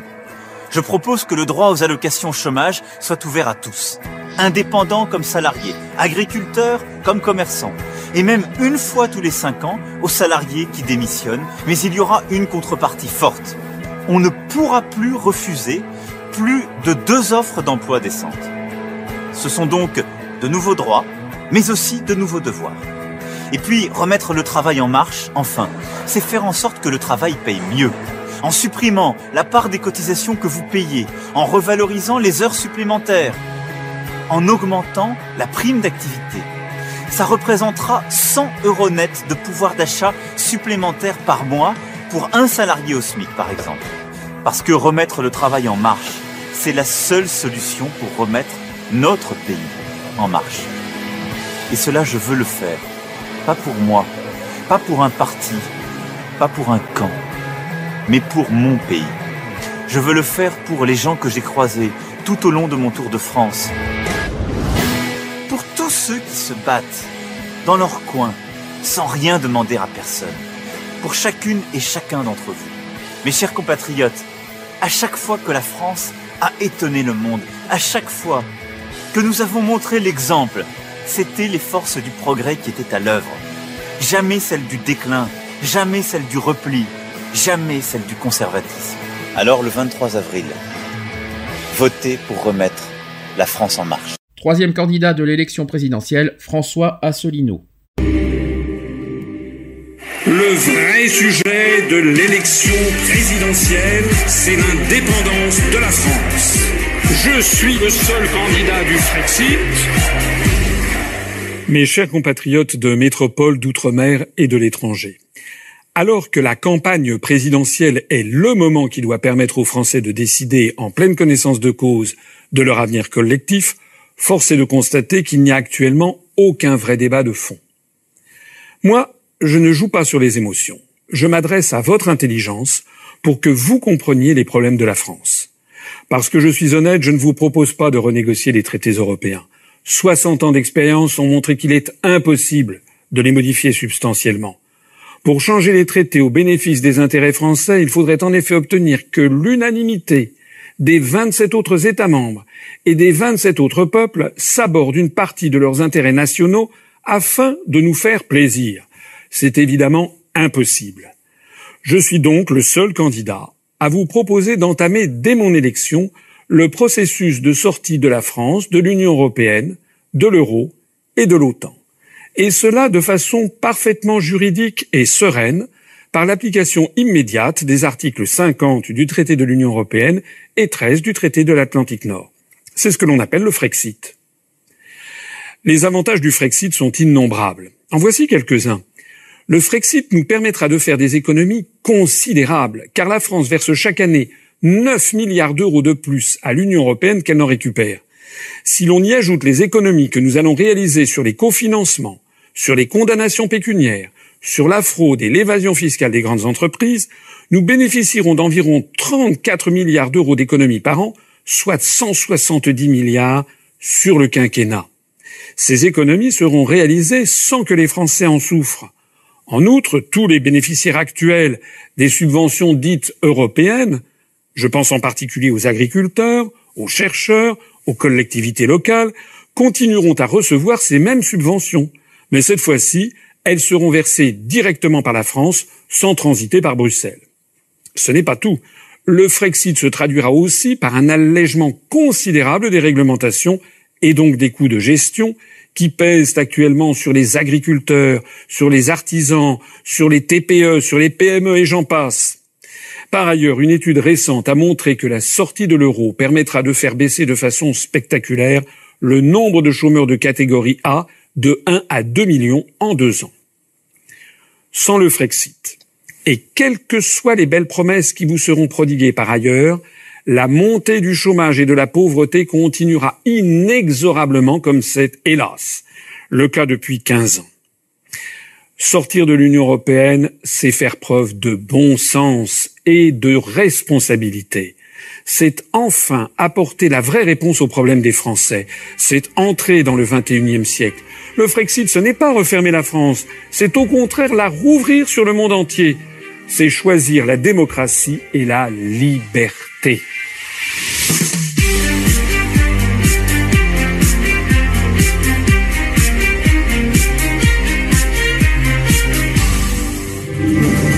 Nous passons maintenant au quatrième candidat, c'est François Fillon. La France ne peut plus continuer à subir sans réagir. Il y a urgence. Il faut sonner la fin des excuses et des constats d'impuissance. Je fixe un objectif, celui d'atteindre le plein emploi. Contre le chômage, je vais faire ce qui n'a jamais été essayé en France, la liberté. Je veux être aux côtés des travailleurs, des agriculteurs, des artisans, des commerçants, des entrepreneurs, qui n'en peuvent plus du poids de la bureaucratie, des taxes et des réglementations. Je veux réduire les dépenses publiques pour diminuer la dette et redonner de l'oxygène à notre pays. Ces changements, c'est pour les Français que je veux les conduire. Pour notre jeunesse, à qui nous devons offrir le pays de tous les possibles. Pour les salariés, les fonctionnaires, dont je veux améliorer le pouvoir d'achat. Pour nos retraités, dont j'augmenterai les petites pensions. Pour les plus fragiles, les plus isolés, qui ont besoin de notre solidarité. Mes chers compatriotes de métropole, des Outre-mer, je vous demande de me faire confiance. Mon projet permettra de redonner du travail, une dignité, une fierté à chaque Français. Je suis le candidat de l'unité de notre nation. La France unie se joue dès l'école. La France unie passe par la famille. Ces dernières années, l'autorité de l'État et de la loi ont été bafouées, piétinées de façon inacceptable. Elles doivent être restaurées. Nos policiers, nos gendarmes, nos militaires méritent respect et admiration. Je renforcerai leurs moyens d'agir. La France n'est pas une addition de communautés et de clans. Elle a une âme, une culture, un drapeau. Aujourd'hui, la France est menacée. Des fanatiques veulent détruire ce que nous sommes. Je les combattrai sans relâche et nous les vaincrons.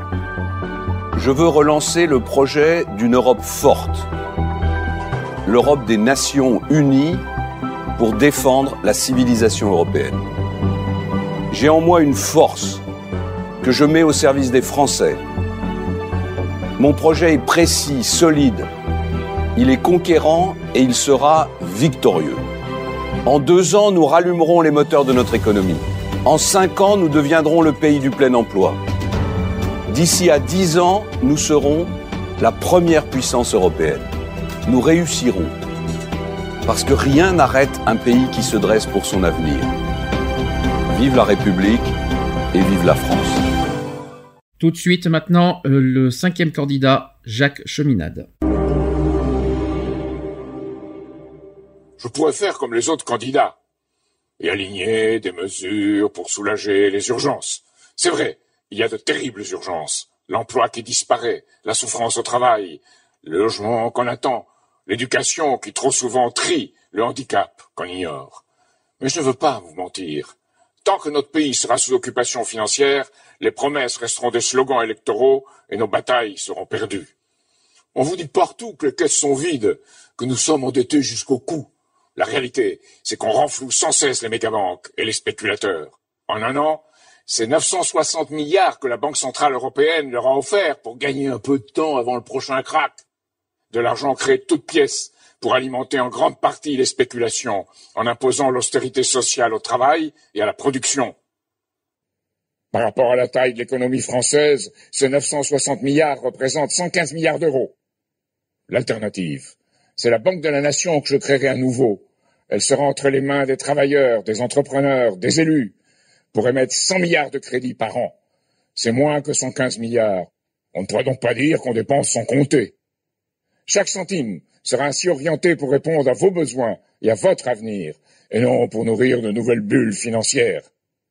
Ainsi, nous pourrons créer un million d'emplois par an pour nous relever, revitaliser les territoires avec nos maires et lancer les grands projets pour demain. L'exploration spatiale, l'aménagement des océans, le développement de l'Afrique et la fusion thermonucléaire contrôlée. C'est un pari sur l'avenir que je fais. Ce que nous offrirons aux générations futures permettra de faire redémarrer l'économie aujourd'hui et rembourser le crédit demain. L'État doit contrôler la monnaie, sans quoi les possédants de la monnaie continueront à contrôler l'État. Nos dirigeants sont soumis à un adversaire qu'aucun n'a osé affronter. C'est bien sûr la finance sans foi ni loi, mais c'est aussi ce qui envahit nos esprits, les flashs et les éléments de langage, tous dont ce rabâchage incessant finit par nous faire baisser les bras. Je me bats au contraire pour que ce soit mieux demain, car c'est en levant la tête du guidon, dès aujourd'hui, qu'on arrêtera de foncer dans le mur. Je me bats pour une France du numérique, de la 3D, de la robotique, d'une culture de la vie et de la découverte qui rendent l'art et la science au peuple. Je me bats pour qu'on offre aux jeunes l'estime de soi plutôt que la peur de mal faire. Beaucoup parmi vous, écœurés, veulent s'abstenir, voter soi-disant utile ou aveuglés par la colère, voter contre leurs propres intérêts. Allez sur notre site Cheminade 2017.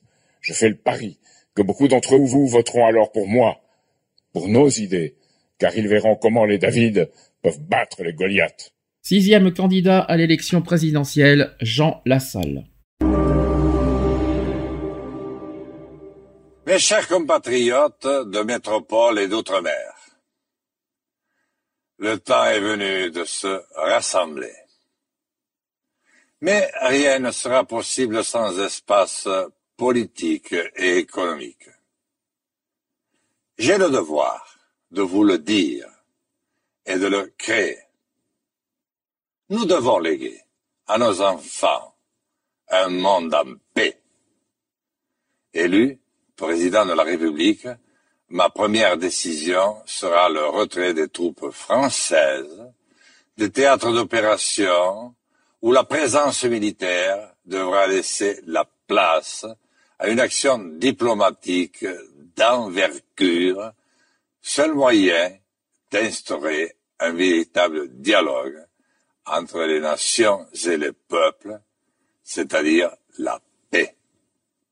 Dans le même objectif de protéger les Français contre les menaces de tous ordres, je décréterai la création d'une quatrième armée pour lutter contre la cybercriminalité, la violence numérique. La guerre n'est pas une solution. Afin d'assurer à nos enfants un avenir serein, je leur proposerai une formation adaptée aux particularités de chacun. Tout au long de la scolarité, un suivi personnalisé permettra d'accompagner chaque talent, chaque différence vers l'épanouissement à la fois personnel et professionnel. Dès le premier été, je mettrai l'accent sur l'apprentissage et la formation afin d'offrir la possibilité aux chômeurs d'accéder enfin à l'emploi, pour préserver la vie dans tous nos territoires et inviter les familles à s'y installer. Je maintiendrai les services de proximité et les remettrai en place là où ils ont, hélas, disparu. L'hôpital, l'école, la gendarmerie ont pour vocation d'être accessibles au quotidien à l'ensemble de nos concitoyens. Égalité des chances. Égalité des chances sur l'ensemble du territoire. Le temps est venu. Vive la République. Vive la France. Nous passons maintenant au septième candidat, Jean-Luc Mélenchon.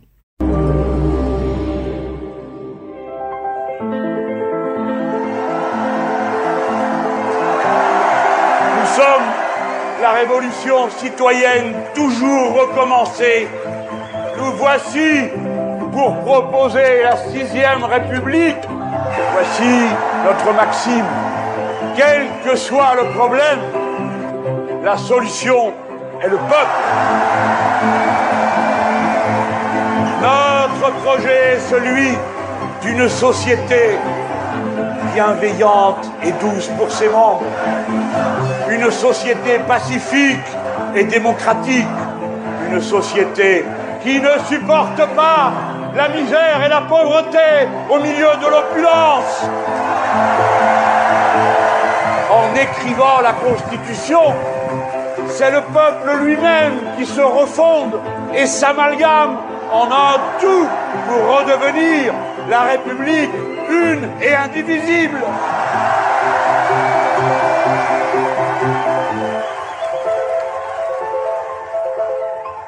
Je vous propose d'écrire une page neuve dans l'histoire de France. Voici mon programme. Je veux convoquer une assemblée constituante pour passer à la sixième république. Il faut en finir avec la monarchie présidentielle et le règne de la caste dorée qui l'entoure. Nous avons besoin d'une république vraiment laïque, c'est-à-dire séparée des religions, mais aussi de l'argent.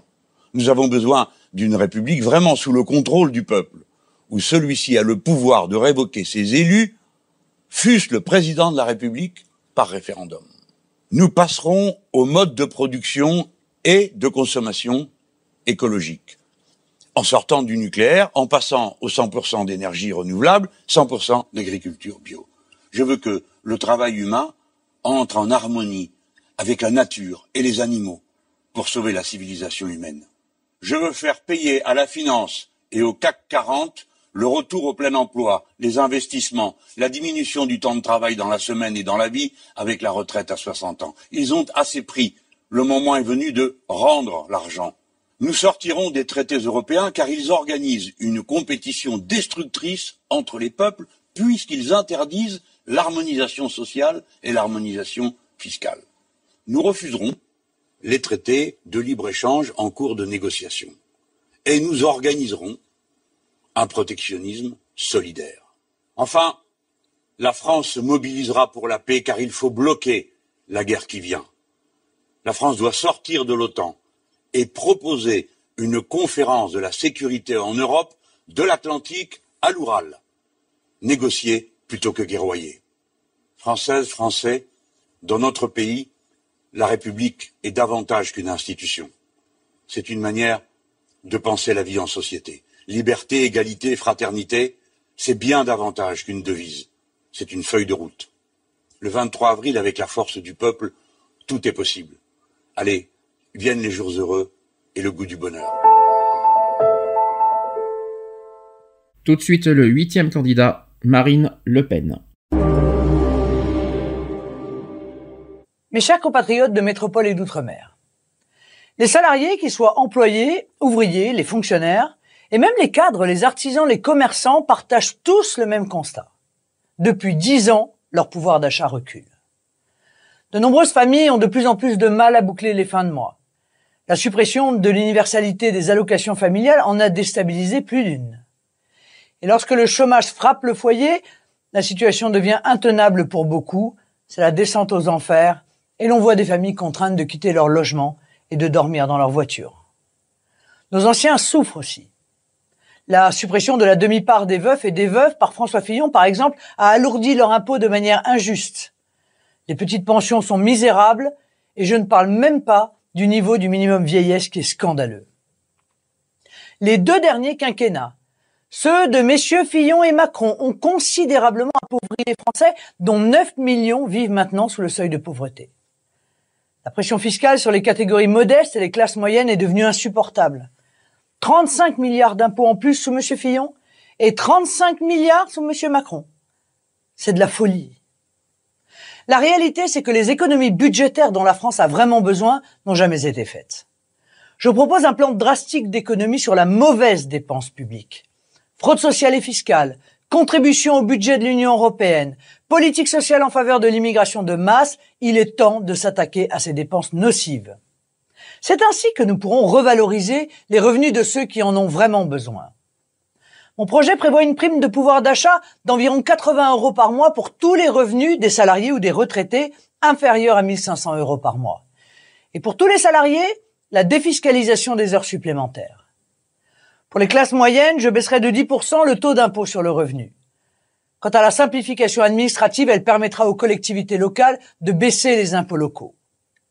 Et pour les personnes âgées, bien entendu, je rétablirai la demi-part des veufs et des veuves et je proposerai une revalorisation immédiate du minimum vieillesse de 20%. Ce n'est que justice. Mais le pouvoir d'achat des Français, c'est aussi l'emploi. Car l'emploi conditionne tout, y compris le niveau de remboursement des frais de santé. On a beaucoup trop déremboursé ces dernières années. Et on a laissé les complémentaires santé faire n'importe quoi avec votre argent. Pendant ce temps-là, les clandestins se soignent gratuitement je remettrai tout cela en ordre. J'ai une attention particulière pour nos compatriotes en situation de handicap. Je prévois un plan très complet pour les aider dans la vie, mais d'un point de vue financier, j'augmenterai immédiatement de 200 euros l'allocation qui leur est versée, et je m'attacherai enfin à répondre aux familles qui sont confrontées au problème des troubles du spectre autistique. Enfin, je sécuriserai les dépôts et l'épargne des Français en abrogeant la loi Sapin 2 qui impose aux banques, en cas de faillite, d'aller directement ponctionner les comptes des déposants. Mes chers compatriotes, je mène ma campagne au nom du peuple. Alors pour vous, pour vos enfants, je gérerai sainement les finances de la France et me fixerai cet objectif central. Plus de justice sociale, plus de pouvoir d'achat pour les Français. Neuvième candidat à l'élection présidentielle, Nathalie Arthaud.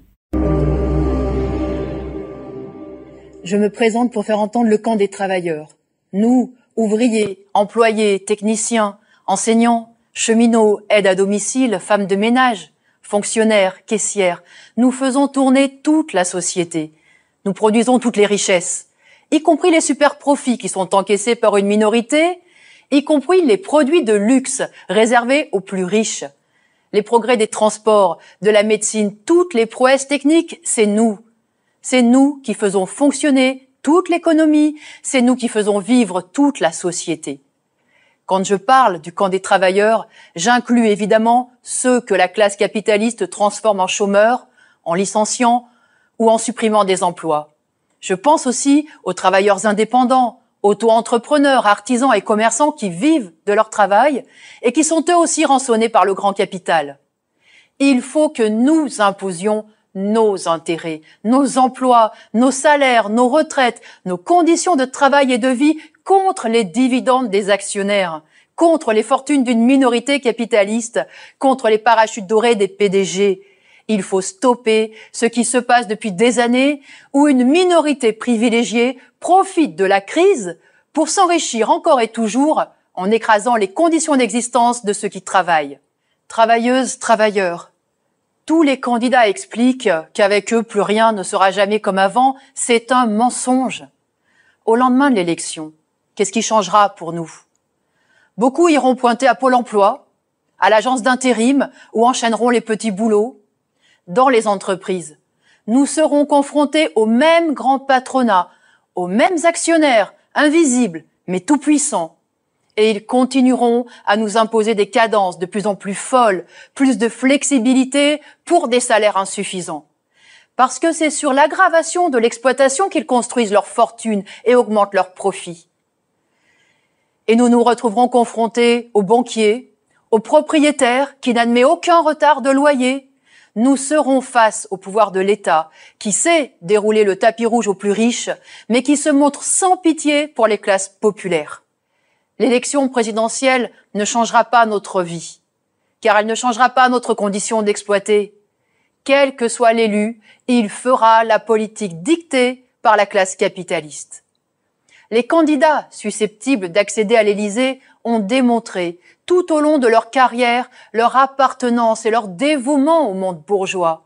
Voter pour l'un d'eux, c'est voter contre notre camp. Rejetons ce jeu truqué. Dénonçons cette société où les bourgeois ont tous les droits et les travailleurs uniquement des obligations. Affirmons collectivement nos intérêts de classe, avoir un emploi, un salaire, une retraite digne, pouvoir se loger, se faire soigner et éduquer nos enfants. C'est un vote de dignité et de combativité ouvrière. Ensemble, faisons entendre le camp des travailleurs. Nous allons maintenant écouter le dixième candidat, Nicolas Dupont-Aignan. J'aime la France. Comme vous, je suis bercé depuis l'enfance par ses paysages, ses terroirs, son histoire, ses valeurs. Un patrimoine hors du commun. Hérité de générations successives qui ont bâti notre nation par leur sueur et l'ont défendue par leur sang. Depuis des années maintenant, je sillonne notre beau pays. Vous que j'ai croisé, issus de tout milieu, vous m'avez fait comprendre qu'une nation, c'est avant tout un peuple en mouvement. Des femmes et des hommes fiers de leurs racines et rassemblés autour d'une ambition commune.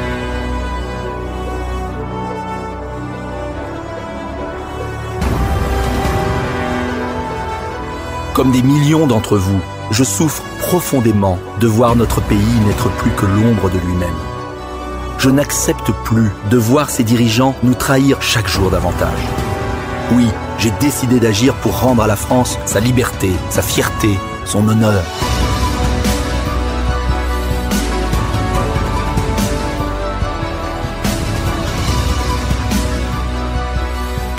Je sais par expérience que le courage, porté par des convictions sincères, peut permettre à la volonté de triompher du renoncement. Je l'ai prouvé, comme maire, dans ma ville de hier, que j'ai désendetté, à qui j'ai redonné confiance, et où aujourd'hui il fait bon vivre.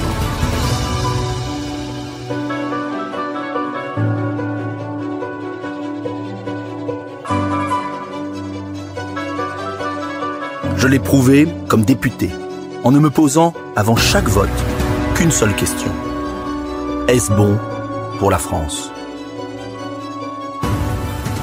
Je suis fier d'avoir toujours dit ma vérité aux Français, refusant la pensée unique et les pressions des appareils partisans ou des intérêts financiers. Mon parcours politique est sans compromission. Les faits sur l'Europe, les délocalisations, le racket fiscal, le pillage des biens publics ou les frontières m'ont donné raison. Aujourd'hui, je me présente à la fonction suprême avec chevillé au corps une intime conviction. Une autre politique est possible. Oui, je suis candidat à la présidence de la République pour sauver notre pays. Je rendrai à la France sa liberté d'agir. Seuls les Français peuvent décider pour eux-mêmes.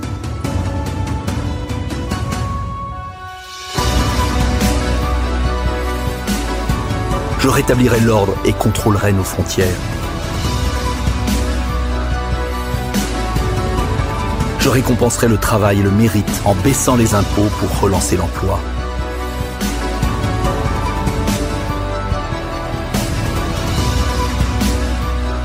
Je garantirai la justice sociale pour donner une chance à chacun.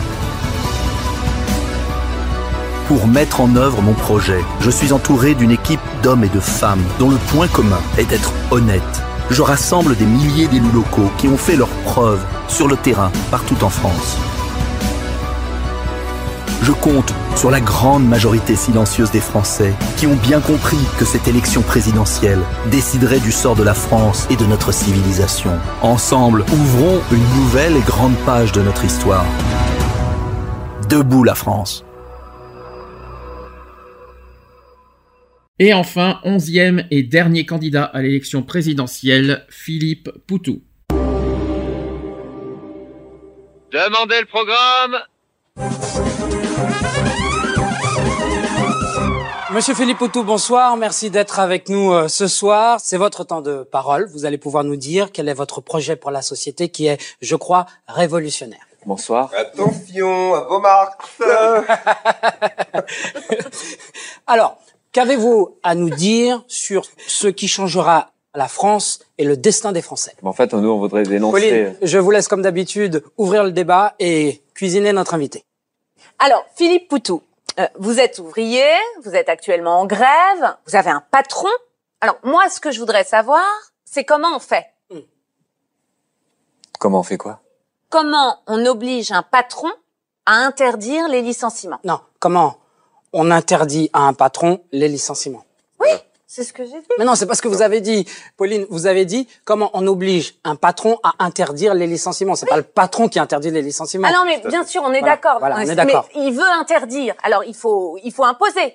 Alors, comment on impose Mhm. à un patron de les licenciements? Non, mais J'ai compris la question. C'est bon, j'ai- j'ai com- j'ai compris la question. Je savais pas qu'on pouvait rire de ça à ce point-là. Attention, Pauline, vous parlez quand même peut-être un futur pavillon. je reprends, je reprends. Alors, Philippe Poutou, vous êtes ouvrier, vous êtes en grève. Ah, c'est bon, c'est bon. Alors, je peux expliquer là. Donc, par exemple, le CICE, c'est 20 milliards par an donnés au patronat. En échange, le MEDEF avait dit qu'il créerait un million d'emplois. Ils sont où ces emplois? Dans les pins Votre temps de parole est dépassé. Nous rendons dans l'antenne. C'est l'heure de la pub. Au revoir, monsieur Poutou. Merci. Ah bah dis donc, elle est ouvrier, c'est pas la classe tu aujourd'hui. m'étonnes. Votons pour l'un d'entre nous, un travailleur, Philippe Poutou.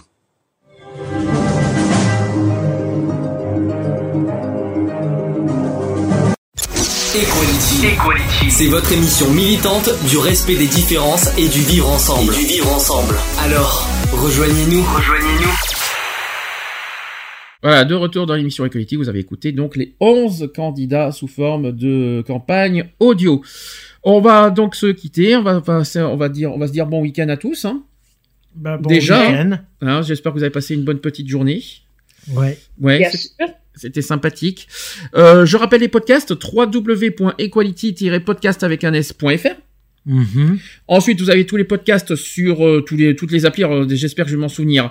Deezer, Digipod, TuneIn, iTunes, euh, Orange et, et Facebook, bien sûr, parce qu'on est aussi en podcast sur Facebook. Je tiens à le dire sur le site de l'association Equality. Euh, autre précision, vous pouvez aussi nous joindre sur l'association Equality euh, sur notre site www.asso-equality.org.